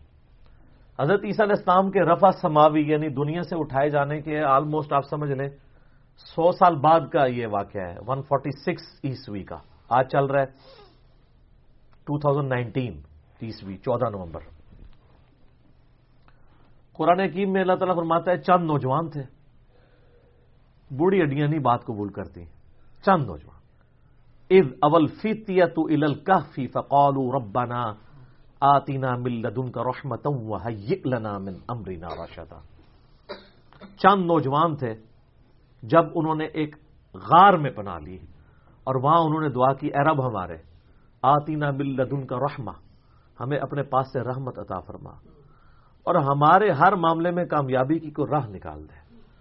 اتنی کامل دعا ہے۔ میں اکثر اپنے بھائیوں سے کہتا ہوں، اس سب کانٹیننٹ کے معاشرے میں ہم نے اس کمزور سے پلیٹ فارم سے یہ جو دعوت لانچ کی ہے اور آج تمام مقادب فکر پہ سارے بر اعظموں پہ جا کے چھا گئی ہے، اس کے پیچھے جو روح ہے وہ یہ دعا ہے۔ کیونکہ میں بھی اللہ تعالیٰ سے یہ دعا کیا کرتا تھا کہ اصحاب القاف کے ساتھ انہیں غیر معمولی واقعہ کر دیا۔ پوری رومن امپائر بت پرست ہے اور سات نوجوان اسلام قبول کرتے ہیں تو انہیں ان کے ساتھ موجزہ کیا۔ آج یہاں سب کانٹیننٹ میں بھی اکثریت دین کے نام پہ گمراہی ہے۔ ہماری آواز کیسے لوگوں تک پہنچے گی؟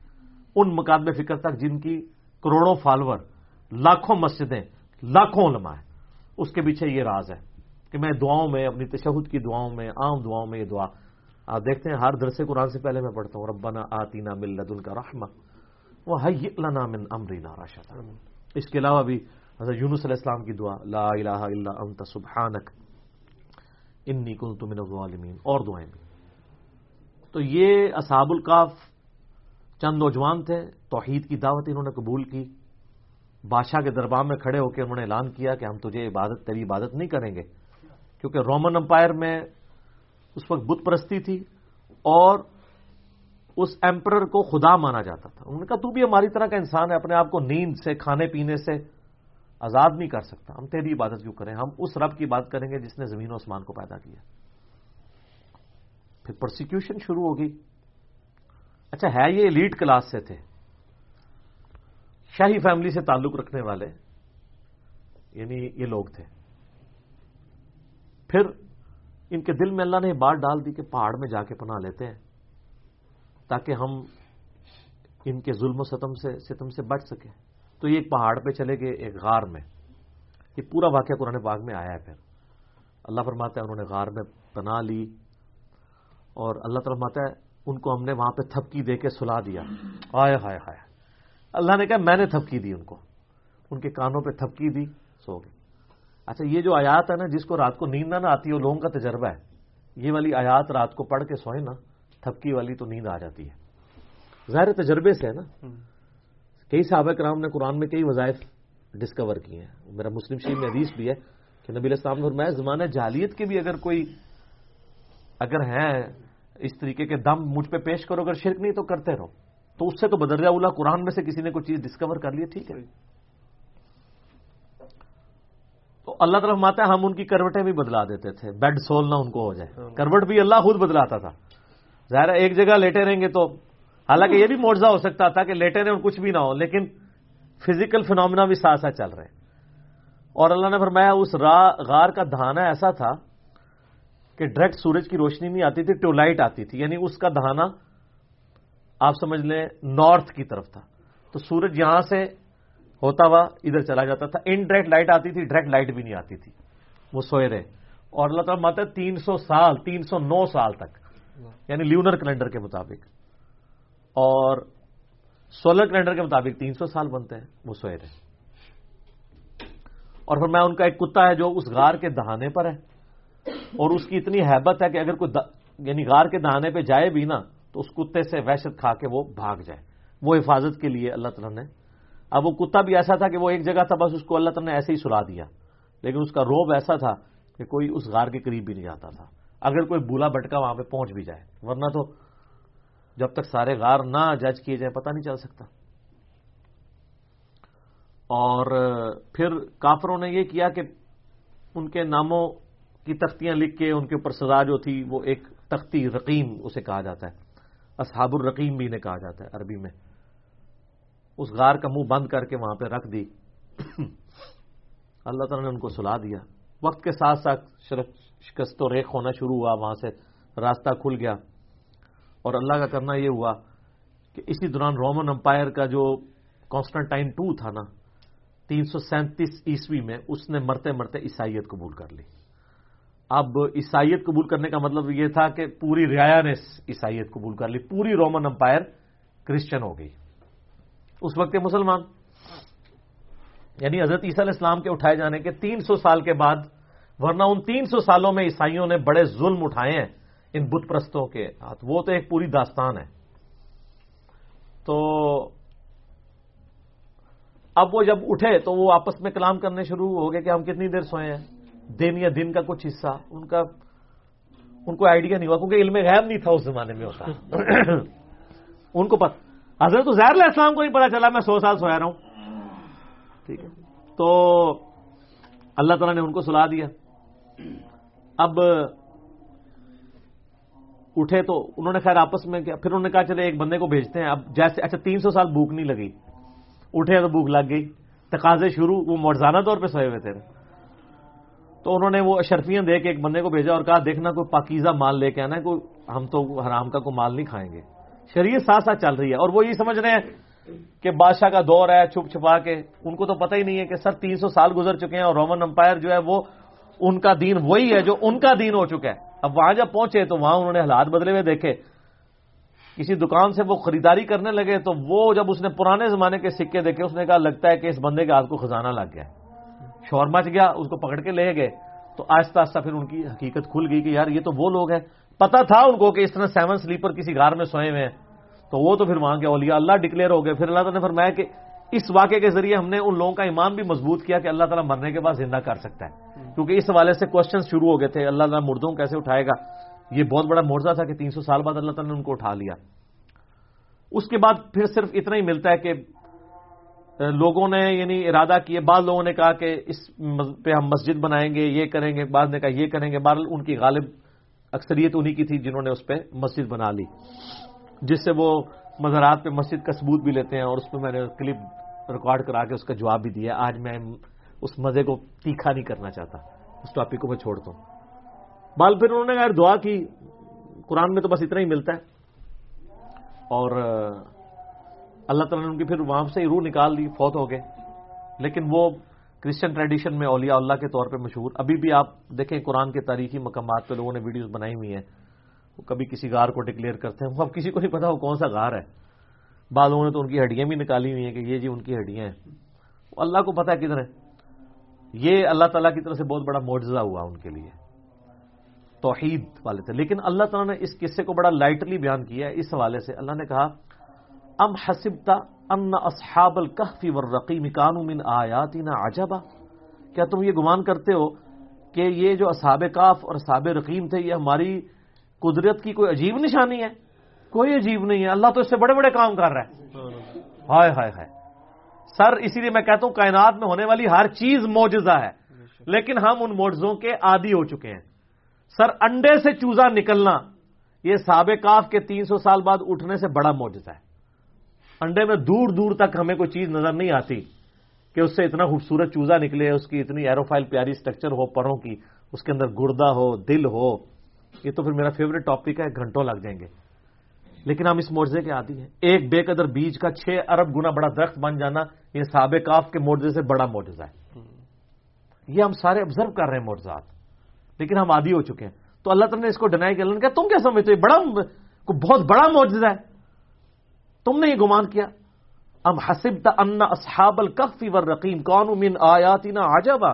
کیا تم یہ گمان کرتے ہو یہ بڑے عجیب یعنی معجزات میں سے؟ اللہ تعالیٰ سے بڑے بڑے معجزات کر رہے ہیں۔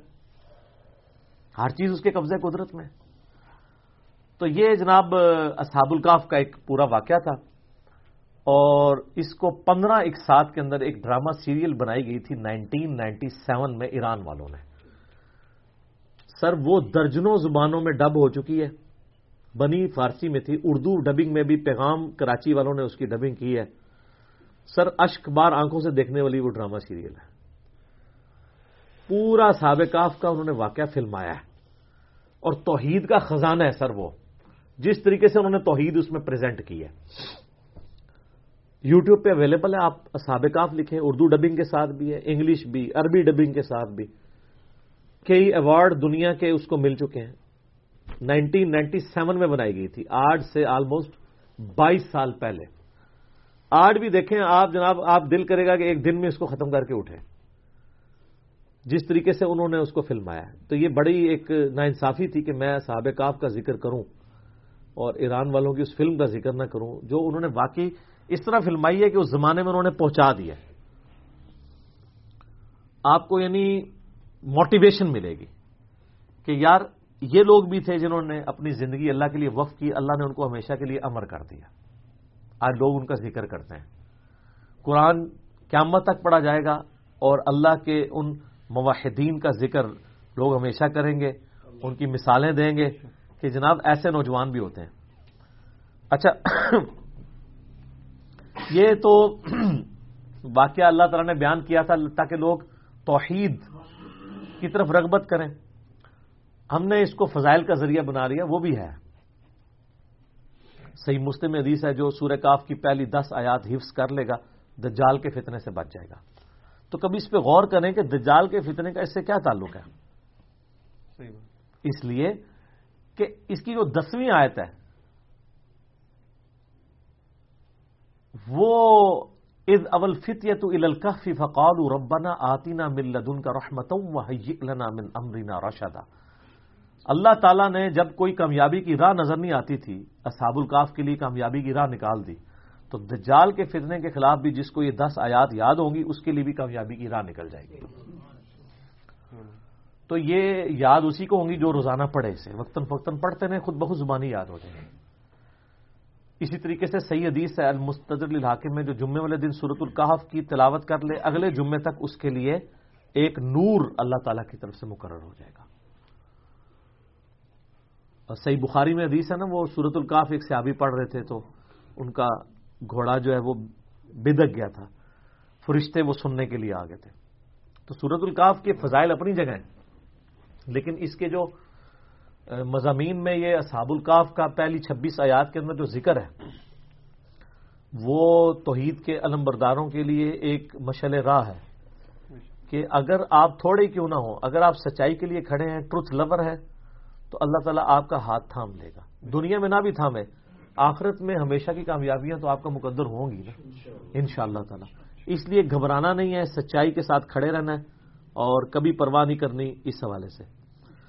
تو اس کے ساتھ جو باقی سٹوریاں وہ جوڑ دیتے ہیں، وہ ساری کی ساری غلط ہے تو ایک دفعہ میں ریکویسٹ کروں گا کہ صورت القاف جو لوگ جوانی سے ابھی تک اس کو پڑھ رہے ہیں، جمعے کے وظیفے کے طور پہ ایک دفعہ ترجمہ بھی سر کھول کے پڑھ لو۔ اور آپ نے مزید مزہ لینا ہے تو میری جو نو سالوں کے اندر قرآن کی تفسیر ریکارڈ ہوئی ہے، اس میں سورہ کاف پہ تو میرا بہت لمبے لیکچرز ہیں۔ اس میں تو کئی ایک مضامین ہے ذوالکرنین بادشاہ کا واقعہ ہے، قصہ خزر و موسا ہے۔ اس کے علاوہ اس کا جو مرکزی ٹاپک ہے، وہ دنیا کی محبت کی مذمت ہے، جو اصل چیز ہے۔ اور اس میں اللہ تعالیٰ نے کئی ایک واقعات بھی اس میں بیان کیے ہیں، مثالیں بھی بیان کی ہیں۔ تو سورت القاف کو کبھی ترجمے سے بھی پڑھ کے دیکھیں کہ اس کے اندر کیا کچھ بیان ہوا ہے۔ ٹھیک ہے جی اسی پہ کنکلوڈ کرتے ہیں۔ بقیہ سوالات انشاءاللہ اگر کوئی بچ گیا تو اگلی دفعہ انشاءاللہ تعالی۔ اللہ تعالیٰ سے دعا ہے جو حق بات میں نے کہی اللہ تعالیٰ ہمارے دلوں میں راسک فرمائے۔ آمین۔ اگر جذبات میں میرے منہ سے کوئی غلط بات نکل گئی اللہ تعالیٰ ہمارے دلوں سے معاف کر دے۔ آمین۔ اور معاف بھی کر دے۔ آمین۔ ہمیں کتاب و سنت کی تعلیمات پر عمل کر کے دوسرے بھائیوں تک پہنچانے کی توفیق عطا فرمائے۔ سبحانک اللہم و بحمدک اشہد ان لا الہ الا انت استغفرک و اتوب الیک وما علینا الا البلاغ المبین۔ جزاکم اللہ خیر